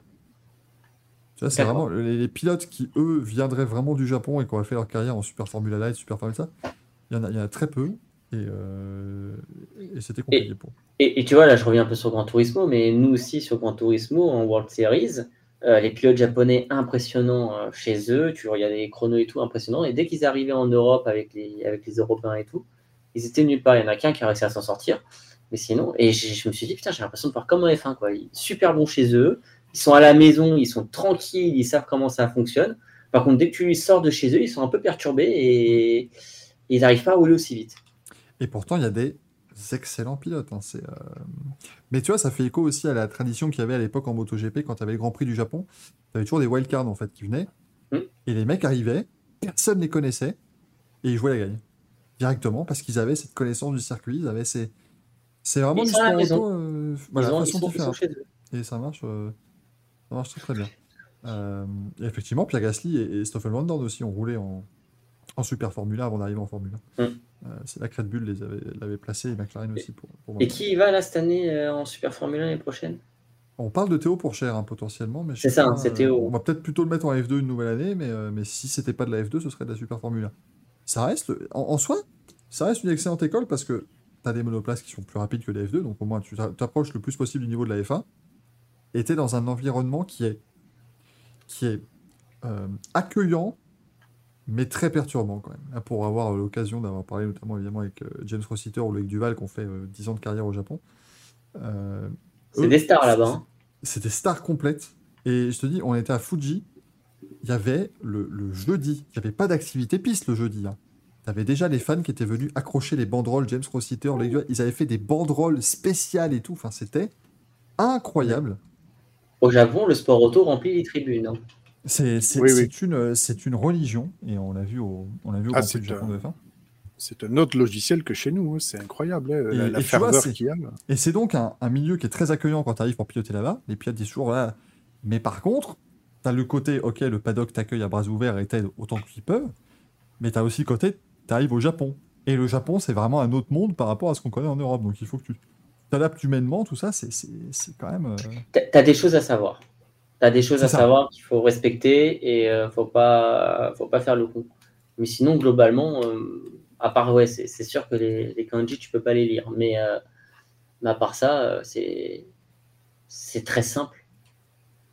Très, Après, très je simple. me, je me demande si aujourd'hui la Formule 1 accepte, entre guillemets, des F1 qui se couperaient trop longtemps du paddock, en fait, les envoyer ne serait-ce qu'une saison en Super Formula. Je me demande si on est toujours dans la même dynamique, en fait. euh, Bah oui, parce que c'est- d'éloigner un peu les pilotes euh, Bah oui, parce que des c'est usines. c'est les équipes en fait qui les envoient là-bas, euh, Gaël. Oui, oui, mais justement, est-ce qu'aujourd'hui, on est vraiment toujours encore dans cette logique-là, c'est-à-dire des pilotes euh, voilà, qui ont bien performé en F3 ou F2 et qui n'ont pas d'occasion de rouler en F1 Est-ce que systématiquement, aujourd'hui, les, les écuries vont les envoyer là-bas en Super Formula pour les faire rouler? Est-ce que Ah, Alfa Romeo va réellement prendre la décision d'envoyer pour cher là-bas? Je suis pas sûr que la, la dynamique soit de ce côté. Je, je pense, peut-être je me trompe, mais j'ai pas l'impression qu'il y ait euh, je pense que les écuries ont peut-être plus envie de les garder dans le simulateur ou en présentiel sur les Grands Prix. Ou... Il y a Je ça, mais, mais tu as un truc là, comme on disait, en, en fait, en GP2, enfin en F2, j'ai dit GP2, j'ai- en F2, euh, tu n'as pas la ferveur autour des pilotes. C'est-à-dire que tu n'as pas cette pression de, de- de- des fans. Alors qu'en Super Formula, tu as déjà la pression des fans, déjà- ils sont déjà là.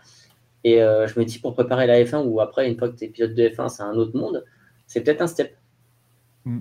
C'est ça. hein. Parce que ça, perturbe beaucoup de gens. hein. Parce que moi, je, enfin, c'est- Loïc Duval qui a raconté cette anecdote. Il est arrivé au Japon pour ses premiers tests. Des- ses premiers tests en Super Formula. C'était vraiment, c'était le moment où il allait devenir pilote professionnel. Euh, il avait fait ici de la Formule Campus, de la Formule Renault, voilà, il Mhm. avait une carrière. Il est arrivé pour son premier test. Il y a des gens qui étaient venus avec des photos de lui de Formule Renault et qui lui demandaient un autographe alors qu'il avait jamais mis les pieds au Japon. Mais- Après, mais- après, les pilotes français ont toujours été bien accueillis. ils ont, voilà, ils ont été bien accueillis, mais surtout, ça montre que les fans japonais, ben, on leur a dit, voilà, ils, ont, ils font en fait leur, leur recherche, tu vois, ils vont, voilà, ils vont vraiment se- se- se- s'intéresser de très très près euh, aux pilotes qui, qui viennent, qui viennent chez eux rouler euh, euh, là-dessus.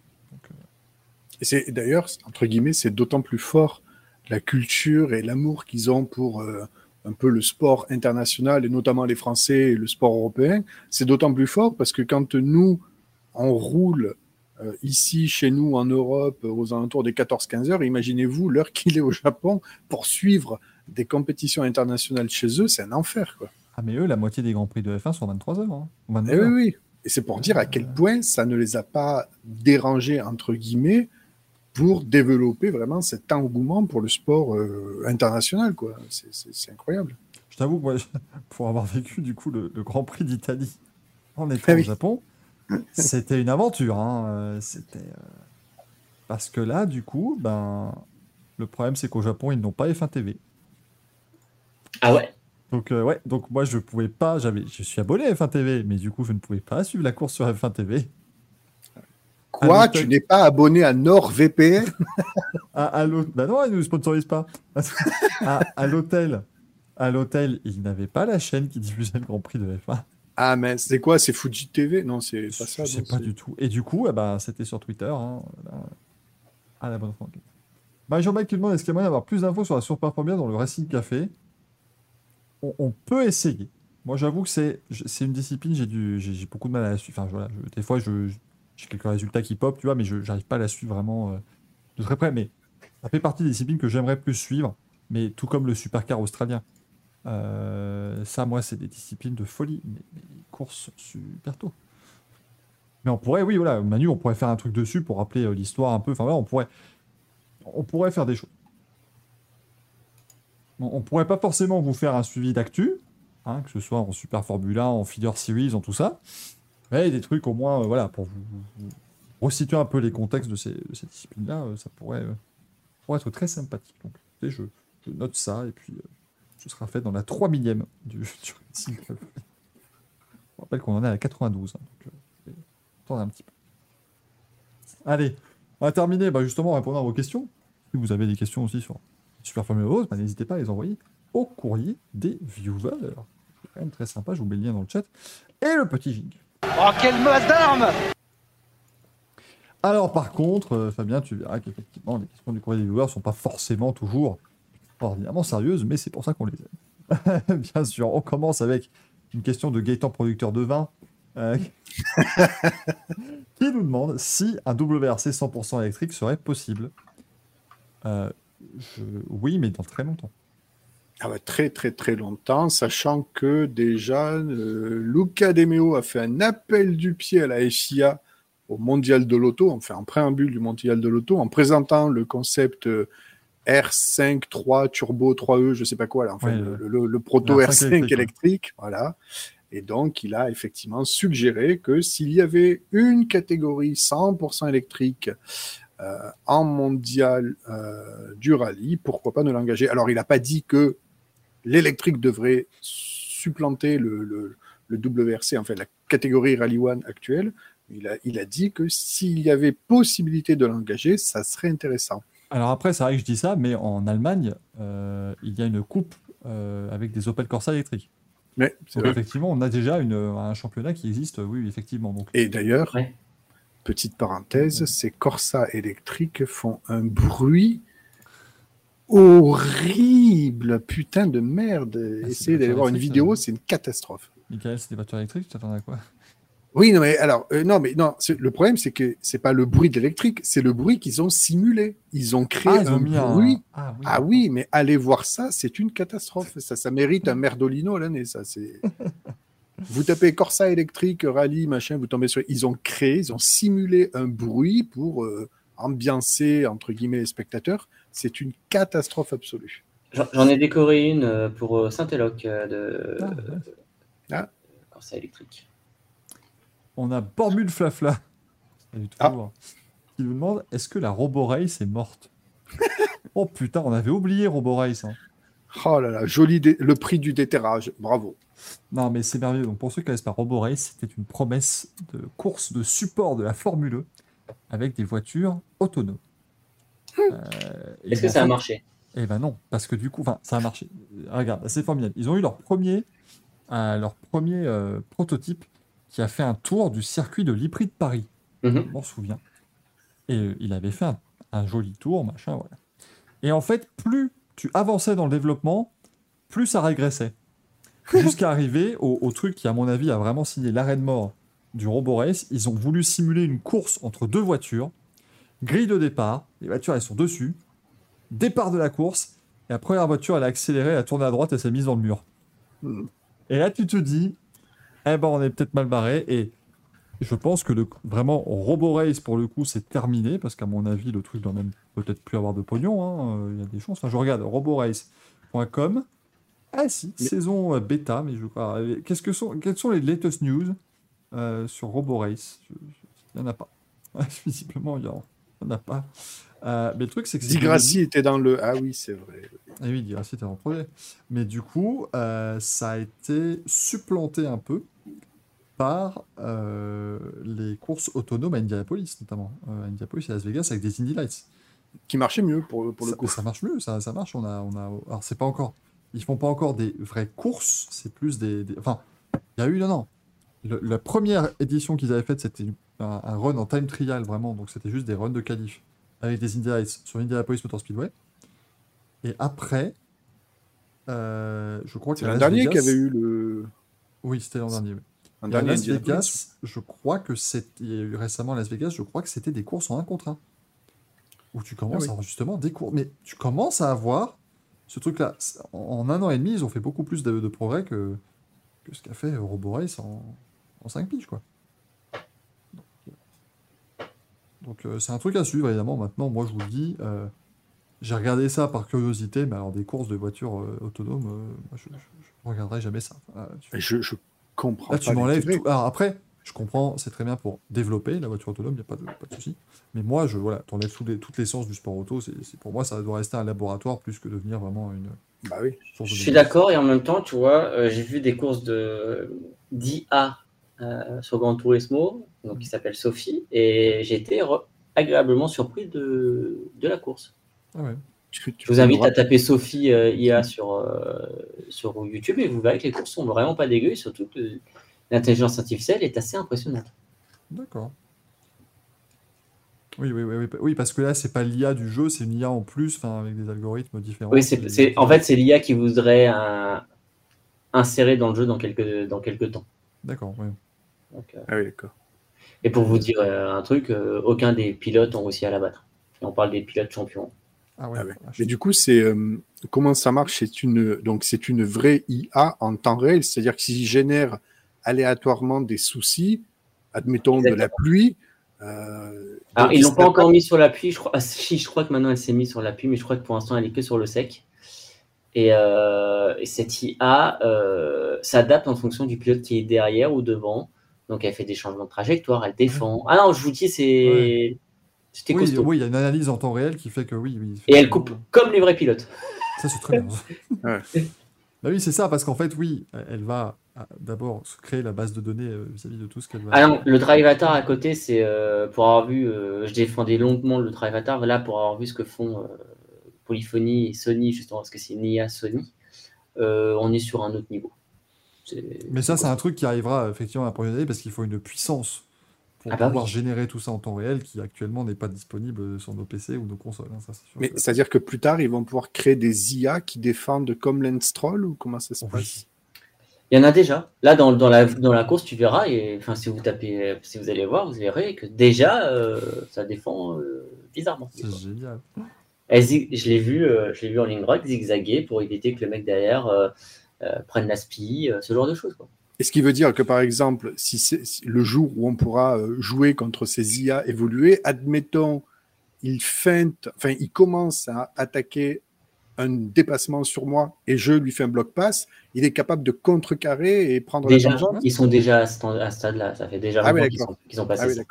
il est capable de voir que tu vas bloquer. Il va te faire des, il va te faire une, il peut te faire des feintes déjà. Il peut te faire des feintes. Alors, quand tu me dis déjà, c'est déjà dans Gran Turismo 7 ou déjà là en non, déjà dans leur, dans leur, dans leur, euh, Dans leur, euh, Ouais. IAE, oui. dans leur IAE. hein. Pour l'instant, elle est limitée à du LAN et euh, que pour les événements. Donc, euh, Et, en termes de puissance, ils peuvent intégrer et développer ça quand sur la PlayStation 5 ou plus tard? Non, non, pour l'instant, ils veulent l'intégrer. Alors, le problème, c'est que c'est polyphonie, donc forcément, euh, mais Ouais, ils veulent l'intégrer au plus tôt possible. quoi. Ils veulent l'intégrer. Par contre, Donc ça veut, personne- ça veut dire que la console est capable de le générer déjà. c'est ce qu'ils disent. Ouais. Par contre, personne ne pourra jouer à une IA à 100%. Euh, voilà, je vous le dis, je préfère vous mettre d'accord, puisque même Baptiste Beauvois, euh, Gallo, donc les champions, euh, les champions s'y sont frottés et ont même et ont pas vu le jour sur la sur la plus grosse. Sur l'IA à 100%, ils n'ont pas vu le jour. Ça, ça, c'est pour le coup, c'est vachement intéressant. Moi, ça me. Et pareil, hein, c'est c'est pour l'avoir vu rouler, c'est pas une conduite IA, c'est-à-dire que c'est euh, Oui, c'est vraiment naturel. conduite, ouais. C'est voilà, ouais. c'est fluide. Euh, de ce que j'ai compris, en fait, cette IA s'améliore. En fait, elle génère, elle génère des tours. Et en fait, elle fait que de rouler. Mm. Et elle C'est roule, le elle, elle prend des données. Ouais, c'est sur le principe du deep learning, en fait. Oui. Mais c'est un peu, alors c'est un peu ce qu'ils ont promis, mais qui est pas forcément, enfin, qui est peut-être le cas parce que j'ai pas assez roulé. euh, ce qu'ils avaient promis à l'époque sur les, les jeux MotoGP.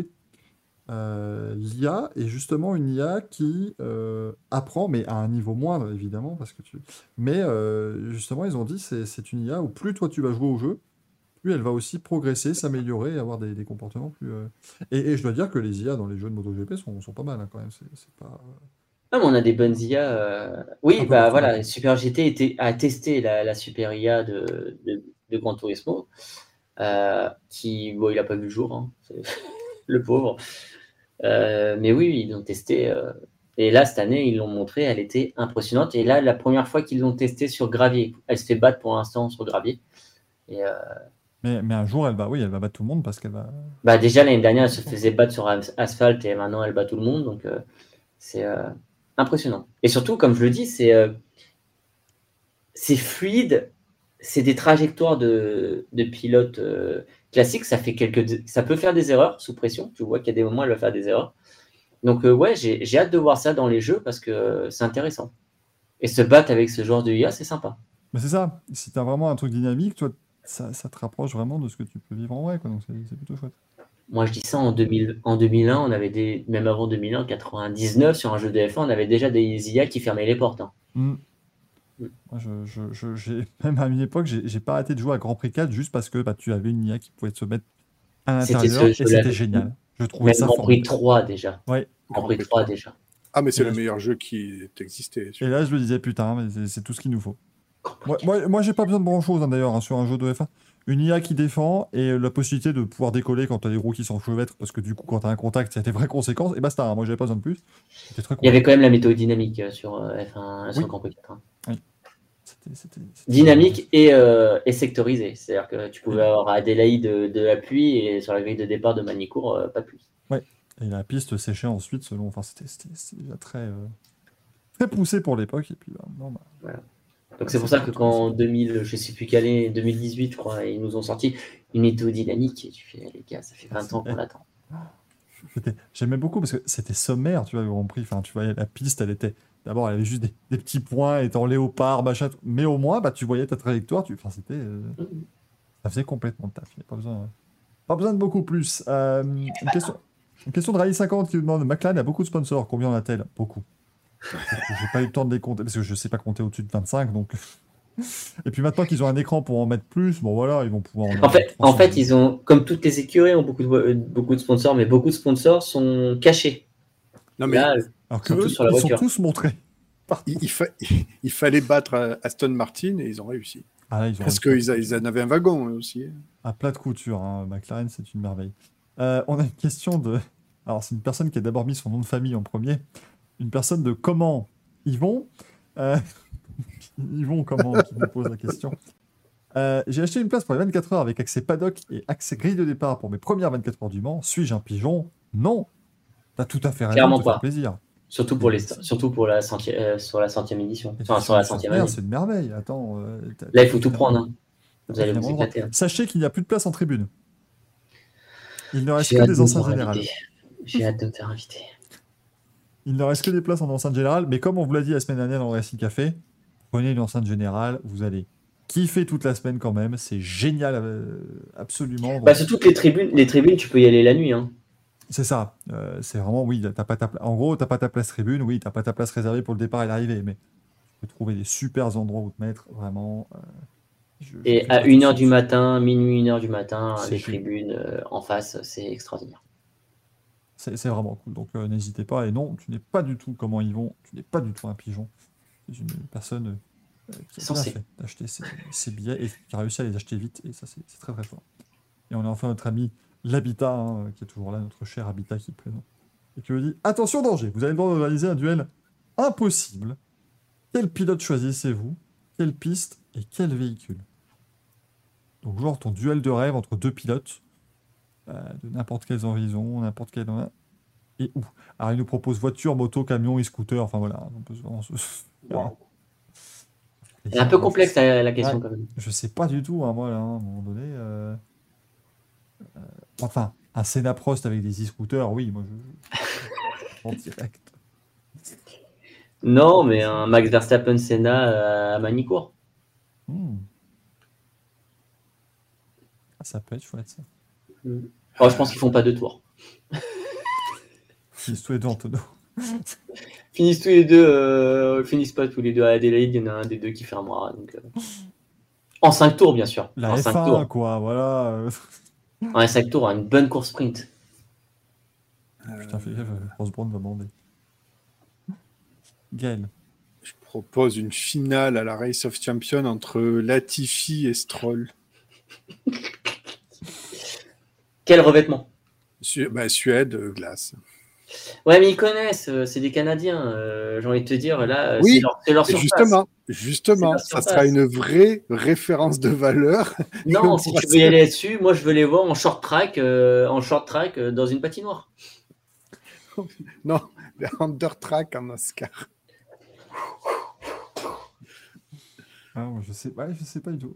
Marie-Jean Balek nous dit Verstappen, Hamilton 2021 à Abu Dhabi sans safety car. Et pas mal. Non, juste sans euh, Massy, Voilà, sans Michael Masi, sans, sans sans rien. Tu vois, juste, euh. sans, Mi- sans Michel Massy. Moi, je, ah, je sais pas. Je... Oh, Racing Evil nous dit Escort Mark II, Nordschleife, Macrae contre Loeb, un tour. Putain, c'est bon ça. C'est très très bon ça. Pas mal, pas mal, pas mal. Euh, Rossi Biaggi à Monaco en e-scooter. Putain, on va commencer bien avec Rossi Biaggi. Euh, J'aimerais bien voir une Formule E sur un vrai circuit. ben, ils font le vrai Monaco. Et ils font Valence. C'est déjà bien. Bah, L'année prochaine, euh, ça ira peut-être vite. Ah bah, Gen 3 va aller très très vite. Par contre, elle est en train de se prendre des boîtes en essai. euh, C'est quelque chose. hein. Non, mais il n'y a pas de frein. Enfin, moi, je veux bien, mais ils ont mis des freins de, de scooter sur la voiture à un moment. euh, Moi, les mecs, ils me font Ouais, elle va à 300 km/h. Et elle freine comment? Les trucs, les Oui. disques qui font cette taille-là, il y a un moment où ça ne peut pas freiner. C'est pas Il est possible. en train de nous dire Raikkonen contre Castroneves comme à leur époque, en lançant. Avant ou après Jésus-Christ, je sais plus. Euh, Ah oui, sur les. euh, comment ça s'appelle là Sur les. Les chars. Oui, les chars motos là. Oui, Ouais. ah oui, les motos. Ah oui, putain, je sais pas si t'as vu ça, Fabien. Ah, les chars moto australiens, si, bien sûr. Extraordinaire, extraordinaire. Mais qu'est-ce qu'on ferait sans l'Australie, nous, franchement? Je vois bien. Je... Schumacher sur un char. Avec Jean Todd et son sablier, Ça a jamais été fait ça. Voilà. on va nous dire aussi Hamilton, Monaco au Grand Prix historique dans les années 80. Ils le feront un jour. Euh, moi, j'aimerais bien voir. Hmm. Schumacher Hamilton. Après, c'est des défis impossibles. hein, là, bon. Mais tu vois, un, un Schumacher Hamilton, même KS, euh, à, à Francorchamps, parce que c'est un vrai circuit. Non, Francorchamps, c'est un vrai circuit, c'est super, mais il n'y a pas de spectacle. Je suis désolé. J'adore ce circuit. hein, Il est pas magnifique du pour les spectacle, je pilotes. veux savoir qui est le plus rapide de tous les temps. Ah oui, Sur 5 tours. Tous les- mais euh, Ah, non, malheureusement, pas tous les pour doubler, que euh, sinon Schumacher gagne. Et sur le, sur le vieux spa, c'est ça? Ah oui, sur le très vieux Spa, Ouais, de bon, 65. bien nouveau quand même, hein, parce que le vieux, bon, c'était très rapide. hein, mais- Ah bah il y avait deux trois chalets à éviter quand même. sais que je l'ai fait quand je suis allé à Spa cette année, je l'ai fait l'ancien. Moi, je, je n'arrive pas à le croire, je ne l'ai toujours pas fait. Ça fait, ça fait, euh, Ah ouais. ça fait 13 piges hein, que je vais à Spa quasiment tous les ans. Je ne l'ai toujours pas euh, été prendre le- l'ancien circuit avec ma guest. Ah moi j'ai voulu C'est faire le tu continues vieux. Kemel Ah oui, et euh, tu remontes. T'as les deux circuits, j'ai fait les deux. hein. J'ai fait les deux anciens. T'as celui qui est en bas et celui qui est en haut. Ah, il va falloir que je remédie à ça. Parce que c'est pas... J'ai voulu faire le vieux charade, mais on peut pas emprunter tous les, toutes les routes en fait. Il y a des sections fermées désormais. Eh ben, moi, je fais le vrai circuit des 24 heures du Mans d'aujourd'hui. Entre, euh, entre Tertre Rouge et Virage Porsche. Voilà. Tous les jours avec ma Yaris. Eh, t'as sais t'as une, voiture championne du monde du, du Bah coup, oui, pour, mais- euh, pour faire le vin. Blague à part, tu sais combien de temps on a mis pour sortir avec le bus euh, du GP Explorer? On est sorti avant le. Les, les, les podiums n'étaient toujours pas finis. Mhm. Oh, de bonnes heures. Ouais. Ouais, Entrée sud, sortie de, du Mans, deux heures. ouais, Alors que, alors que les flics nous ont ouvert la, la route parce que faut savoir que les con- conducteurs de car, et je l'ai appris à ce moment-là, ont un quota. Ils peuvent pas dépasser ce quota. Dépasser ce quota, ils sont obligés d'arrêter. Le problème, c'est que nos deux conducteurs étaient limite. Donc s'ils restaient dans les bouchons, ils, étaient obligés de s'arrêter en plein milieu euh, de l'autoroute, mettre le, le car et on aurait dormi sur la route. Donc les flics, sachant ça, ils nous ont fait passer. Non, c'est vrai que c'est- mais, mais c'est là où j'ai quand même du mal à comprendre. Enfin, c'est un peu. euh, ouais, Peut-être sous- sous-estimer le truc, mais en fait, euh, il, y avait, il y avait donc 37 000 spectateurs. Après, que ça fait tout. Je rappelle que les 24 heures du Mans, au moment du départ, c'est 260 000 personnes. Et franchement, le départ des 24 heures du Mans, oui, t'as un peu de bouchon, voilà, je vais pas, je vais pas vous le cacher, évidemment. Mais cette année, j'ai pris ma caisse, je suis arrivé une heure avant le départ. Tu vois, je vais pas, voilà, je- juste arrivé une heure avant le départ. Ben, du centre-ville du Mans jusqu'au circuit, j'ai pas eu trop de trop de difficultés. tu vois, je suis pas- Mhm. J'ai vraiment pas passé beaucoup de temps dans les bouchons, je trouve. Donc, euh, parce qu'ils avaient réussi à bien organiser ça. Donc peut-être que ils ont, à mon avis, un peu sous-estimé en fait le, le monde que ça allait Ah, ont- drainer. Je pense que tout le monde a sous-estimé cet événement. Donc, euh, donc c'est pour ça qu'il y a eu tous ces problème. problèmes de, de, de- de trafic. Mais honnêtement, euh, parce que je sais que ça en a refroidi en fait certains. bon, comme il y a eu des messages en fait disant qu'ils étaient coincés dans les bouchons et tout, euh, ça en a refroidi certains pour le Mans, pour les 24 heures, parce qu'ils ont dit, mais attends, euh, mais en fait c'est c'est beaucoup mieux organisé aux 24 heures du. Mais c'est sur- mais c'est surtout qu'en fait, tu as, beaucoup de monde, mais pas à un seul endroit. Euh, les voitures qui peuvent ouais. se garer euh, dans l'enceinte du Bugatti, elles sont rares. hein. Et puis t'as et, et puis t'as le, le tram qui te permet quand même de venir beaucoup plus facilement. T'as as pas mal de transports en commun. Donc, euh, On rappelle d'ailleurs que si vous souhaitez acheter des billets pour les 24 heures du Mans, si vous venez au circuit avec un mode de transport euh, un peu plus vert, dirons-nous, donc ça compte, ça comporte le train, le tram, euh, euh, les véhicules électriques et hybrides, les trottinettes électriques ou je crois même bah, tout simplement vos pieds. Je crois que c'est Et les scooters. dedans. Oui, bah oui, les, scoo- les scooters, c'est Les trottinettes électriques, électriques, euh, ok. S'il te plaît. Suis un peu, au lieu de regarder je ne sais quoi. Euh, mais du coup, vous, vous avez une réduction de 10% sur le prix de votre billet. Et quand vous savez que l'enceinte générale est à 91 euros, une petite réduction de 9 balles, c'est pas, c'est pas des- Ça va à 91 euros. hein. 9 Alors, ça balles, va, ça vous alors, fait. euh, Encore une fois, 91 euros, c'est très bien, tu vois, par rapport à tout ce que tu as comme divertissement sur la semaine. Mais quand je suis arrivé au Mans il y a 5 ans, on n'était pas encore au cap des 80. Donc Oui, on était à ça a 75 bien- euros. Euh, je, te rappelle, c'est je te rappelle, le- c'est quoi le prix d'un week-end de F1 ou pas? Ah oui, non, non, mais moi je suis tout à fait. Je trouve que ça reste, euh, ça reste tout à C'est fait raisonnable. convenable, hein. C'est reste tout à fait raisonnable. convenable. Euh, J'ai payé plus cher pour juste la course aux 500 bases d'Indianapolis. Donc, ça reste un, un prix tout à fait, tout à fait correct. Euh, mais euh, C'est mais peut-être pour ça que les Américains viennent facilement au Mans, parce que c'est pratiquement le prix d'un billet d'avion et, euh, et regardez l'enceinte générale. bon. Ah ouais, non, c'est sûr que c'est pas. Ouais, c'est pour eux, c'est pas. euh, c'est pas cher. Après, ils sont quand même. Enfin, tu vois, au niveau. co- comme je disais, l'enceinte générale à l'Indy 500, c'est 40 dollars. Oui, oui, ah oui, non, parce que ça, c'est le truc qui surprend tout le monde. Parce que moi, j'ai payé 115 balles. J'étais sorti, j'étais sorti du premier virage. En gros, je voyais tout le premier virage et tout le deuxième. Donc, quand même. Et donc, tu avais le départ. Et j'ai eu, voilà, départ, euh, tous les restarts, euh, tout ça. Ah oui, tu étais bien placé pour 115 Oui. euros. C'est ça, c'est pour ça. Et je crois que la meilleure, donc la meilleure place, c'est ceux qui se mettent en tout cas en général, mais c'est des places que tu peux jamais avoir parce qu'ils se les refilent de génération en génération. Euh, T'es sommet du premier virage, à l'entrée du premier virage, et je m'étais mis pour les essais. En fait, tu vois toute la ligne droite des stands, donc tu les vois sortir du dernier virage, tout le premier, tout le deuxième, et tu as une petite fenêtre où tu les vois dans la ligne droite, en plus entre deux bâtiments. Donc c'est l'endroit où tu vois quasiment tout le circuit. C'est l'avantage de, c'est l'avantage de, des circuits américains pour ça, c'est que tu vois quand même beaucoup la course. C'est.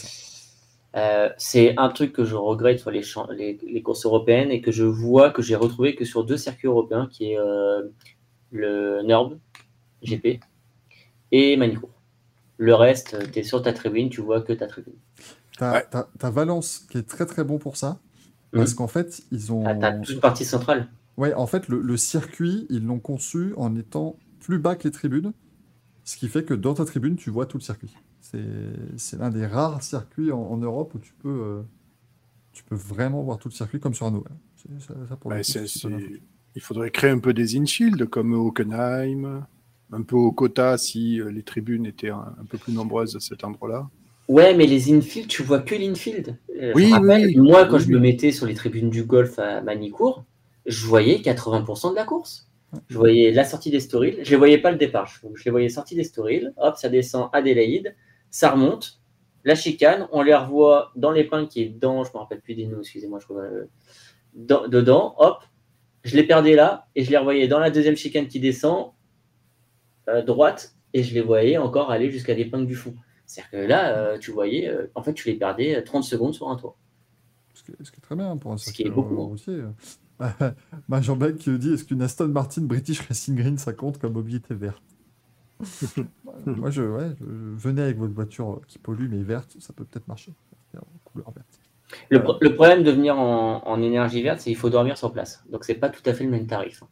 C'est Voilà. ça, parce, que, parce que autant on vous dit c'est pas cher pour venir sur la course, autant je vous promets, je Les mets, hôtels, mon, pas- je, je mets mon clic-clac en Airbnb à 300 balles la nuit, euh, c'est complet toute la semaine.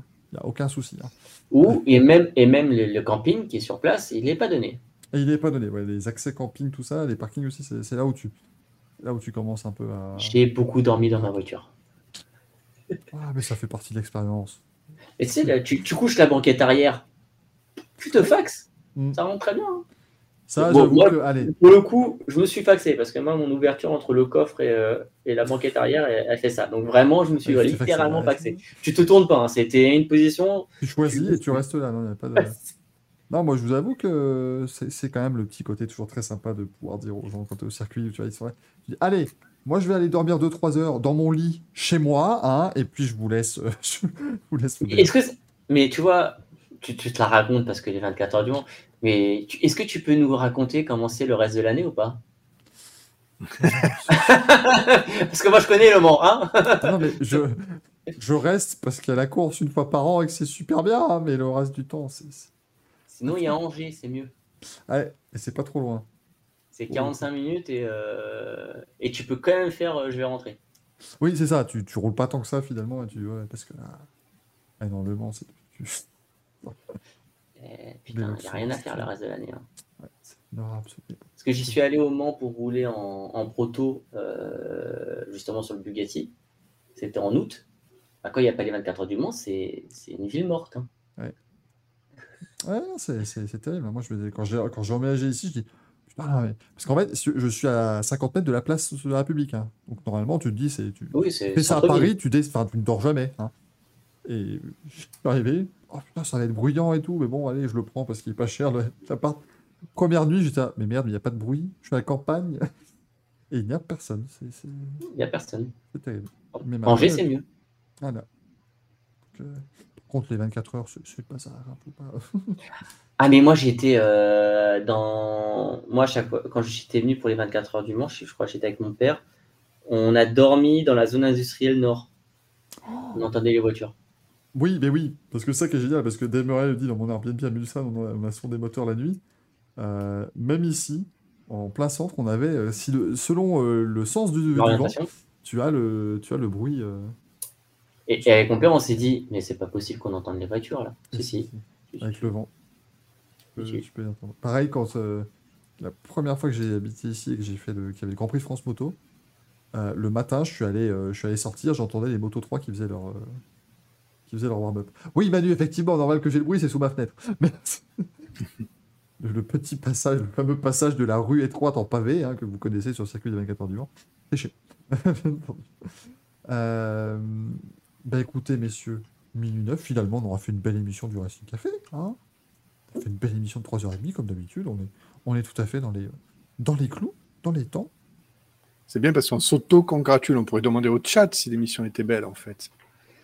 Vous avez une minute pour voter. Je vois qu'ils sont encore 84. J'estime que la, la soirée, elle était comment? Oh, on a perdu Arrêtez. 20% quand même. hein. On a perdu 20%. Ah oui, mais oui, mais on perd 20% parce qu'on est jeudi et que les gens vont se coucher. Bah oui, mais moi, tu sais que je me lève à 5h30 demain. hein. Oui, Et j'en ai bon. encore pour au moins une heure là, parce que je dois tester un jeu. Je pensais qu'on allait finir plus tôt. Courage. Ouais. Merci Un beaucoup qui- d'être venu. Bah de rien, merci Oh, de la, merci. pour l'invitation, c'était cool. C'était vraiment cool. Écoute, tu reviens quand tu veux, c'était euh, très très chouette. Ah, je préfère quand il y a Manu et Franck. C'est pas ils étaient, ils étaient, et en plus, Franck est venu, on a quand même réussi à avoir Franck pour un Racing Café, c'était merveilleux. Le breton que dit Fabien était intéressant. Le monsieur qui dit des Merci. bêtises en, moins- en bas était moins. On a l'habitude. Je me hein. sens pas visé, c'est bien. de, de Gazoo, Walker, Texas Ranger, machin, il sait pas écrire. L'habitude de lui, hein. mais bon, il était content, monsieur Gazoo, quand même? Ah ben, j'ai écouté, euh, j'ai fait. euh, oui, oui, j'étais content. J'ai C'était mis pas un prévu. petit peu. Ben non, j'ai mis un petit peu de côté de mon travail pour venir vous faire un petit coucou. Ok. C'est- Par, c'est- non, par contre, t'as mis Vas-y. Gazou. Pourquoi t'as pas mis Zoom Zoom vu tes tweets? Monsieur Mazda. Ah, Monsieur Mazda, Zoom Zoom. Ah, Gazoom Zoom, ça passerait trop bien. Ah, Gazou. Ouais, on zoom, peut, on zoom. peut, y tra- on peut y travailler. ouais, on peut y travailler. Non, mais c'est beau. Mais, alors, c'est- Manu dit c'est beau. Ouais, mais attends, parce que moi, maintenant, dans un an, quand ils vont avoir tous perdu leur boulot parce qu'ils venaient plutôt dans Racing Café, que je vais devoir essayer de les payer. Et alors là, mais oh, ça va être une galère. Vont me dire, ah, j'ai des gosses, hein, moi, j'ai des bouches à nourrir. Bientôt, vous allez tous nous voir chez Michael. Mais pourquoi vous, ben, parce qu'on a réuni, euh, on a réuni les frais. euh. Ah, on Et pourquoi tu mutualise. ferais pas au Mans euh, dans le Racing Café? Dans le café qui auto euh, auto euh, café. Il y a un, il y a un- il y a un Non, il y, café. avait, il y avait un Endurance, le- l'Endurance Legends Café, mais il a fermé malheureusement. Il y a- Sinon, à Paris, tu as l'auto Passion Café. Ah, ça c'est à noter. Parce que, on rappelle, hein, pour ceux qui nous suivent, prochainement, on devait le faire la semaine dernière, enfin pas, euh, pas le week-end dernier, la semaine encore avant, mais crise de l'énergie, crise et, et pénurie de carburant oblige. Crise Euh, des mais- retraites. Ça, Non, ça, c'est mais ça. non, ça, ça nous a pas concerné, ça. Mais du coup, on va faire, euh, avant la fin de l'année, normalement, un Racing Café en vrai. Avec les jours du Racing Café. Je, je, je, ça, mon Dieu, hein, moi je ne peux toujours pas. mais ce sera le plus grand Ça va moment de être- vos vies. hein. Voilà, et réservé 24 heures. Vous n'êtes pas prêts. Ouais. Et, et, et je vous ai dit, parce que là, c'est le seul truc que je vous dis, il y aura les gens du Racing Café. Il n'y aura pas que. Mais je n'en dis pas plus. Mais je, la liste des... Ah, t'as la liste des invités je- J'ai j'ai invité Mais tu peux teaser un nom. hein. Stay Je- tuned. Je ne dis rien, stay tuned. Vous aurez... Abonnez-vous au Twitter du Racing Café. euh, et, vous aurez toutes les infos. Voilà. Alors, euh, Participez à la cagnotte si vous voulez connaître les. Oui, parce que maintenant, comme on a invité Alain Delon, il faut payer Alain Delon. Non, non, on a Jean-Marie Bigard avec nous, donc déjà, il faut le payer aussi. Euh, Squeezie évidemment, l'intégralité du peloton du Grand Prix. Presque. Ça serait très... Pour, pour la notoriété de la chaîne, ça serait pas mal. Ah bah là, là, je... Non, non, surtout pour Squeezie. Attends, tu rigoles ou quoi Ouais, ouais, oh, hey, rends compte Moi, Squeezie, il aurait l'honneur de venir dans le Racing Café, mais bon. À la MMA Arena. Hmm, pas non, mal. à- au, non, au stade Marie-Marvin, Dave Murray, ça n'existe plus, la MM Arena. Ils ont... Ils n'ont Hein ils n'ont plus, ils plus le naming depuis cette année. Il s'était Ah, jusqu'au mince. 30 juin et Attends, MMA je, je suis passé devant, il y avait toujours marqué MMA. Ah oui, ah non, mais ils ont pas enlevé les. Ah si, maintenant Ah, ils ont enlevé. Ils les ont enlevés maintenant. Ils ont enfin enlevé les logos. Euh, mais je crois que c'est après le GP Explorer. C'est tout récent. Ils ont enlevé les, les logos. Ça s'appelle comment maintenant? Le stade Marie-Marvin, Ok. qui, euh, qui est une femme euh, extraordinaire, qui a fait beaucoup de choses, mais euh, je crois qu'elle a dû passer genre un jour, deux jours à, au Mans. Elle a, dû, a dû voir une amie. Ils ont dit, ah, c'est bon, elle est Mancelle. Allez, on va. Elle avait loué une, un Mais, on est d'accord, on est d'accord que c'est parce que le monde n'est plus en Ligue 1. Euh, bah, ça fait très longtemps, ça, mais non, c'est juste que MMA avait. euh, ils ont décidé de pas renouveler le contrat cette fois-ci, tu vois. Mais, euh, parce que pourtant, en fait, le truc, c'est qu'ils ont créé, ils ont conçu le stade quand Le Mans était encore en, Ligue 1. Puis Le Mans est descendu en Ligue 2. Et le stade a fait un, créé un gouffre financier pour la ville du Mans et pour le club qui est descendu tout en bas. Et ils sont remontés. J'ai regardé, j'étais voir des matchs de National et de Ligue 2 au Mans. Oui, mais tu vois, pour le coup, euh, pour le coup, comment dire, euh, le stade est quand même super bien placé pour MMA comme une pub pour les 24 heures du Mans. Parce que Ah, mais pour le coup, le. MMA, tu le voyais bien. Ah, c'était merveilleux, c'est tout le temps allumé et tout, mais là, euh, non, ils ont décidé d'arrêter. Donc, il y a plus de- Le MUC 72 n'existe plus. Et oui, c'était dans du club du Mans. Ah, mais le club n'existe plus. Si, le, Ah, ça a changé le MUC nom. 72, c'est devenu Le Mans FC. Ah, d'accord. Et le club a été relégué en quasiment, je crois même en division d'honneur, voire plus bas. Et ils Ils sont ont fait une remontés. Bordeaux, quoi. Et, ouais, et ils sont arrivés en Ligue 2 maintenant. Je crois qu'ils sont redescendus en national. Ils, ils ont fait une saison de Ligue 2 et ils sont descendus en national, je crois. Mais non, J'aimerais bien voir un match SCO euh, Le Mans. c'était. Ce serait une très très belle ambiance. Nous, on avait eu. On avait reçu Laval. Donc, euh, en termes de, de derby, on était euh, très très bien. Ouais, Derby, c'est pas mal. On, on- on vous Excusez-nous, on, est, on, hein. Voilà. on parle à personne autour. Excusez-nous le chat, hein, mais on, on fait nos petits trucs, nos petites popotes. Eh, le chat, vous préférez quand on parle belge et belgitude ou quand on parle du Mans? On évite les accents, s'il te plaît. Bon, je sais faire un super accent belge. Je sais tout Oui, oui, non, mais Moi, j'aime bien. mauvaise idée. J'ai vu des gens perdre leur, leur compte pour moins que ça. Donc, on évite les, les accents. Écoute, on a réussi à montrer des kiwis en direct, donc après, on, est, on est un petit peu protégé sur Twitch, bien évidemment.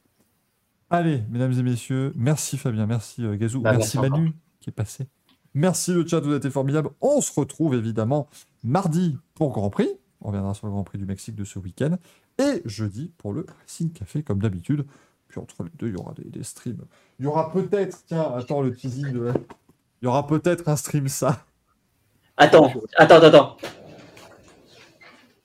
Oui, parce que Gaël, tu as pas vu. Ah oui, non, j'ai. Ah oui, J'ai reçu ça pour mon Je anniversaire. suis obligé. Moi, j'ai ça. En train de monter. Oh là là, c'est laquelle celle-là? J'ai cru que c'était une carte mère au début, quand même. C'est pour vous dire à quel C'est laquelle? Euh, C'est la Porsche. Ah ouais. Voilà. Ah, Ça fait en deux heures. Trois heures, en trois chapeau heures. l'artiste. Euh, attends, mais c'est n'oubliez la- on change d'heure. Oui, on change d'heure ce week-end, ne l'oubliez pas. C'est la RSR. Ah oui, parce que j'allais dire, c'est Porsche, quoi. Oui, parce que oui, techniquement, moi aussi c'est une Porsche, mais. J'ai- J'ai un, un pote qui m'a passé sa RSR, il m'a passé sa 918 et la Bugatti. Que je veux lui c'est pas mal, écoute. C'est c'est pas mal. Bon, pas du officiel par contre. hein. J'ai du. J'ai du non officiel ici également. T'as vu ce que je t'ai est-ce que t'as vu ce que je t'ai partagé ou pas? Euh, attends, faut que je me rappelle. La Lego F1. Oui, Je l'ai co- j'ai- Il faut que je la commande. J'ai commandé, j'ai acheté le, le manuel et il faut que je commande des pièces. moi j'ai voulu faire la- l'Alpine, mais. euh, cher. Parce qu'il faut faire venir les pièces d'Allemagne et ça coûte une blinde. Merci Bah, de nous avoir suivis. Ah, vas-y. Ah ouais. Ouais, non, mais je disais, la F1 là, elle coûte 30 euros. Ah, ça c'est. Les pièces, ça coûte 30 euros, donc c'est jouable. Ouais, elle m'a coûté 35 celle-là aussi, je crois. Une Mm. Est- Ouais, dans les mêmes euh, zones de prix. Merci beaucoup les amis d'avoir été là. Très bonne semaine, très bon week-end de, de course, bien entendu. À la prochaine, ciao ciao. Bye bye. Ciao, ciao.